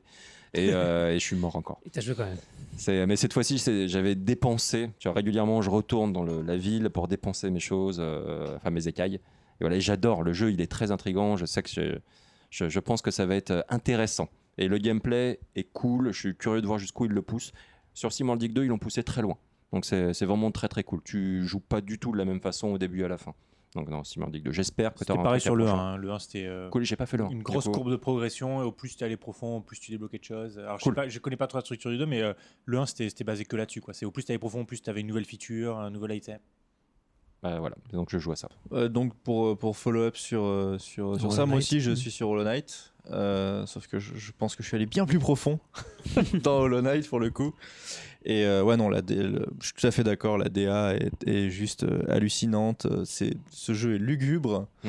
Euh, À côté Play Dead, tu vois, sur les, les, le- les lumières, le contraste, tu as une espèce de texture sur l'utilisation de la lumière. Mais en fait, ça change suivant les niveaux. Hmm. T'as des niveaux, tu as un petit peu plus de, des lumières. Enfin, c'est jamais très joyeux, hein. faut être honnête. C'est jamais très joyeux, mais t'as des niveaux où vraiment tu vas être dans le noir total, euh, où tu vas juste être éclairé par un- une petite loupiote et tout, avec des. des je, je veux pas, je veux pas spoiler parce que je pense que découvrir la DA, c'est une grande partie du plaisir du jeu, mais, euh, mais, euh, mais t'as vraiment, on va dire, c'est chaque salle pour une ambiance différente, comme dans une, une boîte de nuit. Euh, le, sound design aussi absolument hallucinant, euh, je trouve. euh, et, et le, gameplay, le, moi j'aurais j'aurais j'aurais des, des, critiques à faire sur le côté entre guillemets hardcore. C'est-à-dire que des fois tu te dis bon, là ça aurait été sympa, tu vois, juste de ne pas être être aussi à fond dans le dans le côté.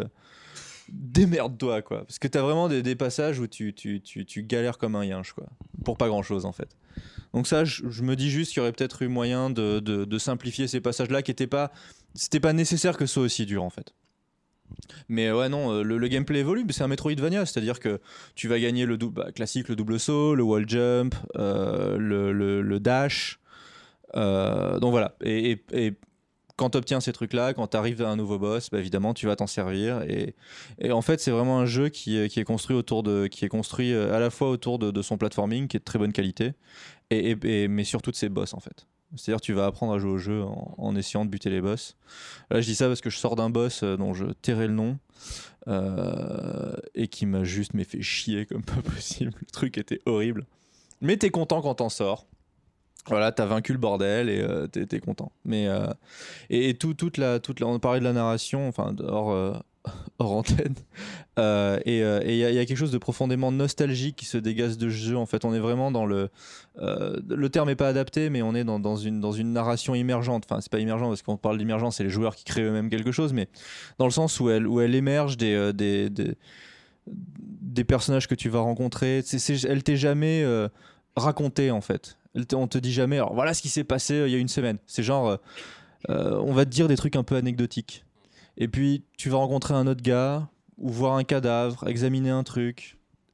Et à chaque fois, tu auras un autre truc anecdotique. Et toute cette somme va finir par te donner une, une idée, en fait. Pas vraiment te raconter le scénario clairement, tu vois, mais te donner une idée de ce qui a pu se passer dans cet C'est endroit. une façon indirecte pour le, de Et je- laisser aux joueurs de, de reconstituer le puzzle en fait. Et je Donc, trouve c'est ça un gameplay passif. Vraiment, vraiment top en fait. Euh, parce que t'es- t'es t'es dans, au fond, Hollow Nest, c'est c'est une ville qui a, qui a été détruite. C'est euh, c'est ça l'histoire, quoi. C'est un royaume qui a disparu. Commence pas à spoiler tout non plus. hein. C'est la base. hein. Euh, et, et en fait, tu, tu sais pas trop ce que tu fous là au fond, quoi. Et vraiment, tu découvres petit à petit. Et ouais, non, je trouve que c'est vraiment un, un très grand jeu. Ça fait, de toute façon, Metroidvania, qui ne rêve pas d'un bon Metroidvania euh, J'adore ce genre. à la base, quoi. J'ai- trouvé aussi dans le jeu un, un petit côté chez Dovo Colossus où tu as cette sensation assez rapidement de potentiellement pas jouer un héros. Donc on verra ce que donne, je sais pas, mais tu vois, Ouais, tu, c'est- te, c'est pas tu faux, te ouais. demandes, Ouais. genre ok, je, je joue un bad guy en fait. Et on tu, dit. demandes vraiment ce que tu fous là. Tu te dis, que, pourquoi je tue tous ces gens en fait? Que Et à la fin, Voilà. et- Attends, c'est c'est la base dans les vidéo. Tu tues Ouais, des gens, tu tues les gens Non, mais souvent tu te poses pas la question en fait. Bah, souvent tu te poses. euh, ouais. Je suis désolé. Ah non, mais euh, en fait- tu prends, tu prends Uncharted. Uncharted, euh, si. euh, Je sais pas si tout le monde au moment si attends le gars il vient de tuer un gars et t'es pas content tu viens de flinguer environ 250 personnes juste avant il est où le problème? Ouais, mais moi, est c'est Nathan, Colossus, C'était hallucinant pour ça. C'est très rapidement, tu es là, genre, tu, et c'est curieux parce que tu, j'ai discuté avec des, avec des connaissances qu'on n'a pas du tout la, la même sensibilité. Et donc pour lui, tu vois, tuer un colosse, c'était une, une victoire. Alors que moi, tuer un colosse, de, de plus en plus, quand tu avances dans le jeu, sans doute un macronien T'avais un truc où Ouais. t'es là, genre, oh là, t'étais pas bien. T'étais pas tout à fait bien. T'es là, oh putain, c'est euh, c'est un peu sale, quoi. Pourquoi je l'ai tué, cette, cette, cette pauvre créature qui clairement était absolument Ouais. pas Avec agressive. les statues qui avant que tombent, tu- la grosse voix grave qui t'annonce un truc, tu dis merde, Ouais, fais c'est- clair. là, il y a- il y a- ça va pas. Ouais, dans Hollow Knight, t'as as un peu ça. C'est pas, c'est peut-être pas aussi euh, aussi euh, clairement imprimé en fait sur le jeu, mais c'est juste que tu certains des euh, parmi les monstres que tu que tu butes. Déjà, t'as ceux, t'as ceux après les avoir butés qui vont te parler en fait. Ouais, gros, pourquoi tu fais ça? Et et t'as ceux où juste, enfin, peut-être des monstres un petit peu plus lambda. Et après, de ci de là dans le jeu, tu vas trouver leurs cadavres dans la ville. Enfin, dans, l'univers du jeu. Et, euh, et ouais, tu vas te dire, mais en fait, euh, genre, c'est juste euh, Josette et Marcel qui se promènent et ils t'ont attaqué parce qu'ils ont peur ou je sais pas quoi, et toi tu les as juste flingués quoi. Donc je sais pas, y y a- c'est vrai qu'il y a tout ça dans le jeu qui, est- vraiment. non, je pense que c'est bah, sur Switch. Si vous avez une Switch, achetez-le. Et achetez aussi Ikaluga parce qu'il vient de sortir. Ikaluga, c'est la vie, c'est Treasure. Il faut acheter les jeux Treasure, il faut leur donner de l'argent à ces gens-là. Très bien. Euh, Marc, à quoi tu joues? Ah, Greg, t'as un autre, tu joues à un autre jeu aussi? Euh, oui, j'ai euh, alors un autre jeu, j'en ai déjà parlé, c'est Horizon Zero Dawn, mais cette fois-ci j'ai. Encore? Encore? Encore Mais. Euh, cette fois-ci, j'ai acheté le, le- parce qu'il y avait le- le- les PlayStation Days, j'ai acheté le, l'add-on, donc c'est Frozen Wilds. Ouais. Et bah c'est Horizon Zero Dawn, donc c'est bien. Ça te remet un petit peu de challenge, Ouais. ce qui est à la fin du jeu quand tu le termines, que Ouais, ouais. t'es genre super balèze, euh, le challenge existe. Donc c'est déjà pas mal, mais surtout en fait c'est euh, bon, ça te rajoute des infos sur le monde euh, passé, ainsi de suite. Donc ça c'est toujours bien, mais surtout techniquement, je me suis, C'est où C'est dans la neige, c'est ça c'est dans la neige, ouais. Et, euh, et les effets, euh, le, tout, tout- enfin, je sais pas comment ils ont fait techniquement pour euh, rendre en fait les, toutes les particules qui te tombent sur la gueule en permanence. C'est, euh, je trouve. T'as euh, la neige qui fonce sur tes. sur- non, pas à ce niveau-là, mais c'est vraiment genre, t'es dans, euh, c'est pas juste des deux trois petits flocons qui tombent de ci de là. C'est vraiment beaucoup beaucoup de neige et ça donne vraiment une sensation. En plus, t'as le personnage qui dit putain j'ai froid.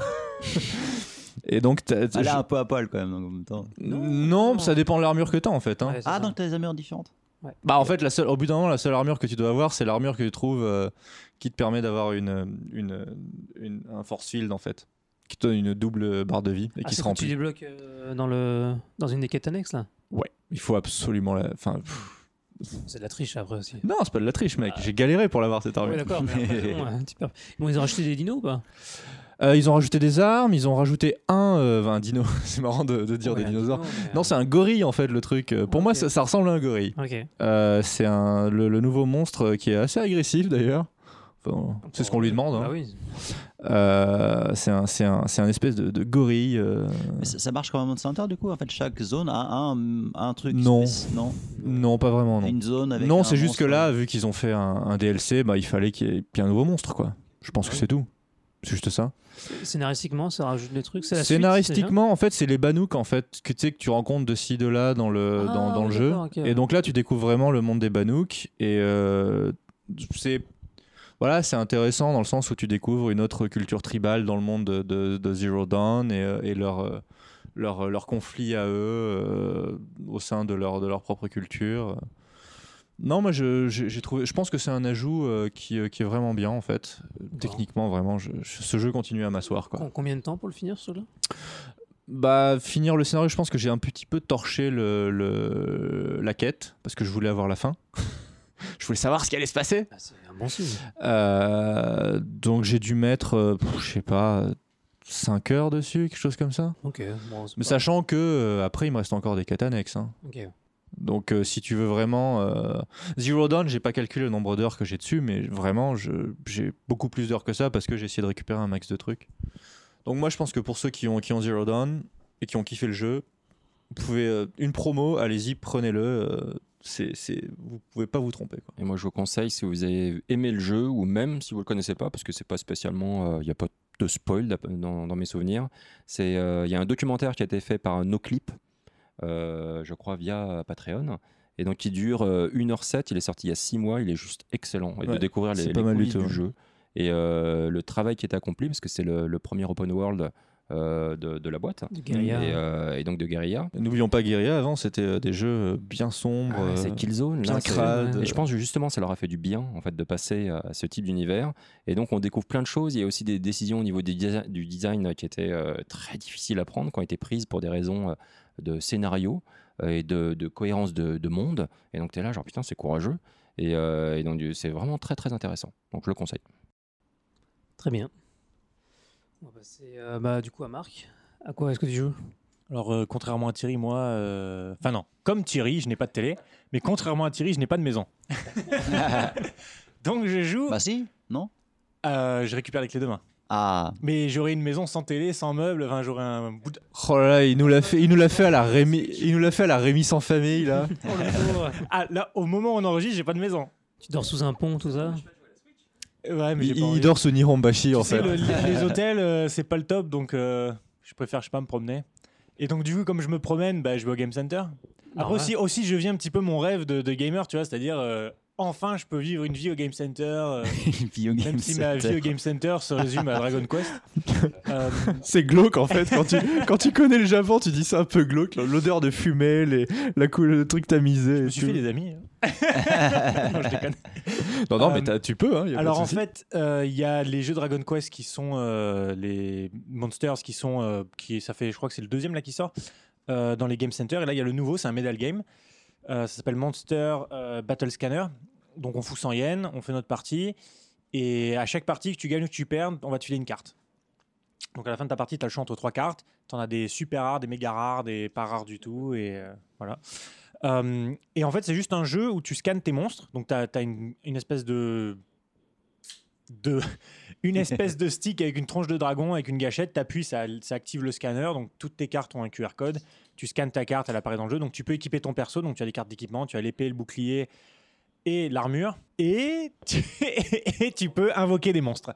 Et après, en fait, une fois, avec chaque monstre que tu invoques, et même ton personnage, tu peux choisir entre deux attaques à chaque fois. Donc, c'est un jeu très simple. Il y a deux boutons. Euh, et, des, et donc, du coup, c'est que les phases de combat, donc au tour par tour avec des ennemis. Et, c'est un jeu qui demande qui requiert pas énormément de japonais et même avec très peu de japonais on s'en sort très bien et c'est franchement j'ai essayé d'autres medal games donc j'ai essayé le Dragon Ball j'ai essayé le Gundam c'est un petit peu plus complexe là celui-là il est vraiment vraiment très simple il est vraiment très simple à, à- à jouer à comprendre Euh, j'ai du coup investi euh, je sais pas euh, pff, quelque chose comme 2000 yens là depuis que je suis arrivé en une semaine Ok, ça, il faut que je le fasse absolument. Il Ah, faut aussi que je fasse le bar. Le fameux Oh, bar bah, Dragon Quest. ensemble, le Louis Dasbar, tu vas Ah ouais, mais aussi. carrément, carrément. Ça fait un mois que je suis là, je l'ai pas fait. C'est une aberration. J'y étais Ça- allé en 2016, il Il était est- un peu cher, mais il est cool. Il a Franchement, rendu de Dragon. Quest, content. Franchement, souvent ce que je dis, c'est que par rapport à tous les autres bars euh, et bars ou, ou restos euh, thématiques comme ça, la qualité de la bouffe est quand même un peu meilleure, quoi, parce que généralement c'est un peu dégueulasse. hein. D'accord. Là, ça va, c'est honnête. Alors moi j'ai fait que celui-là Hmm. et j'ai pas trouvé ça ouf. J'ai Non, fait, mais le- j'ai fait le Gundam Café, c'était bon, c'était un C'est café, dégueulasse, quoi. c'est que des shakes de merde. Voilà, c'est un- euh, c'est un avec- café. Avec de la crème chantilly qui fait 3 mètres. Pour enfin, le tu vois, coup, c'est- j'ai mangé au Louis Dasbar et Est-ce que t'as fait l'Ekebi Café? Je pense pas que j'irai. Déception. On peut, on peut organiser ça. Ouais, qui est, pour, pour ceux qui savent pas, Akiba, juste à côté euh, du Du Gundam euh, Café. Ah par contre j'ai fait le ah non j'ai fait les deux Gundam Café. Parce qu'il y en a un autre à de- aussi. à- à Akiba, ouais.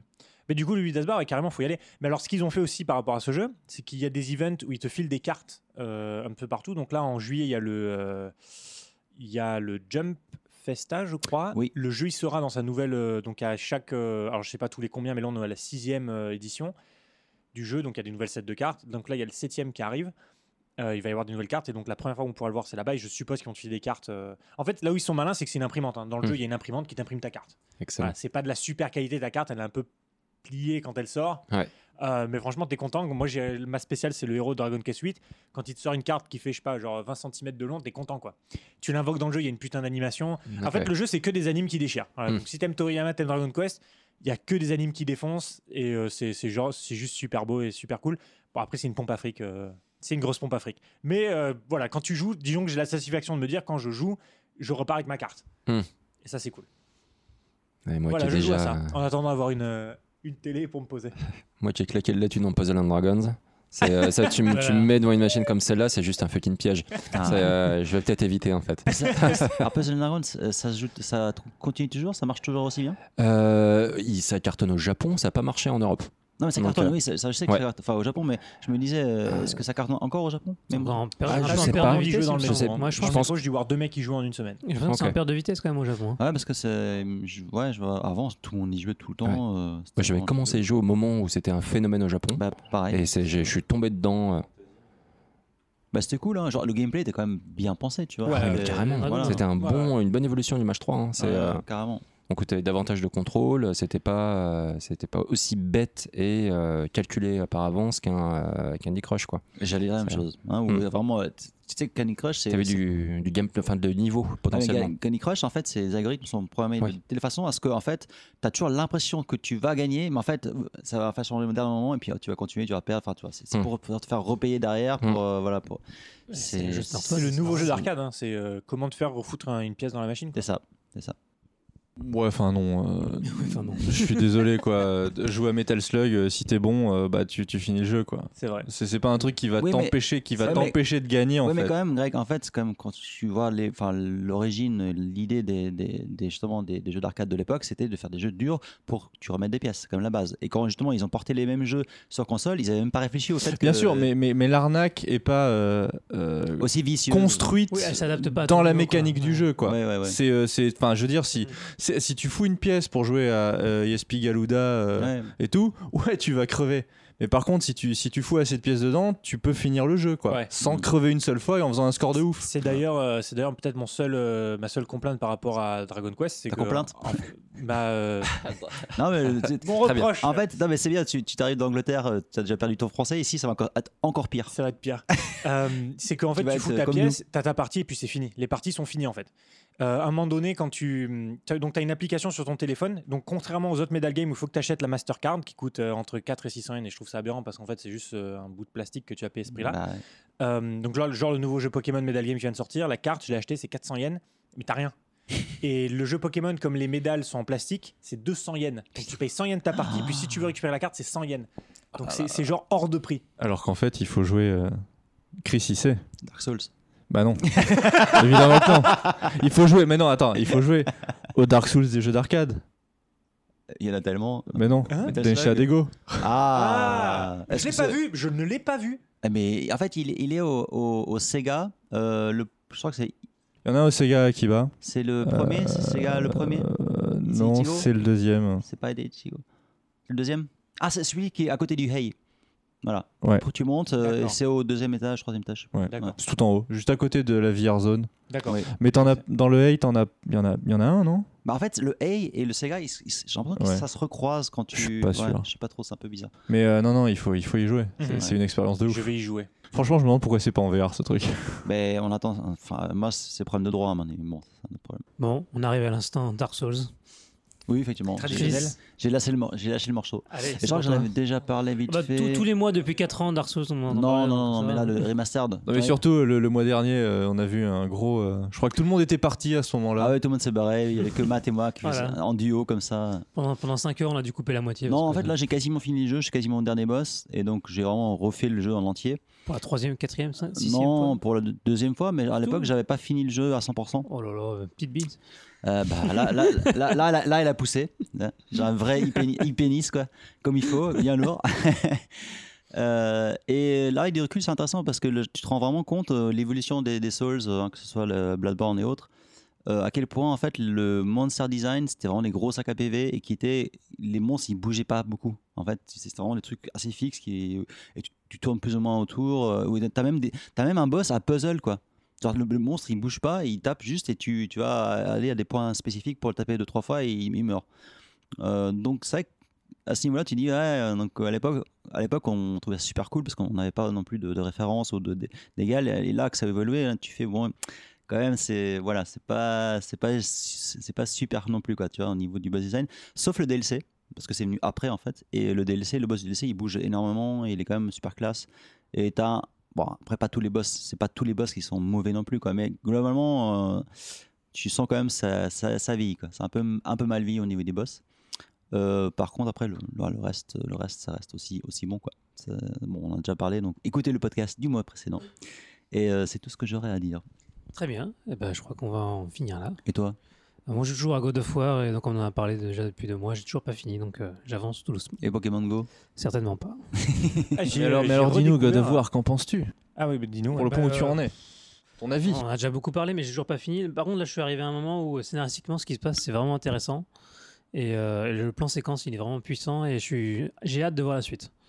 Donc euh, non, franchement, c'est on en saura euh, pas plus. ça. oh, je trouve que le rythme est un peu lent de God of War, C'est un mais- peu plus lent. ouais. mais plus j'avance et, euh, et plus vraiment ça, ça, ça build up. là, là, au niveau de la progression narrative ou? Ouais, la progression narrative, j'ai l'impression qu'il se passe pas euh, énormément de choses.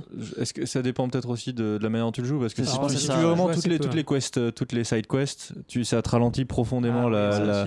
Mais, mais tu peux, je pense que tu peux vraiment faire avancer le jeu. Je pense que tu peux le rusher, juste hein, scénar, scénar, scénar, Ouais, scénar. et- ouais. Ouais. Alors après, il y a quand même le Mais fait tu, tu perds une grande partie Malgré du tout, jeu. je genre, quand tu, au début, tu enchaînes les différents niveaux, tu vas à des endroits différents, mais scénaristiquement, ce qui se passe, une fois que tu as fini le niveau, t'as pas une grosse découverte scénaristique, on te dit juste, bah, va au truc, au truc suivant. quoi.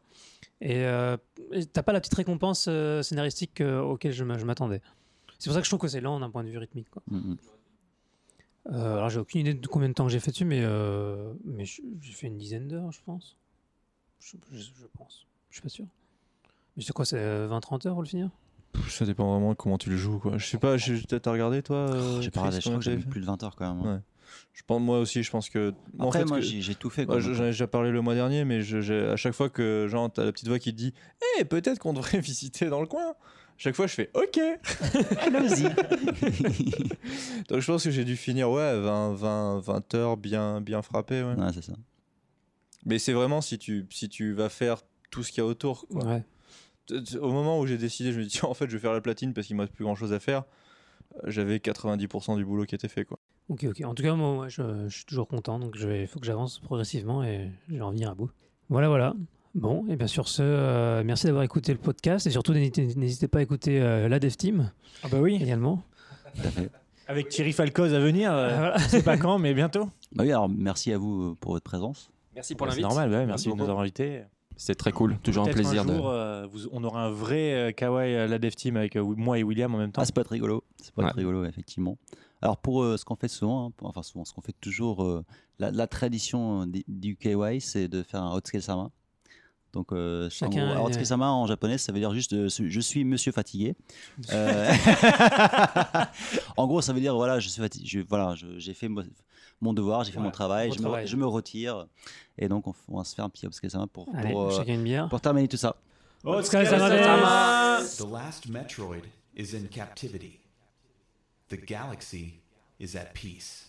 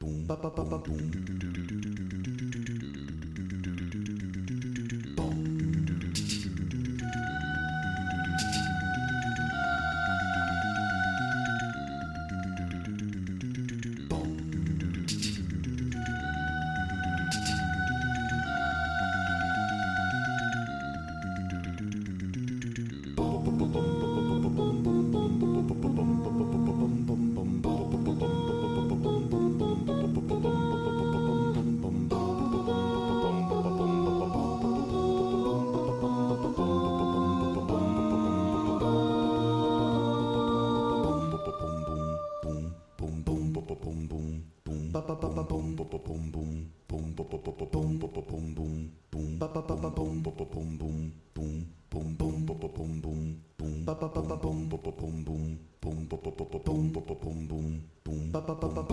bum